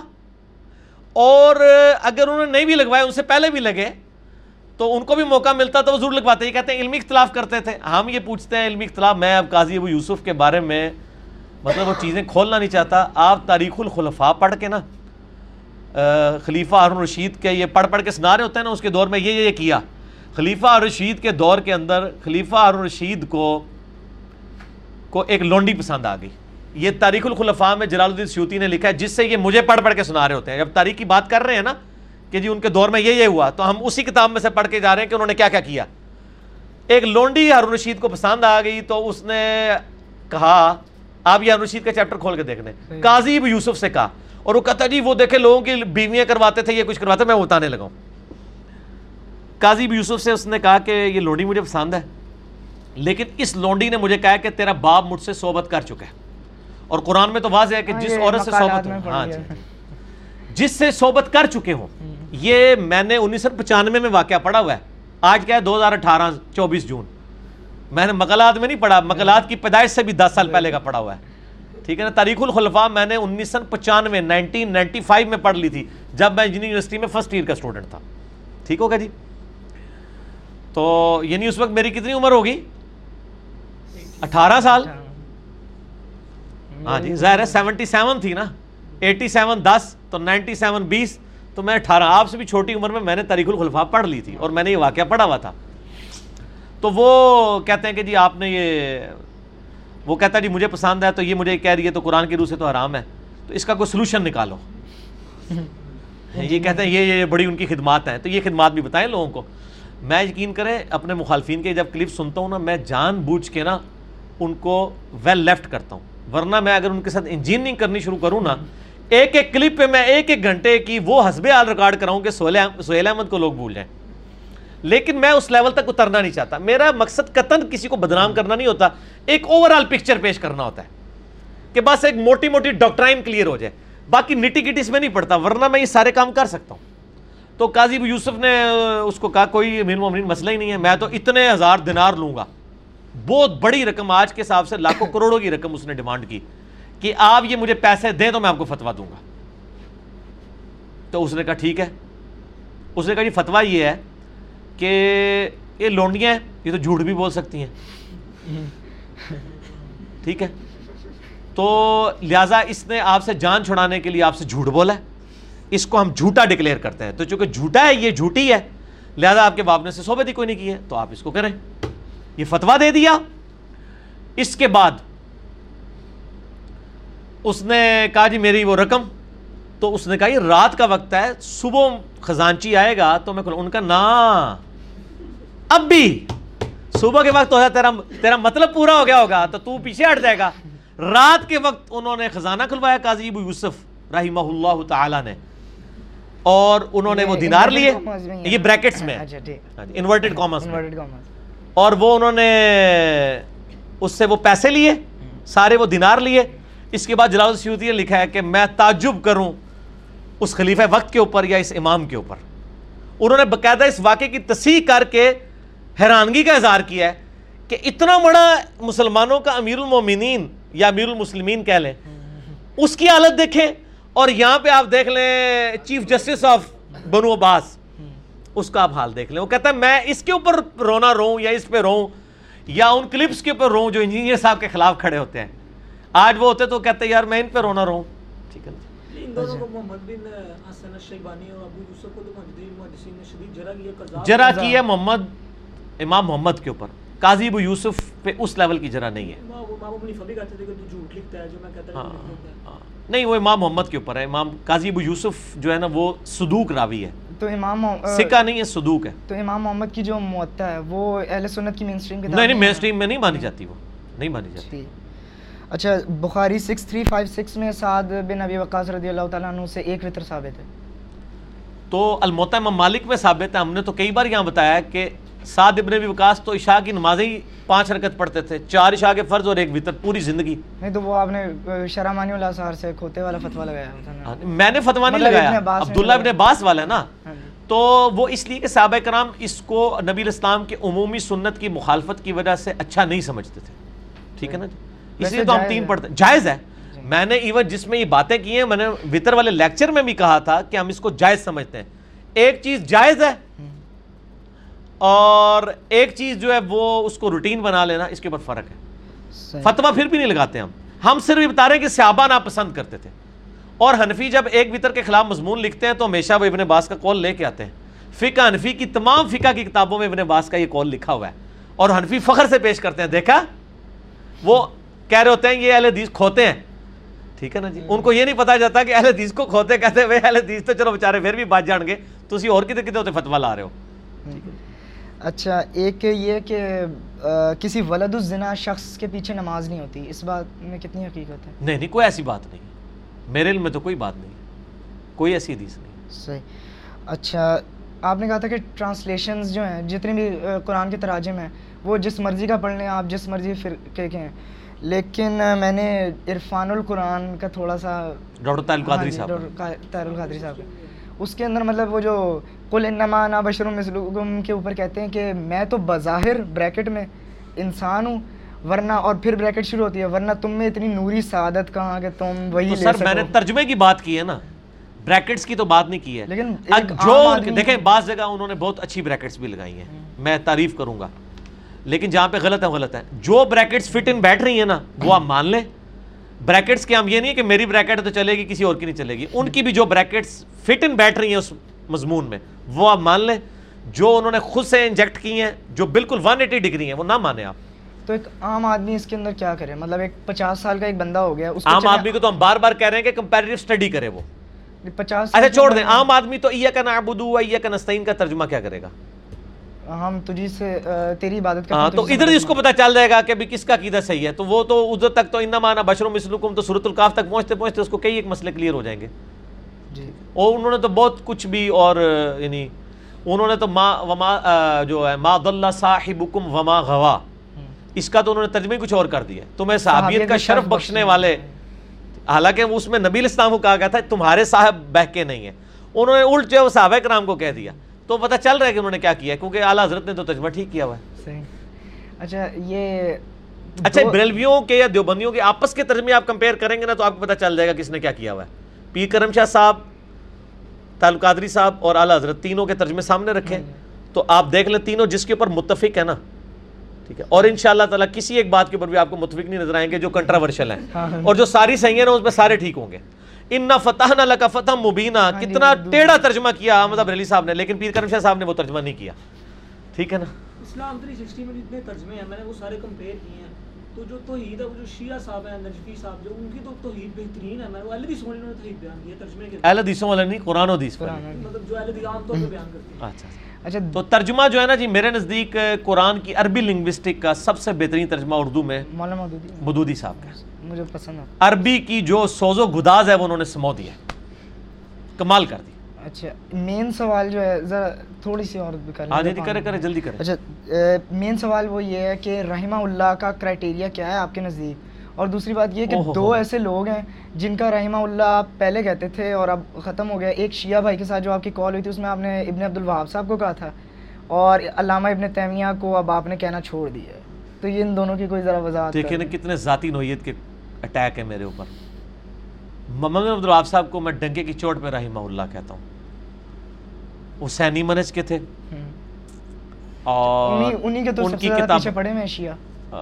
نہیں ان کے پیچھے نہیں پڑے ہوئے۔ ان کے نام کے اوپر جو جھوٹ بچایا ہوا ہے اس کے پیچھے پڑے ہوئے ہر طرف ان کے اوپر ایک تومت لگائی جاتی ہے۔ آپ نے اکثر سنی ہوگی بریلویوں کی طرف سے وہ کہتے تھے کہ میں جو ہے روزہ رسول ختم کر دوں گا۔ کہیں نہیں انہوں نے لکھا۔ یار کہاں لکھا ہے انہوں نے؟ تقویت الایمان اصل میں گستاخانہ کتاب ہے۔ وہ محمد الواب کے کھاتے میں پڑ گئی۔ اور پنجاب میں یہاں پہ مشہور ہے بلکہ پورے سب کانٹیننٹ میں۔ کہ تقویت الایمان یہ ٹرانسلیشن ہے محمد الواب صاحب کی کتاب کتاب و توحید کی۔ حالانکہ ہے یہ۔ انیس سال کا بچہ بھی ہنس رہا ہے اس بات کے اوپر۔ وہ تقویت الایمان نے محمد الواب کو بدنام کروایا۔ محمد الواب صاحب کو ہم ڈنگے کے چور پہ رحمہ اللہ تعالیٰ کہتے ہیں۔ اور رحمہ اللہ کا کرائٹیریا میرے نزدیک یہ ہے کہ جو باقی صاحب کے نزدیک ہے۔ کیا دیوبندی احمد صاحب علی کو رحمہ اللہ کہتے ہیں؟ نہیں۔ تو اگر ہم ان کے نہیں، سامنے بات ہو سر اگر ان کے سامنے ہم ربی اللہ کہہ دیں گے دیوبندیوں کے سامنے تو ان کو برا لگے گا۔ اسی طریقے سے ہم بریلویوں کے سامنے ارشد تھانوی کو رحمہ اللہ کہہ دیں گے تو ان کو برا لگے گا۔ تو سر ہم دونوں کا دل رکھ رہے ہیں ہم دونوں کو ہی نہیں کہہ رہے۔ تو ہم اپنے بھائیوں کے دل رکھنے کے لیے ان کو رحمہ اللہ نہیں کہتے کیونکہ ان کو برا لگتا ہے۔ تو ہم دونوں پارٹیوں کو راضی رکھا ہے۔ ٹھیک ہو گیا نا جی؟ اب آپ کہیں کہ میں مولانا اسحاق صاحب کی طرح دونوں کو رحمہ اللہ کہہ کے ان کو راضی کر لوں نہ۔ پھر مجھے خطرہ ہے کہ اللہ نہ مجھ سے کہیں ناراض ہو جائے کہ تمہیں اتنی اتنی بڑی ان لوگوں کی غلطیاں پتہ تھیں اور تم پھر بھی کرتے رہے اس وقت تمہیں خیال نہیں آیا تو میں احتیاط میں اور میں نے بڑا اچھا ان کو لقب دیا صاحب۔ ہاں قرآن میں نبی علیہ السلام کو کہا گیا ما ضل صاحبکم وما غوا. صحابہ کو کہا گیا تمہارے صاحب. تو صاحب تو ایک اچھا ورڈ ہے نا۔ تو میں یہ دے رہا ہوں میرے سارے پمفلٹ میں لکھا ہوتا ہے احمد صاحب بریلوی صاحب. ہاں میں تو اعلیٰ حضرت بھی کہہ دیتا ہوں۔ ہاں۔ کوئی فرق نہیں پڑتا۔ صحیح۔ اچھا یہ چیسٹ ہیئر شیو کروانا غلط ہے۔ میرا تو مسئلہ 32 ریکارڈ ہے اس کی ضرورت ہی کوئی نہیں ہے۔ کیوں کرنا چاہتے ہیں آپ؟ میڈیکلی غلط ہے۔ اچھا۔ شرعی طور پہ ہم اس کے اوپر گرفت کی بات نہیں کر رہے۔ اگر کوئی کر لیتا ہے گناہ والا معاملہ نہیں اس پہ لگائیں گے۔ لیکن ویسے میڈیکلی ٹھیک نہیں میڈیکلی ظاہر ہے جی یہ ایک بال کسی مقصد کے لیے اٹھائے نا آپ ایک فطرت کو بدلنے کی کوشش کر رہے ہیں۔ نا قرآن میں ہے نا کہ ولا امرنہم فلا یغیرن خلق اللہ اس کے تحت تو آتا ہے نا یہ۔ اچھا کارٹون اور فلم کی یہ جو ہے کوئی شرعی حیثیت کیونکہ یہ جو ایک صاحب ہیں وہ تو ان کے اپنے چینل کارٹون تو مدری چینل پہ بھی آ رہے ہیں۔ تو ٹھیک ہے نا؟ جائز ہوگے نا آپ۔ سب سے زیادہ اگر کوئی اعتراض تھا تو مدری چینل والوں کا تھا تو جائز ہوگے۔ ہاں اسلامک۔ باقی جو اس سے وہ سکھا رہے ہیں وہ غیر اسلامک ہے۔ کارٹون اسلامک ہے۔ نہیں مطلب جیسے آپ نے کہا تھا کہ کوئی اگر ہالی ووڈ کی فلمیں دیکھتا ہے تو اس کو اپنا عقیدہ یعنی بزرگوں کا جمود توڑنے کے لیے پی کے دیکھ لے۔ مطلب آپ نے اس وقت یہ نہیں کہا تھا پی کے نہیں میں نے کہا تھا میں نے کہا تھا عمر سیریز عمر سیریز وہ پی کے کی بات پی کے تو پہلے اس نے دیکھ لی ہے مجھے کہنے کی ضرورت ہے ہے۔ اچھا تو ویسے وہ آئی تھی عمر سیریز دو ہزار یہ اسی طریقے سے میں کہتا ہوں ایک بلی روسٹ ہے ایک کتا روسٹ ہے بھوکا ہے کھا لے بلی روسٹ۔ لیکن ویسے فائدہ تو کافی ہوتا ہے۔ میں کہتا ہوں اگر میں نے اپنے او لیول کے اسلامیات سے پہلے عمر سیریز دیکھ لی ہوتی میرا اسٹار آ جانا تھا مطلب کافی سیکھنے کو تو مل سکتا ہے اس سے۔ عمر سیریز جو ہے نا وہ اس نے عرب دنیا میں بجلی بھر دی ہے۔ جس کا ثبوت یہ ہے کہ یوٹیوب نے عمر سیریز ڈیلیٹ کر دی ہے۔ انہوں نے کہا کہیں عرب سپرنگ دوبارہ نہ آ جائے۔ کیونکہ جب عرب کا نوجوان دیکھتا ہے کہ اس طرح ریولوشن آئی تھی اس طریقے سے ہم نے قادسیہ جیتی تھی ہم نے یرموگ یوں جیتی تھی ہم نے یہ کیا تھا تو بجلی بھر جاتی۔ عرب کے نوجوانوں میں عمر سیریز نے بجلی بھر دی ہے۔ تو میں تو عمر سیریز کو بہت بڑی نعمت سمجھتا ہوں۔ تو مطلب اگر کوئی ڈرامہ ہے جس کے اندر اگر کبھی کوئی ان اپروپریٹ سین آئے اس کو اگر آگے کر دیا جائے۔ ہاں ٹھیک ہے۔ سیکھنے کے۔ لیے ہاں ہاں دیکھیں کیوں نہیں دیکھیں؟ ٹھیک۔ دیکھیں۔ جناب۔ شکر۔ اچھا نہیں صرف میں اپنا کتا لال نہیں کر رہا تھا باقی یہ کتا ہے ہی نہیں تھا میرے بھائی۔ کتے اور ہیں بہت بڑے۔ جو ذبح کرنے کی ضرورت ہے۔ اچھا میوزک کے ایشو کی ایکسپلینیشن پہ آپ سکوت اختیار کرتے ہیں۔ میوزک کے بارے میں میں میرا موقف ڈھیلا ہے اس لیے میں سکوت اختیار کرتا ہوں۔ مطلب بخاری کی تو حدیث ہے نا کہ ایک زمانہ آئے گا جب اس کو جائز سمجھنے لگیں گے پھر حدیثیں آتی ہیں کہ دف بجانا حلال ہے۔ پھر کچھ لوگ کہتے ہیں کہ دف سے قیاس کر کے ہم آج کے لائٹ انسٹرومنٹس بجا میں سکتے اس ہیں میں صرف کہوں گا کہ آپ غامدی صاحب کا جو موقف ہے نا میوزک کے بارے میں وہ دیکھ لیں۔ وہ ٹھیک ہے۔ میں ٹھیک غلط نہیں کہہ رہا آپ دیکھ لیں۔ اگر آپ کو ٹھیک لگے تو لے لیں اگر غلط لگے تو چھوڑ دیجیے گا۔ اس کے اوپر تو مجھے اس لائن میں آپ نہ کھڑا کریں۔ اس کے اوپر تو مطلب لبرلز نے مطلب جسے کہتے ہیں ایک سہارا لیا ہوا وہ تو مولویوں غامدی صاحب۔ لبرس والے میوزک کو کبھی جائز نہیں قرار دیتے۔ دیکھیں گانا تو صحیح بخاری سے ثابت ہے نا ہاں جی، بغیر میوزک کے۔ تو کیا علماء نے گانے شروع کروائے ہیں؟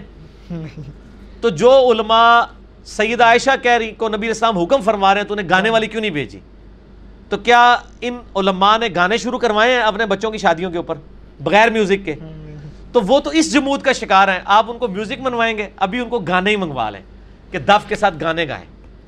ٹھیک ہے؟ لیکن شعر و شاعری شرکیاں نہیں ہونی چاہیے اور جھوٹی نہیں ہونی چاہیے اس لیول کی۔ ویسے تو عشق مشوقی میں تو جھوٹے ہی دعوے ہوتے ہیں نا لیکن کو بہت بڑے لیول کا نہ ہو۔ یہ عشق مشوقی والا میری میرے اوپر تو ظاہر اپلائی نہیں ہوتا لیکن شادی شدہ شخص کر سکتا ہے اپنی بیوی کو سنا سکتا ہے گانے وغیرہ۔ کیا؟ ہاں سنائے ضرور سنائے سنے بھی سنائے بھی۔ ان شاء اللہ صحیح۔ اچھا اس کے بعد ہے جی یہ سورہ نساء کی آیت نمبر ایک سو اٹھائیس ہے کہ ایک عورت اپنا گھر بچانے کے لیے اپنے بعض حقوق پر کمپرومائز کر سکتی ہے۔ مطلب اس کا مفہوم یہ ہے۔ کون سی آیت سورہ نساء آیت نمبر ایک سو اٹھائیس۔ سورہ نساء آیت نمبر کہ اگر وہ سپریشن سے بچنے کے لیے اگر میوچل انڈرسٹینڈنگ ہو جائے تو گھر بچایا وہ جائے کچھ حقوق نہیں ہوگا یار؟ ہاں ٹھیک ہے ٹھیک ہے۔ تو اس کے اوپر ایک ہے گورا وہ پتہ نہیں کہہ رہا تھا کہ حضرت سودا رضی اللہ تعالیٰ عنہ وسلم اللہ علیہ انہوں نے سیدہ عائشہ کے حق میں اپنے کافی حقوق جو تھے وہ قربان کیے۔ کافی حقوق نہیں اپنی باری دے دی تھی۔ تو یہ مطلب تو جائز ہے؟ اس سے مطلب الٹا وہ نبی علیہ السلام پہ اٹیک کرتے ہیں کہ وہ اپنی جوان بھی مطلب اس طرح کی پھر گستاخانہ با- باتیں کرتے ہیں کوئی مسئلہ نہیں ہے۔ جب ان کی بیوی خود ایگری کرتی ہیں۔ تو پھر کسی دوسرے کو میاں بیوی راضی۔ تو کیا کرے؟ گا گورا؟ صحیح۔ اچھا آپ نے محمد بن حسن شیبانی کو امام مالک کا شاگرد قرار دیا اور امام ابو حنیفہ کو امام محمد کا شاگرد جبکہ امام محمد کا شاگرد نہیں میں نے کرا دیا تھا میں نے یہ کہا تھا کہ جب وہ موتا لکھ کے آئے تھے یہ صحیح صنعت سے ثابت ہے۔ اچھا۔ تو انہوں نے کہا تھا جو تم نے امام مالک سے روایتیں لکھی ہیں مجھے بھی لکھوانا۔ تو اس لحاظ سے میں نے انڈائریکٹ شاگرد کہا تھا۔ تو یہ جو دعویٰ ہے کہ امام ابو حنیفہ تمام ائمہ کے استاد اور دادا استاد ہیں یہ بات ٹھیک ہے یہ؟ کہاں ہے دعویٰ؟ اب تو ختم ہو چکا ہے۔ یہ زبانی کلامی دعویٰ تھا۔ کہیں دعویٰ نہیں ہے۔ یہ تو اسی طرح کا دعویٰ تھا کہ ان کی کوئی بیٹی تھی جس کا نام حنیفہ تھا۔ تو یہ تو جھوٹے دعوے ہیں۔ کوئی نہیں ہے اس کی کوئی حقیقت نہیں ہے۔ کہاں سے استاد ہیں؟ صحیح۔ اچھا مستدرک الحاکم میں سکس تھری سکس زیرو میں وہ جو عبداللہ بن عمر والا ہے کہ مجھے آج بھی میں اس بات پہ شرمندہ ہوں کہ ہاں جی ہاں جی ہاں جی۔ اس کو اس کے اندر میں نے خود جو یہی پی ڈی ایف میں دیکھا ہے یہی بریلویوں والی میں شبیر بردرز میں اس میں صرف قال الحاکم اور آگے بات ہوئی ہوئی ہے اس میں سند نہیں بیان ہوئی ہوئی۔ امام حاکم نے پھر بتا دیے نا اس کی شرح بیان کر دی ہے نا کہ کس کی طرف اشارہ کر رہے ہیں وہ؟ نہیں مطلب اس کے لیے سند ہونا ضروری نہیں ہے۔ آپ تو یہ سند موجود ہے نا۔ مجموع زوائد کے اندر موجود ہے نا۔ اچھا مجموع زما- ہاں مجموع زوائد میں موجود ہے ہاں۔ ہاں مجموع زوائد بھی مکتبہ شاملہ میں ہے اس میں پوری سند موجود ہے جناب۔ وہ ہم نے حاکم کو اس لیے لکھا تھا کہ ایک عام بندے کی اپروچ میں ہے۔ دیکھیں نا اگر ہم مجموع زوائد لکھ دیتے تو آپ تو یہ پہنچ بھی نہ سکتے۔ تو میں جان بوجھ کے وہ والے لکھ دیتا ہوں جو عام بندے کی اپروچ میں بھی ہے۔ آمش کی تدلیس کو آپ نے مسئلہ نمبر 36 میں خطرہ ایمان بھی کہا خطرہ ایمان وہاں پر ہوگا جہاں پہ کوئی ایمان کے خطرے والی بات ہوگی۔ صحیح ہے لیکن کرائٹیریا تو یہ ہاں کرائٹیریا۔ یہی ہے۔ تو 3780 ترمزی میں آپ مطلب ہاں۔ وہ جو اس کا جواب میرے بھائی میرا کلپ میں آ چکا ہے۔ کہ- انجینئر محمد علی مرزا سے اختلاف۔ نہیں تو وہ اسی بات پہ مطلب میں کیا نام لوں اس کا آن لائن وہ چھوڑ دیں اس کا نام نہ لے میرے بھائی اس کو کوئی نہیں جانتا۔ تین چار سو بندے اس کے کلپ دیکھتے ہیں اس میں سے بھی پونے چار سو جو ہیں وہ ہمارے لوگ ہوتے ہیں۔ ہاں جی۔ تو آپ وہ کوئی ایک دو بندے نا اس میں اضافہ کرتے ہیں اس کو چھوڑ دیں۔ خیر ٹھیک ہے۔ میں ویسے بات کرتا ہوں کہ مطلب جو دعویٰ ہے نا وہ یہ ہے کہ پھر اگر آپ البانی نے صاحب رحمہ اللہ نے اگر اس کو صحیح کہا ہے نا تو پھر آپ ترک رفع دین کو بھی آپ کہیں کہ اہل علم میں سے دو ائمہ امام ترمزی اور امام البانی رحمہ اللہ۔ یہ اس کو ترک رفع نہیں امام البانی نے ترک رفع الیدین کو کہیں بھی نہیں کہا کہ ترک رفع دین کرنا چاہیے۔ امام البانی ترک رفع دین کی حدیث کو صحیح مانتے ہیں ہاں۔ وہ دو طریقے مانتے ہیں۔ کیونکہ انہوں نے جو اپنی نماز کی کتاب لکھی ہے نا ہاں جی،۔ اس میں انہوں نے ابن مسعود والی روایت نہیں ڈالی ہے کیونکہ وہ اس کو اس کو عامل نہیں سمجھتے ہیں۔ ٹھیک ہے نا؟ ورنہ تو وہ ڈالتے ہیں نا کہ یہ دو طریقے ہیں اس کو انہوں نے تو اسی کو اڈاپٹ کیا۔ اچھا دوسری بات ہے کہ اس لیول کی نیٹی گٹیز میں نہ جائیں۔ مسئلہ پتہ کیا ہے؟ ہوں۔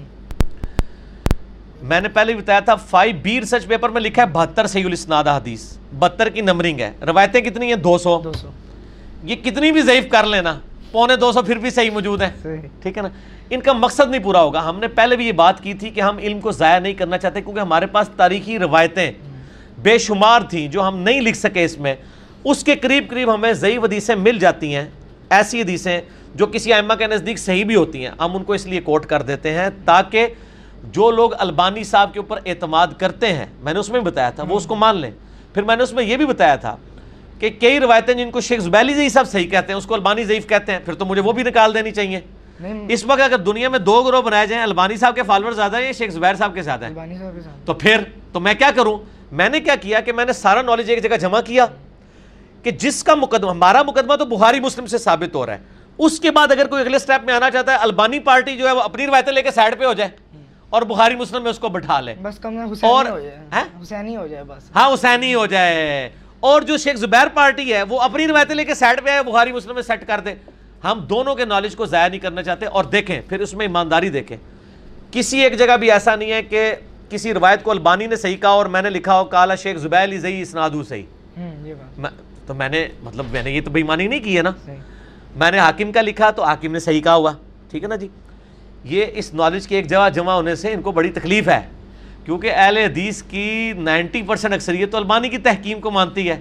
اور دوسرا ان سے پوچھے کہ ابن زیاد کے نتھروں میں اگر سانپ گھس گیا ہے اس سے آپ کے ایمان کو کیسے خطرہ ہو گیا ہے؟ ابن زیاد تو پیو ہے اللہ تو بندے ہو۔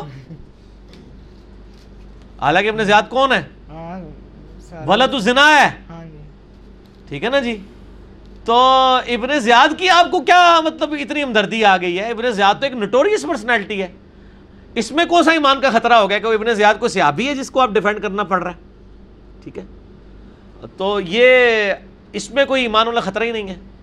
ٹھیک ہے نا؟ ضعیف احادیث ایمان کے لیے خطرہ، اس میں میں نے بتایا کون سی ضعیف احادیث جو کتاب و سنت کے دلائل کے خلاف جن کے اوپر مواد آ رہا ہو۔ ابن زیاد تو اس سے بھی زیادہ کا مستحق تھا، بلکہ چھوڑ دیں۔ میں نے تو ایک لیکچر میں اس کے اوپر باقاعدہ ویڈیو میں بھی کہا تھا۔ اس پمفلٹ کے لکھنے سے پہلے اچھا کہ یہ روایت ضعیف ہے۔ لیکن میں نے کہا تھا اس سے زیادہ سخت روایت مستقل الحاکم کی ہے کہ اگر کوئی شخص روزے کی حالت میں ہو اجر اسود اور مقام کے درمیان وہ نمازیں بھی پڑھتا رہے۔ بیت سے تو ہاں تو وہ دوزخ میں جائے گا۔ ایک شخص دوزخ میں جائے اہل بیت سے بغض رکھنے کی وجہ سے۔ یہ چھوٹی وعید ہے یا اس کے ناک میں نتھنے میں کوئی چیز گھسنا چھوٹی ہے؟ تو ریشو پروپورشن میں آپ دیکھیں نا، ہماری ڈاکٹرائن اور نیریٹو بالکل کلیئر ہے۔ ٹھیک ہے؟ ان کا مقصد یہ نہیں ہوتا کہ وہ چیزیں نہیں اور یہ دیکھیں، جو میرے خلاف کلپ بناتے ہیں، واللہ میں اپنے خلاف خود کے یہ کلپ بنا سکتا ہوں۔ یہ انہوں نے کوئی دریافتیں نہیں کی ہوئی ہیں۔ لیکن اس طرح کی کلپ بنا کے مجھے ان کے جواب دینے کی ضرورت نہیں، ان کو بڑے اچھے طریقے سے جواب آلریڈی مل رہے ہوتے ہیں۔ اور پھر جب میں پھر جواب دیتا ہوں نا، پھر ان کو ہاتھ پاؤں پڑ جاتے ہیں کہ یار ہم نے نہ ہی چھیڑا ہوتا ہے اس کو۔ ٹھیک ہے نا؟ اس لیے میں کہتا ہوں نہ چھیڑیں۔ پوری ڈاکٹرائن کو لے کے چلیں کہ اوور آل ہم مقدمہ کیا پیش کر رہے ہیں؟ ٹھیک ہے باریک ضعیف حدیث جو ہیں ان کو آپ کہتے ہیں کہ نہیں لینا چاہیے یا جو ایمان کے لیے خطرہ ان کو نہیں لینا چاہیے۔ تو اگر کوئی شخص جیسے آپ نے اپنے یہ اس میں گرین یا بلو ان دونوں میں سے ایک کارڈ پہ اللہ معافنی فی بدنی والی حدیث کو آپ نے ضعیف کہا ہے جعفر بن محمون کی ہاں وجہ جی سے ہاں جی صحیح تو وہ اگر کوئی شخص اپنے جسم کے لیے دعائی کر رہا ہے نا تو کر لیں۔ کرے کیوں نہ کرے؟